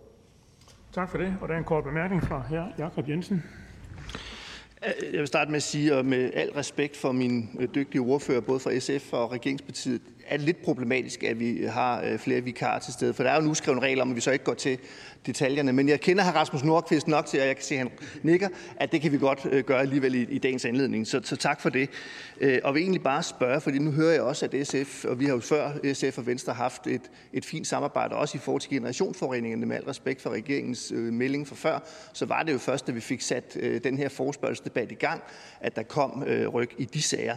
Men jeg vil høre, om SF vil være med til i udvalgsarbejdet at kigge på en beretningstekst, som kunne samle et flertal, øh, som netop kunne øh, lægge det pres på regeringen, sådan som jeg hørte SF's ordfører sige, at vi kan få gennemført den ekstra prioritet, øh, enten i forbindelse med regionsøkonomiaftalen med regeringen her til sommer, eller på regeringens finanslovsudspil, eller i den seneste finanslovsaftale, der skal komme gældende for 2023. Jamen, vi går altid åbent og positivt ind i udvalgsarbejde omkring at finde, finde nogle gode løsninger, også fordi vi sådan set ved, at det, det er jo på tværs af Folketinget, at vi er enormt optaget af de her PFOS og PFAS-forureninger, fordi de er jo meget voldsomme. Så, så vi ser meget gerne på, hvordan vi kan finde en, en, en fælles tekst. Så lige i forhold til det her med vikar, jeg synes bare, det er mest retfærdigt at, at sige, når vi har en ordfører, der sidder med det, at, at øh, han ikke kunne være til stede. Øh, det gør ikke, at man ikke må gå, gå, gå til denne ordfører, fordi jeg kender sig ganske godt til problematikkerne. Ja, Jakob Jensen. Jamen, det sidste takker jeg også for. Det er jo mere for lige at nævne den som, som bekendt uskrevne regel. Men, men øh, jeg, jeg er glad for, at, øh, og jeg håber, at vi faktisk kan tage en seriøs diskussion. Det ved jeg, vi kan. Fordi det er, en, det er en, en opgave, som er stor, og nu bliver der nævnt PFOS og PFAS, og det er jo et af eksemplerne, vi nævner her. Øh, men det her går jo bredere. Altså, vi har jo allerede kendte 35.000, tror jeg det er, eller den omegn, kendte jordforureninger. Og det er bare forslaget her refererer sådan set blot til det, danske regioner selv siger, altså ekstra 100 millioner kroner. Og så er det, øh, jeg vil kvittere for, at vi kan finde forhåbentlig en tekst, som kan fagne os, øh, og dermed et flertal, som kan pålægge regeringen enten under økonomiforhandlingerne eller på finansloven til efteråret, at finde den finansiering, som vi meget, meget gerne vil være med til at, at fremskaffe. Men, men øh, jeg tror ikke, der er nogen tvivl om, at SF går op i generationsforureninger. Altså, og, og jeg er glad for, at det lykkedes for os endeligt her for meget kort tid siden stadigvæk at finde en seriøs finansiering til oprensning af nogle af de værste generationsforureninger. Noget, som, som tidligere kolleger har kæmpet med i årtier.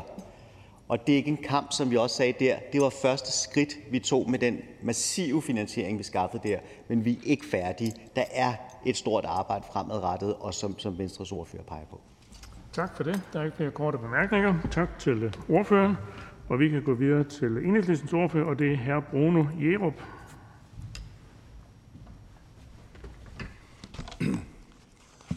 Jo, tak for det.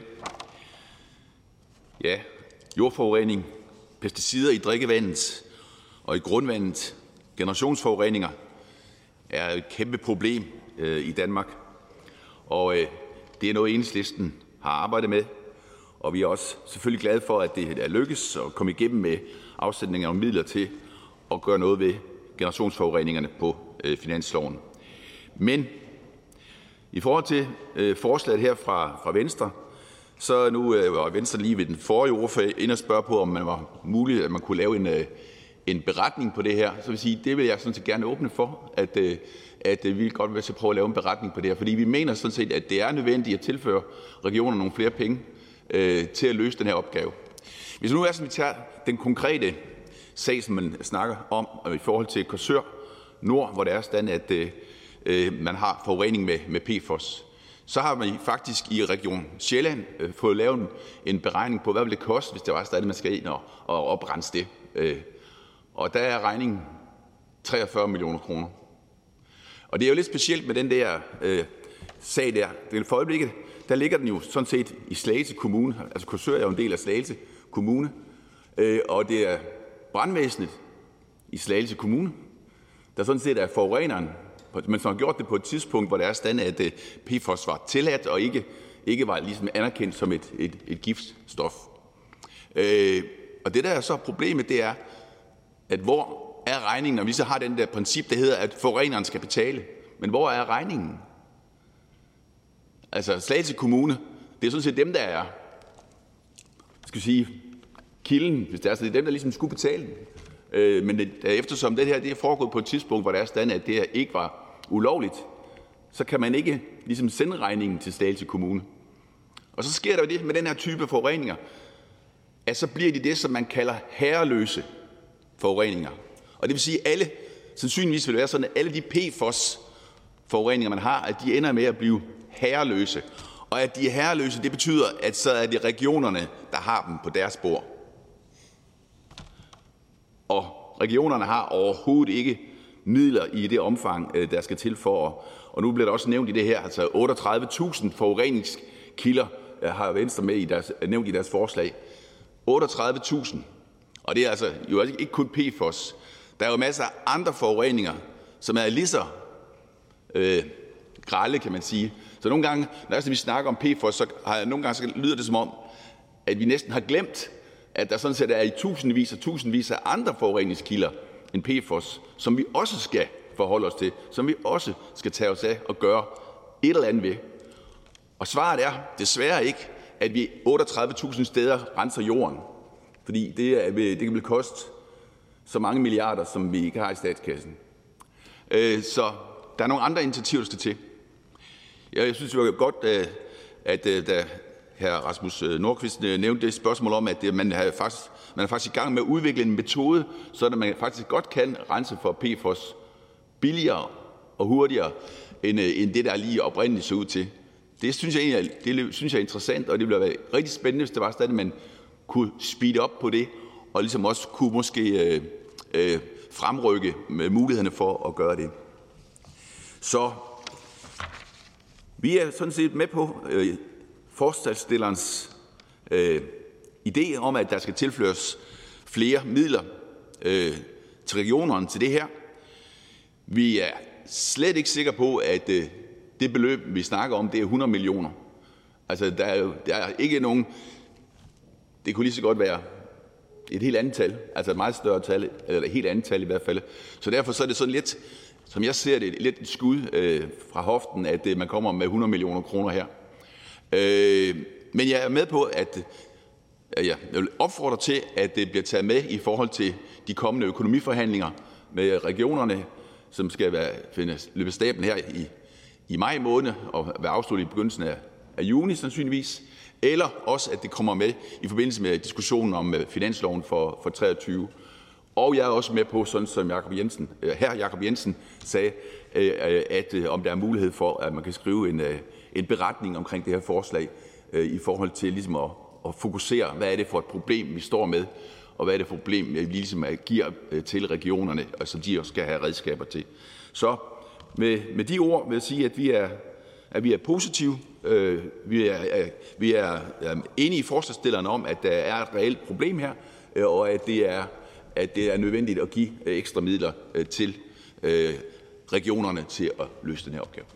Tak for det. Og der er en kort bemærkning fra hr. Jakob Jensen. Ja, det vil jeg rigtig gerne kvittere for, hr. Bruno Jerup. Jeg er lidt i tvivl om, hvor man så stiller sig i enhedslisten til det konkrete forslag, og man så vælger at støtte det, fordi det vil da være positivt. Så kan det jo måske underkøbet være, at vi har et flertal allerede nu, så behøver vi slet ikke at lave en beretning og alt det her ting. Men uanset hvordan øh, enhedslisten så stiller sig, det kan hr. Jeppe jo svare på lige om et øjeblik, så vil jeg gerne kvittere for, at vi kan lave en beretning, hvor vi helt konkret siger, at det her det er noget, altså de 100 millioner kroner, det er det, der skal til, øh, enten på en økonomiaftale eller på en finanslov øh, til øh, 2023. Øh, og så er det jo op til regionerne at prioritere de midler, fordi der tror jeg, vi er enige om, at det skal vi jo ikke herindefra stå og sige, at så skal det lige gå øh, 50 millioner ekstra til PFOS eller øh, noget andet. Det tror jeg, det er vigtigt, at man fortsat har den faglighed og den prioriteringsdagsorden, som regionerne netop er sat til at håndtere fortsat. Så det her det er et løft til den generelle jordbrændsningsindsats, både hvad PFOS når vi ved noget mere om det, men også de her 35-38.000 allerede kendte forureninger i den rækkefølge, hvor vi kan få mest øh, miljø for pengene. Vi vil ikke stemme for forslaget, som det ligger. Min bemærkning var, at jeg støtter intentionen i forslaget, og jeg mener, at øh, jeg vil gerne være med til at lave en beretning på forslaget. Helst selvfølgelig, hvis det er sådan, at vi kan få et flertal i udvalget, som ligesom er med til at, og ligesom at skrive under på den beretning, ellers så kan det være lidt, lidt lige meget. Men hvis det er, at vi kan det, så synes jeg, at det kan være nyttigt. øh, også i forhold til den videre diskussion. Og så lige omkring, øh, omkring øh, de 100 millioner, så har jeg også sagt i min tale, at, at om det lige præcis er det tal, der er det rigtige tal i forhold til at løse de problemer, vi står med, øh, det, er, det vil jeg ikke skrive under på. Øh, men jeg, er, jeg vil gerne skrive under på, at der er behov for at tilføre regionerne flere midler til den her opgave. Og det kan godt være, det er et større tal end de 100 millioner. Her, Jakob Jensen. Om de 100 millioner, det er ikke noget, jeg har grebet ud af luften. Det er sådan set danske regioner, øh, der har peget på ud fra deres vurdering af, at det skulle der øh, tilføres ekstra ud over det, de får i forvejen til den her indsats. Så, så det er ikke bare et, et øh, skud i togen, eller hvad der var her Jerup, han kaldte det tidligere. Det er faktisk vurderet i danske regioner, så det er sådan set det, vi bare prøver at, at, at kopiere her. Og så skal jeg bare lige forstå, hvad der er grunden til, at man stemmer imod forslaget her, når man nu sådan set siger, at man er enig i det. Hvorfor? Som forslaget ligger, er det ufinansieret. Tak for det. Så er der ikke flere korte bemærkninger. Vi siger tak til ordføreren. Og vi kan gå videre til Konservative Folkepartis ordfører, og det er fru Mona Jul. Tak for ordet, og tak til forslagsstillerne. Der er ikke nogen tvivl om, om, at vi lider under fortidens synder. Der dukker løbende nye, meget alvorlige sager op om forurening af jord, som jo desværre også har konsekvenser for vores drikkevand. Senest om PFOS, hvor brandøvelser for flere år siden har forurenet de omkringliggende arealer. Faktisk så meget, at eksperter mener, at der er en væsentlig sundhedsmæssig risiko ved at indtage kød fra kvæg, der er græsset i området. Det er helt horribelt, og jeg synes, det er meget skræmmende. Der bruges hver år mange millioner på at undersøge og rense forurenet jord. Regionerne mener ikke, at midlerne er tilstrækkelige, og jeg kan bestemt ikke afvise, at de har ret. Derfor ønsker konservative regeringen kalder til drøftelser, ja faktisk gerne til forhandling herom, hvor vi også kan finde ud af, hvordan vi så skal finde finansieringen. Og når vi også her har så fundet ud af, hvor meget der skal til for at sikre danskernes sundhed. Tak. Tak for det. Der er ikke nogen korte bemærkninger, så vi siger tak til ordføreren. Og så kan vi gå videre til Dansk Folkepartis ordfører, og det er hr. René Christensen. Tak for det. Også tak til Venstre for at stille øh, forslaget. Der er ingen tvivl om, at det er vigtigt, at øh, vi får ryddet de her generationsforureninger op. Vi har jo talt om det rigtig længe.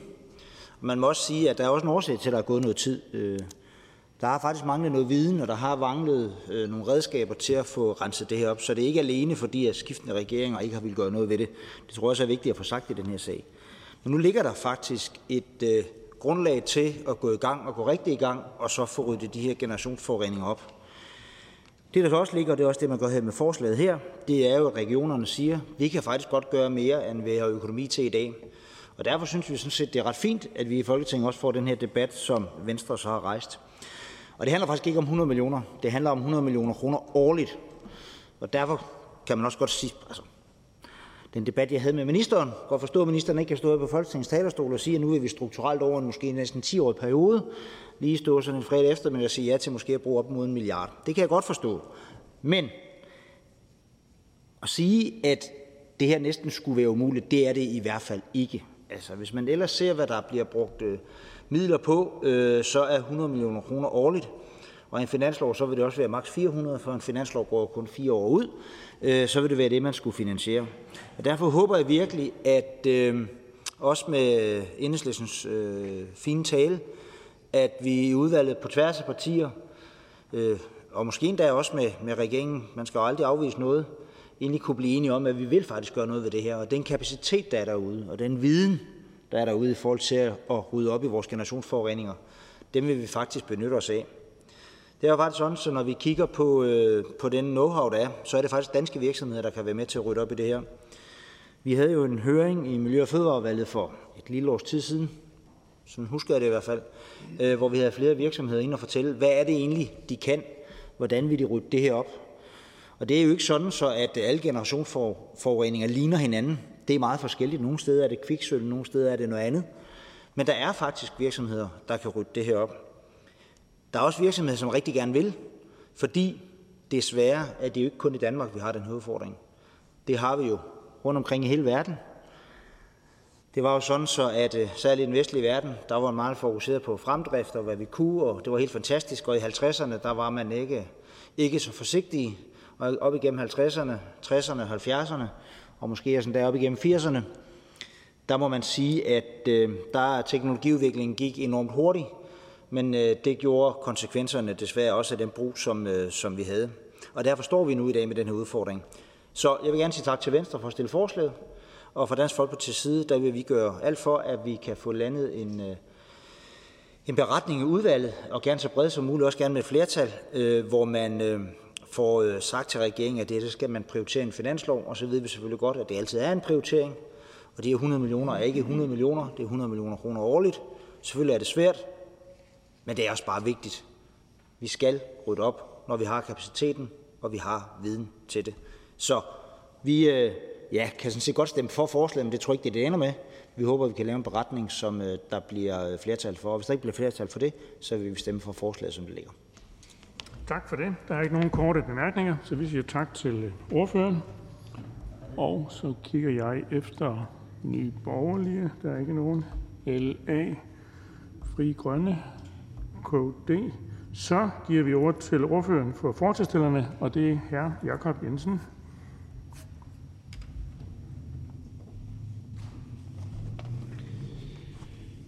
Tak øh, for, for det. Øh, vi har jo tidligere haft den her diskussion fremme, men det var primært i forhold til øh, altså de her store forureninger, der har ligget. Øh, og i al beskedenhed havde vi jo heldet til, eller dygtigheden, hvad kan vi sige, som, som gjorde i hvert fald, at vi fik en forspørgselsdebat initieret af SF og Venstre for et stykke tid siden, som udmyndtede sig i, at der rent faktisk blev det nødvendige pres på regeringen til, at man så også fik sat de midler af, så vi kunne komme videre med generationsforureninger. Så ved jeg godt, så siger regeringen sikkert, ja, men I har jo ikke gjort nok selv, osv. osv.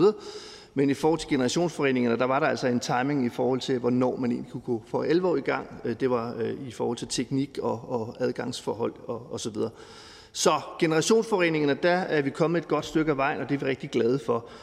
Det her forslag det mønter sig på kan man sige, den bredere øh, og de mindre, men mange øh, jordforureninger, som vi har. Øh, tallet øh, varierer lidt, men lad os sige 35-38.000 styks. Og så kommer så hele PFOS, PFAS oveni, som jo er noget, der er kan man sige, dukket op øh, til jordens overflade her inden for det sidste øh, gode års tid. Øh, så det er i den sammenhæng, at vi tænker, at øh, nu er det tid til, at vi også får øh, lagt øh, yderligere øh, prioritet ind på øh, jordforureningsdelen. For det er jo mange tusind mennesker, som det her det drejer sig om ude øh, lokalt, hvor man bor. Man øh, har udfordringerne med det, og potentielt kan der stå også øh, grundvandsforureninger og vente, hvis ikke man får renset det her op øh, i tide. Øhm, desværre var der ikke noget øh, ekstra øh, i den økonomiaftale, der blev indgået sidste år med regionerne, og øh, der var heller ikke noget til jordforureningsdelen i forhold til den finanslov, der blev lavet.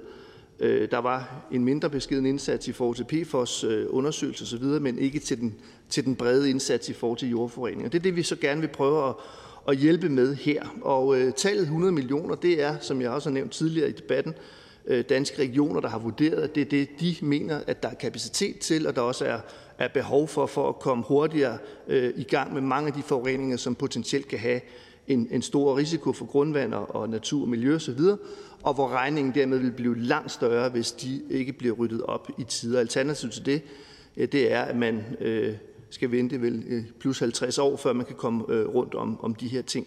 Og det mener vi ikke er rimeligt, at man skal vente så længe.